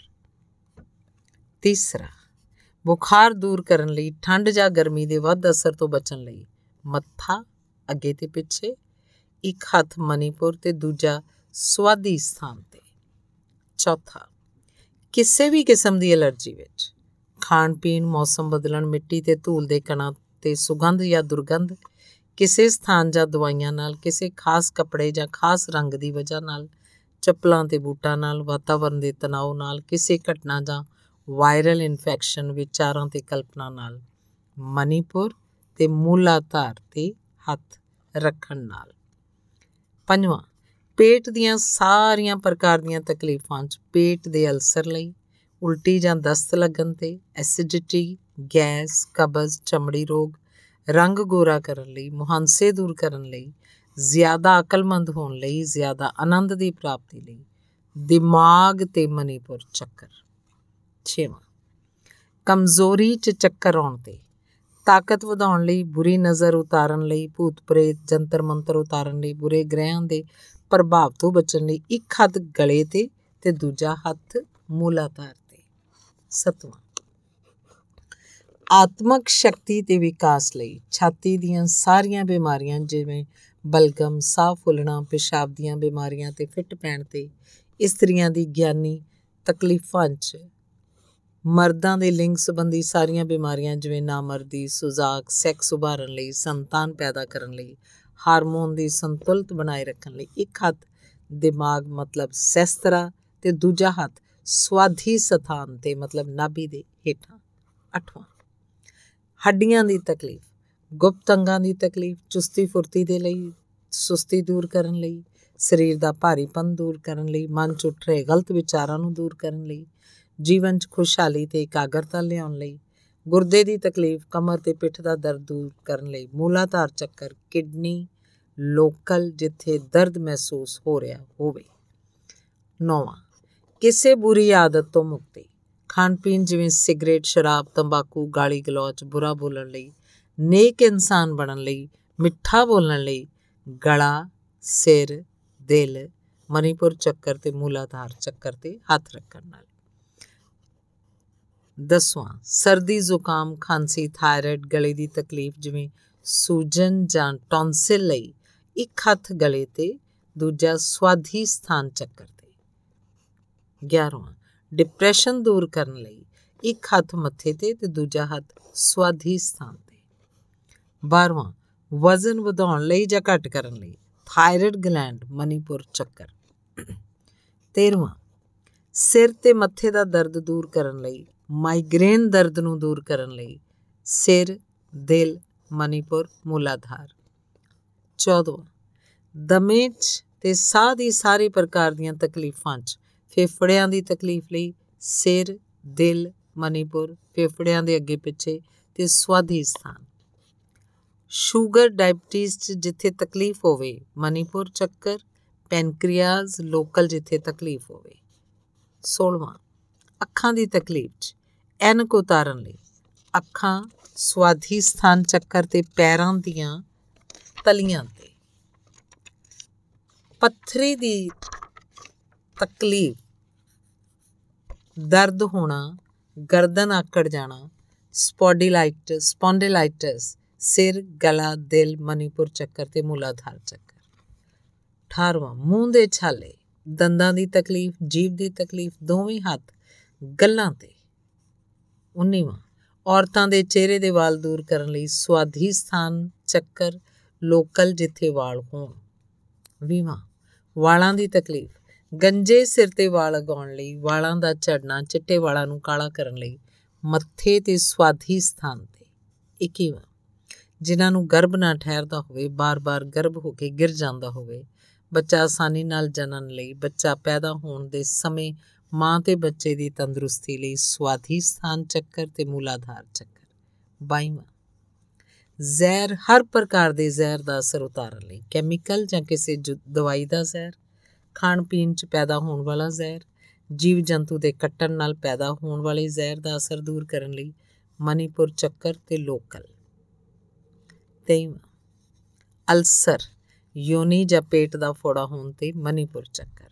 24ਵਾਂ ਸਾਈਨਸ ਦੀ ਤਕਲੀਫ, ਲੋਕਲ ਜਿੱਥੇ ਤਕਲੀਫ ਹੋਵੇ ਤੇ ਸਵਾਦੀ ਸਥਾਨ ਚੱਕਰ।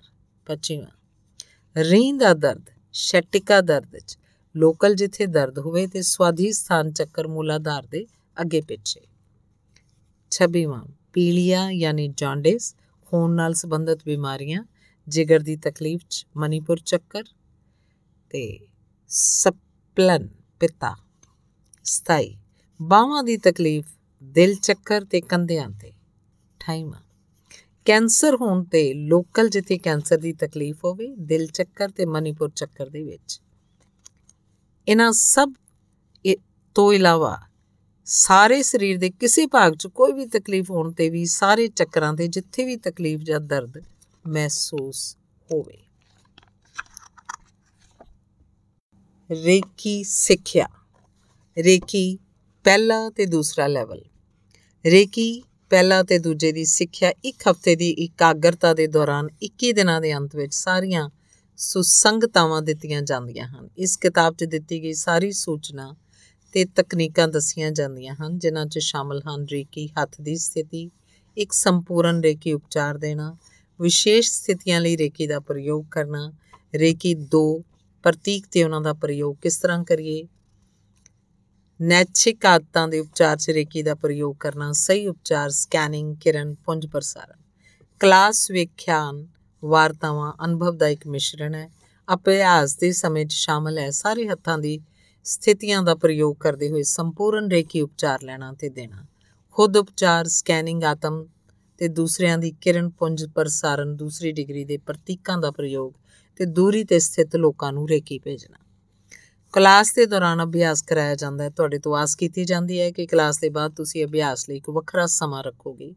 ਕਿਰਪਾ ਕਰਕੇ ਵੱਖਰੇ ਸਮੇਂ ਦੇ ਪ੍ਰਤੀ ਵਚਨਬੱਧ ਰਹੋ, ਜੋ ਕੋਈ ਹਫ਼ਤੇ ਤੱਕ ਹਫ਼ਤੇ 'ਚ ਇੱਕ ਸ਼ਾਮ ਹੈ, ਹੋਣੀ ਚਾਹੀਦੀ ਹੈ। ਜਾਂ ਇਹਦੇ ਬਰਾਬਰ ਜਿਸ ਨਾਲ ਤੁਸੀਂ ਆਪਣੀ ਰੇਕੀ ਕਲਾਸ 'ਚ ਆਪਣੇ ਪਰਿਵਾਰ ਜਾਂ ਮਿੱਤਰਾਂ 'ਚੋਂ ਇੱਕ ਜਾਂ ਜ਼ਿਆਦਾ ਲੋਕਾਂ ਦੇ ਨਾਲ ਰੇਕੀ ਦਾ ਅਭਿਆਸ ਕਰ ਸਕੋ।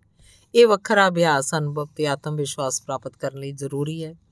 ਇਸ ਨਾਲ ਤੁਸੀਂ ਰੇਕੀ ਸਿੱਖਿਆ ਦਾ ਪੂਰਨ ਉਪਯੋਗ ਕਰ ਸਕੋਗੇ। ਉન્નਤ ਰੇਖੀ ਸਿੱਖਿਆ ਐਡਵਾਂਸਡ ਰੇਖੀ ਟ੍ਰੇਨਿੰਗ ਇਹ ਇੱਕ ਦਿਨੀ ਕੰਮ ਹੈ। ਇਸ 'ਚ ਸ਼ਾਮਲ ਹੈ ਯੂਸੂਈ ਮਾਸਟਰ ਸੁਸੰਗਤਾ, ਜੋ ਤੁਹਾਡੀ ਰੇਕੀ ਊਰਜਾ ਦੀ ਸ਼ਕਤੀ ਵਧਾਉਂਦੀ ਹੈ। ਯੂਸੂਈ ਮਾਸਟਰ ਪ੍ਰਤੀਕ, ਜੋ ਰੇਕੀ 2 ਦੇ ਪ੍ਰਤੀਕਾਂ ਦੀ ਪ੍ਰਭਾਵਸ਼ੀਲਤਾ ਨੂੰ ਵਧਾਉਂਦਾ ਹੈ। ਉਪਚਾਰ ਲਈ ਪ੍ਰਯੋਗ ਕੀਤੇ ਜਾ ਸਕਦੇ ਹੈ। ਰੇਕੀ ਧਿਆਨ ਜੋ ਦਿਮਾਗ ਨੂੰ ਸ਼ਕਤੀ ਪ੍ਰਦਾਨ ਕਰਦੇ ਹੈ। ਚੇਤਨਾ ਦਾ ਵਿਸਥਾਰ ਕਰਦੇ ਹੈ ਸਮੱਸਿਆਵਾਂ ਦੇ ਸਮਾਧਾਨ ਤੇ ਮੰਜ਼ਿਲ ਪ੍ਰਾਪਤੀ ਲਈ ਰੇਕੀ ਉਪਯੋਗ ਦੀ ਉન્નਤ ਤਕਨੀਕ, ਖੁਦ ਆਪਣੀ ਤੇ ਦੂਜਿਆਂ ਦੀ ਸੁਰੱਖਿਆ ਲਈ ਰੇਕੀ ਦਾ ਪ੍ਰਯੋਗ। ਰੇਕੀ ਨਾਲ ਕ੍ਰਿਸਟਲਸ ਫੋਟਿਕ ਤੇ ਪੱਥਰਾਂ ਦਾ ਪ੍ਰਯੋਗ ਰੇਕੀ ਗ੍ਰਿਡ ਕਿਸ ਤਰ੍ਹਾਂ ਬਣਾਈਏ ਜਾਂ ਜੋ ਅਵੇਸ਼ਤ ਹੋਣ ਤੋਂ ਬਾਅਦ ਤੁਹਾਨੂੰ ਤੇ ਦੂਜਿਆਂ ਨੂੰ ਰੇਕੀ ਪ੍ਰੇਰਿਤ ਕਰਦਾ ਰਹੇ। ਰੇਕੀ ਆਤਮਿਕ ਸਰਜਰੀ ਨੂੰ ਤੁਹਾਨੂੰ ਆਪਣੀਆਂ ਜਾਂ ਦੂਸਰਿਆਂ ਦੀ ਨਕਾਰਾਤਮਕ ਆਤਮਿਕ ਊਰਜਾ ਮਟਾਉਣ ਦੇਵੇ ਤੇ ਇਹਨੂੰ ਪ੍ਰਕਾਸ਼ ਭੇਜੇ। ਇੱਕ ਨਿਰਦੇਸ਼ਤ ਧਿਆਨ ਜੋ ਤੁਹਾਨੂੰ ਤੁਹਾਡੇ ਰੇਕੀ ਮਾਰਗਦਰਸ਼ਕਾਂ ਨਾਲ ਜਾਣੂ ਕਰਾਉਂਦਾ ਹੈ। ਜਿੱਥੇ ਤੁਸੀਂ ਉਪਚਾਰ ਤੇ ਸੂਚਨਾ ਪ੍ਰਾਪਤ ਕਰਦੇ ਹੋ ਤੇ ਅੰਤ ਚ ਰੇਕੀ 3rd ਮਾਸਟਰ ਸਿੱਖਿਆ ਲੈਣ ਦੀ ਯੋਜਨਾ ਬਣਾ ਰਹੇ ਜੇ ਤੁਹਾਨੂੰ ਰੇਕੀ 3rd ਮਾਸਟਰ ਲੈਣਾ ਤੇ ਤੁਹਾਨੂੰ ਉન્નਤ ਰੇਕੀ ਸਿੱਖਿਆ ਲੈਣਾ ਪਏਗੀ।